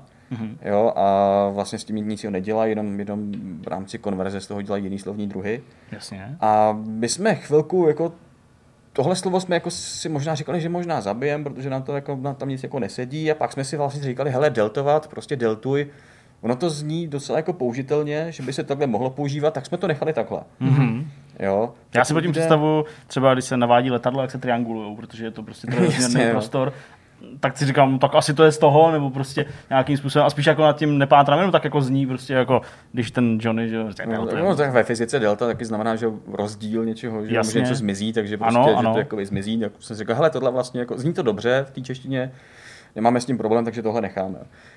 Pokud jsem třeba toho Kumba, tak tam oni v originále používali Chumba.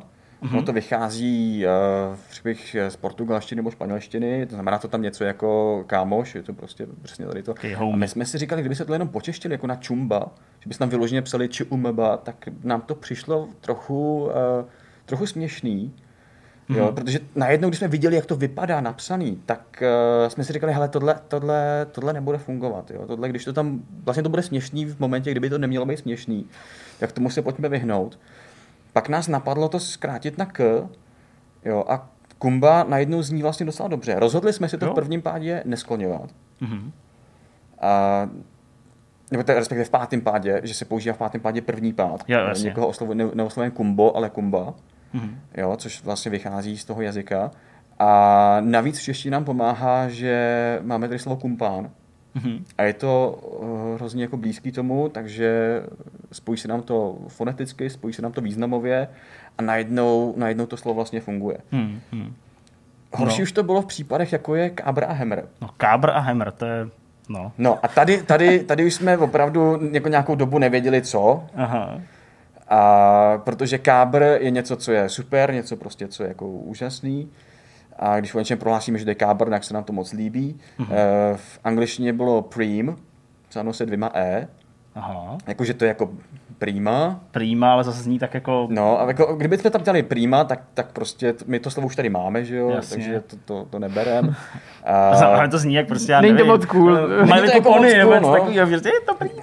Tady jako pro mě bylo zajímavé se jako pro lingvistu zamyslet nad tím, že ta hra se fakt odehrává jako několik desítek let v budoucnosti a musíme počítat s tím, že ten jazyk se nějakým způsobem vyvinul za tu dobu. On se jako 50 let na to, aby se ten jazyk jako hodně proměnil, je strašně malá doba. Ale pokud jde o toho slangu, a ten slang patří mezi ty nejdynamičtější sféry každého jazyka, tak ten se zase mění docela rychle. Jo, jako co používám my třeba dneska za slangový výrazy, tak za 10 let prostě už nebude používat nikdo. Jo, takže tady jsme se mohli poměrně dost odklonit. A nás tedy napadlo vrátit nějaký slova, které třeba v češtině už byly a jsou tak strašně ztracený v historii, že už vlastně o nich nikdo neví. A nebo jsou hrozně zastrčený geograficky, že se používají třeba na úplně maličkém území. Jo, a my je takhle můžeme vytáhnout víc na světlo, dát jim jako trochu jiný význam za těch nějakých skoro 60 let. A takhle byl kábr. Kábr v češtině existoval jako slovo, znamenalo to chlap.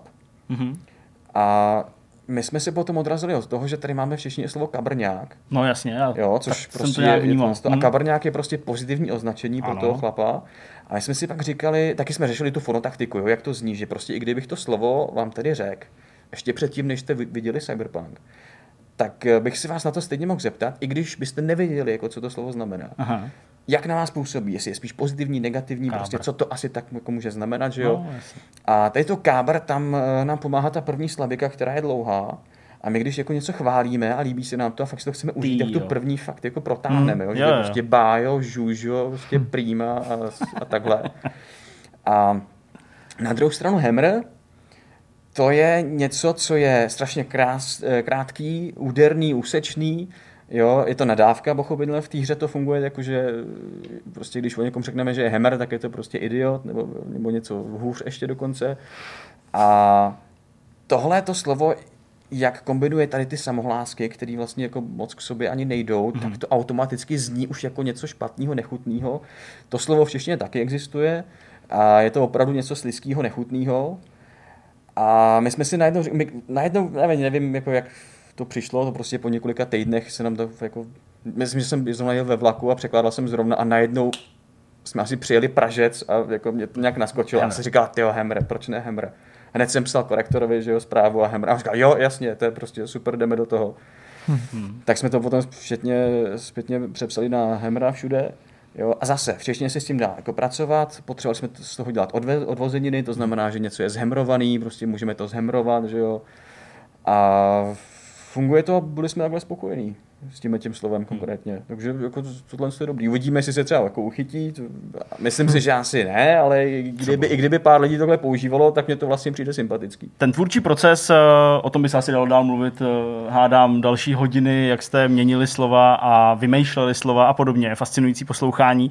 Nicméně pojďme k tomu testování. Ty už to i naznačoval, když ta hra vycházela, protože hráči, kteří to v češtině hrajou, ať už na konzolích nebo na PCčku, tak mohli narazit na nějaký technický nedostatky té češtiny, někde jsou špatně použitý rody a takovéhle věci, které se tam prostě objevují. Někde opravdu jako vysloveně technické věci, jako tam jsou kusy nějakého kódu, což asi není váš problém. Tak můžeš nám přiblížit, jak v této zvláštní době to testování probíhalo, případně kde tyhle nedostatky vlastně vznikly, nebo spíš kde nebyly odstraněny?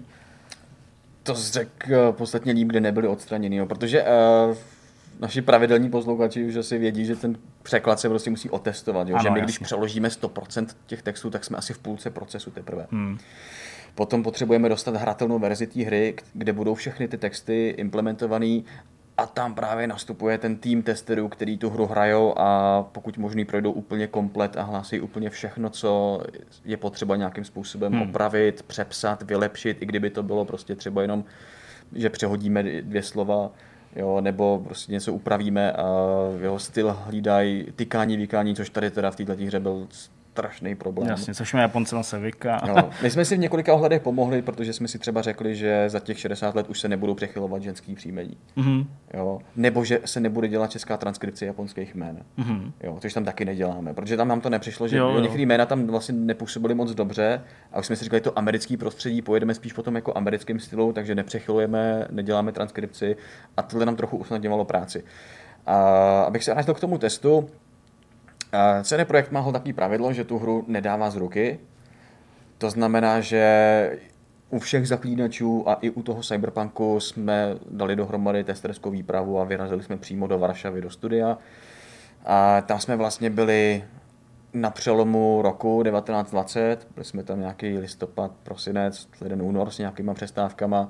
No a měli jsme v plánu potom, protože zase se ta hra odložila mezi tím, že jo, tak jsme potom měli v plánu přijet tam někdy v létě, nějaký květen, červen a teprve se na to pořádně vrhnout, protože když jsme tam byli na tom přelomu roku 1920, tak ta hra jako opravdu nebyla úplně připravená na test lokalizace. takže jsme toho z té hry moc neviděli. Jsme vlastně projížděli ten hlavní příběh, že jo, a některé věci tam ještě chyběly víceméně, takže toho jsme moc neviděli a věděli jsme, že tohle není prostě hotový, že nás čeká minimálně jedno, nejspíš 2 kola toho testu. Který si měli odehrát v létě, jenomže přišel covid, přišla pandemie, zavřely se hranice, CD Projekt vlastně taky zavřeli kanceláře, tam se taky dělalo spoustu lidí z domova, takže jsme tam nemohli a přesto tu hru nám nedali sem, protože oni mají šílený pravidla, jako co si tam stanovili jejich ajťáci, že prostě tady by museli, já nevím, obehnat byt s osnatým drátem a odstřihnout od internetu, a aby to bylo vyloženě prostředí a to nemohlo jako nic utíct z toho, což budiš, ale nestalo se to teda. Tak si na to řekli teda, že to dají nějaký agentuře, která se stará o test ještě několika dalších jazyků, takže jim tu češtinu přihodí, ale už se to odehrávalo úplně bez naší režie. Aha. Jo, takže tam už potom vlastně jsme nad tím neměli úplně kontrolu. A teď jako neříkám, že třeba ta agentura odvedla špatnou práci, to ne, tam ani nevím potom, jak dlouho ten test probíhal, že jo. Vím, že tam některé ty věci zůstaly. Docela špatný je, že jsou vidět hrozně na začátku hry. Jo, právě třeba ty kusy nějakého kódu v té výuce, co jsem viděl, jo, a nějaké věci v rozhraní, které se zobrazují hrozně často. A my jsme si potom řekli teda, že takhle, tyhle ty věci se píšou skoro až nakonec, jo, takže se docela dobře možná napsali až v tom schonu, kdy už to fakt chtěli mít jako zavřený a vydaný, tak ty se píšou úplně nakonec a myslím si, že v tom testu jako nikdo neviděl, protože my rozhodně ne, my tu hru jako neviděli jako vlastně 3/4 roku nebo skoro rok už, jo, kdy měla ta agentura přístup k té hře, to pořádně nevím.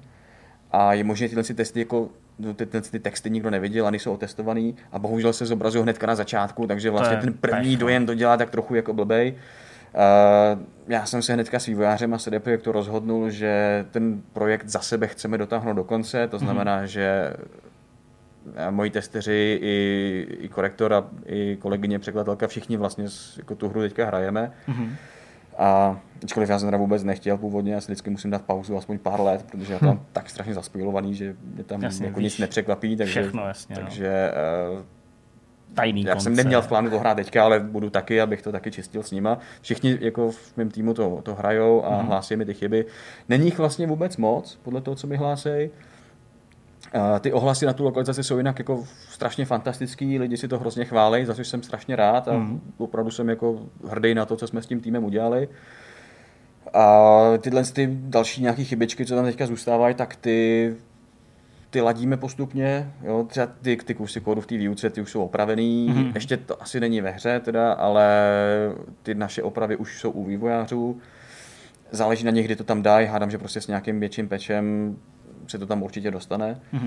Takže tady jsem rád za nějakou trpělivost u těch hráčů, že jako jsou shovívaví a řeknu si, jo, jasně, chápeme, prostě situace byla špatná, takže to ještě doděláme, že jo. Mohli jsme od toho dát ruce pryč, ale řekli jsme si, potřebujeme to dodělat, ta hra si to zaslouží, je to prostě očekávaná hra, tohle bylo vyledílo, strávili jsme na tom strašně moc času, takže ještě to jako ladíme a postupně to budeme čistit, no.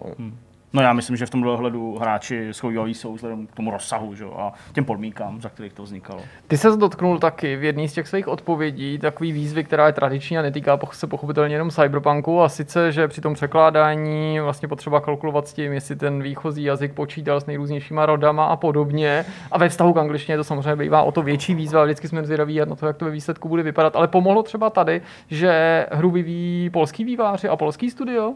Myslím tím, že přece jenom ten jazyk je bližší češtině. No, ani nevím, v čem by to pomohlo. Ty vývojáři nám dali celkem jasnou možnost ty texty dublovat pro každý pohlaví, pro každou postavu, co jsme potřebovali. Takže ten jazyk, který to potřeboval, tak ten to udělat mohl. Kdo to nepotřeboval třeba daný věty, tak to prostě nedělal. Jo, a vzhledem k tomu, jak strašně obrovský to je, tak je možný, že tam nějaká ta verze jako ztratila, tak to se teďka taky snažíme jako najít tyhle chybičky a doplnit. Ale jinak takhle, jsou si vědomí toho, že to některé jazyky potřebují. To je jednoznačně dobře a jsou určitě tomuhle otevřenější. je to podstatně lepší případ, než když jsme dělali třeba Skyrim, což byla obrovská hra, že jo, a tam ten vývojář tohle to vůbec neřešil, ani nám tuto možnost vůbec nedal. No, na to jsem v podstatě narážil. No. Přestože vlastně si můžete zvolit, že jo, pohlaví té vlastní postavy, ale tuhle tu možnost vůbec nedovolil, takže ty texty se musely psát neutrálně, což občas vedlo k větám, které rozhodně jako nebyly optimální. Tady jsme vlastně měli všechny možnosti, všechny nástroje, které jsme potřebovali na to, aby jsme tuto potřebu tak nějakým způsobem uspokojili. Existuje v tvojí hlavě nějaký žebříček, jak to říct, popularity nebo možná oblíbenosti těch překladů, možná ne nikoliv těch her, to nutně nemusí být společně. A případně, pokud takový žebříček existuje, kam by si na něm zařadil Cyberpunk? Protože ty jsi samozřejmě překládal pouze Zaklínače, pouze Cyberpunk, bavili jsme se tady mnohokrát o Assassin's Creed a prostě další obrovský hra, který určitě vyžadovali obrovský úsilí z tvojí strany a strany tvýho týmu. Tak dokázal bys to někam zařadit? To je zajímavý dotaz, to mě vůbec nenapadlo. Já to mám zhruba tak, že jsem rád za každý překlad, který se nám podaří dokončit a nějakým způsobem vyjde a lidi jsou spokojení, tak já jsem taky spokojený v tom případě. A některým projektům se stává, že začnu v průběhu toho nenávidět, protože je toho strašně moc a člověk od toho potřebuje si jako odpočinout. Jasně. Já mám opravdu rád malý projekty, menší projekty, kdy se do toho člověk může ponořit, může si pohrát s tou terminologií a je to za rozumnou dobu pryč, je to hotový, může to odejít a člověk je připraven na další, že jo. Tohle je teda otázka minulosti, protože třeba jenom za rok 2019 jsem udělal asi 19 těch lokalizací, pochopitelně se překrývaly, že jo. A letos počítání to ještě nemám, myslím si, že to bude nějak asi podobně.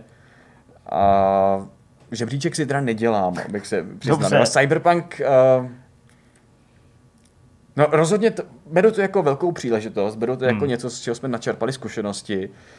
Jsem rád, že to nakonec vlastně dopadlo dobře, protože například u toho Zaklínače jsem si byl poměrně jistý, nebo docela jsem si věřil, že tohle se lidem bude líbit, protože my jsme už od začátku zvolili nějaký směřování toho překladu, kde jsme se fakt snažili, aby to bylo co možná nejhezčí čeština.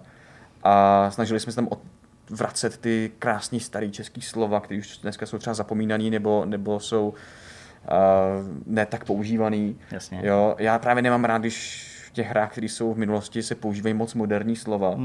Jo, například v Zaklínači i slovo mechanismus pro mě bylo moc moderní, takže já tam místo to používal soustrojí, protože mi to prostě přijde jako hezký slovo. Jasně. A sedne to tam naprosto krásně, že jo.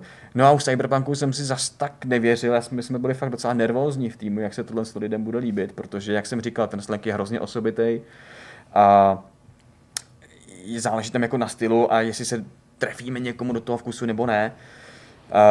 Ten Cyberpunk by na tom pomyslným žebříčku rozhodně byl jako někde vysoko, jako ten projekt jako takovej. Možná, že až si k tomu vyloženě sednu a zahraju si to pořádně, že jo, a budu vnímat tu češtinu, tak možná potom si to vyhodnotím. Dobře. Jo, ale třeba nedávno jsem viděl jednoho kamaráda, jak streamuje hru 7 Days Long Gone, na čem jsem taky dělal a už jsme se o tom taky asi tady bavili. Je to taky polská hra od lidí, co dělali Zaklínače 2, potom si utekli někam, že jo, protože nechtěli dělat tak strašně velké hry. A je to právě, to měla asi 400 normostran, což je dneska jako docela malá hra, jo, protože jinak mají tisíce a tisíce, že jo, takový Cyberpunk má asi 3,5 tisíce normostran, plus minus. A streamoval to v češtině, kterou jsem dělal a vlastně jsem si říkal, mě ty texty přijdou jako docela vtipný, to funguje, po těch letech takhle se na to podívám s odstupem a říkám si, hele, dobrý, možná si tohleto samý řeknu i o Cyberpunku, takže na tohle se mě možná zeptej jako někdy příště, jo. Třeba kdyby ses mě zeptal v půlce Divokýho honu, jo, co říkám na ten, říkal, tak možná bych na to nadával, protože to je hrozně moc a prostě... Už jsme potřebovali taky třeba jako jít jinam nebo dělat jiné věci, že letos jsem do toho dělal taky ještě, já nevím, že jo, Phoenix Immortals Phoenix Rising, že jo, to jsem taky dělal do toho, plus nějaký další, o kterých třeba ani nemůžu říct, že jsem to dělal já. Je to potřeba prostě nechat uležet. Jo, ale je to potřeba uležet, kdyby se mě zeptal v půlce Zaklínače, jak bych říkal, já už se toho chci zbavit, prostě je to hrozně moc, že jo, ale jako vlastně baví nás to, ale ke konci už to začíná být hrozně moc a my chceme jít jako někam dál. A potom to vyjde, že jo, a my si oddechneme a pak přijdu datadisky a říká, datadisk, to je strašně super, pojďme do toho, že jo. Takže teďka jsem strašně rád, že je Cyberpunk za náma, nebo jakoby za náma, že jo, protože ten projekt pro nás ještě nekončí. Jasně. Jednak tím, jak to čistíme, že jo, jednak se CD Projekt zmiňoval, že by jakoby mohly být nějaký DLCčko nebo něco, že jo. Nějaký multiplayer. Nějaký multiplayer, tohle všechno CD Projekt už jako oznámil. Ano, ano. Takže i tohle potom může přijít, že jo, takže já jsem teďka si od toho rád na chviličku odpočinu, i kdyby jenom tím, že si to teda budu hrát stejně s tím týmem a hledat tam nějaký ty chybky, i když jsem to neměl v plánu vůbec, tak za pár měsíců třeba jako si na to vzpomenu zpětně a říkám si, hele tyjo, vlastně byla to strašná práce, ale vlastně jsme si to užili a je to dobrý a dopadlo to dobře a přijde nějaký to DLCčko nebo nevím, nějaký další knížky nebo komiksy nebo něco, říkám jasně, jdeme na to a užijeme si to stejně. O Cyberpunku by nepochybně šlo mluvit ještě dlouho a o jeho překládání samozřejmě taky. Já doufám, že i našim divákům tvý povídání otevřelo třeba nějakou novou perspektivu, jak se na tuto hru dívat a třeba jak ji docenit po jiné stránce, myslím tím samozřejmě po stránce překladu češtiny a možná i ten tvůj vhled do toho, jak ty termíny vznikaly, bude teďka pro případný fanoušky Cyberpunku nějakým zajímavým místem k zamyšlení, když už ten termín tam padne, kde jsi to vzal, jak jsi to vzal. Ještě jednou moc krát díky za to, že jsi přijal pozvání do našeho vidcastu a snad budeme mít brzo zase příležitost pobavit se o nějaký jiný hře, jejíž překlad třeba připravuješ, ale momentálně tajíš. Tak možná se něco kutí no, pod pokličkou. Tak uvidíme, nechme se překvapit a my jdeme na další téma. Máme za sebou rozhovor a zároveň jsme se ocitli na konci tohoto vidcastu, který byl speciální, tudíž jeho součástí není myšmaš, protože... To předtím byl myšmaš. Ano, to byl takový nekonečný myšmaš, žádný doporučování nás tentokrát nečeká, ale ještě bychom měli na konci jednou skutečně velice důrazně poděkovat našemu hostovi. Děkujeme, díky Honzo, že jsi přišel. Já děkuju za pozvání, doufám, že jsem neblekotal úplně nesmysl. Neblekotal jsem nesmysl. No to v žádném případě. To už všichni. Ne, já myslím, že si pozvednul úroveň tohoto pořadu. Díky moc krát, že ses k nám připojil. Doufám, že nám zase osud přihraje nějakou podobnou příležitost, aby jsme se tady setkali před kamerou a že tě zase vylákáme pod nějakou záminkou. Přesně. Honzo, moc díky i za mě. No a to je všechno, dámy a pánové. Tak si užijte první pracovní týden nového roku 2021 a společně s námi to bude velkou ctí pro nás a mějte se hezky. Ahoj.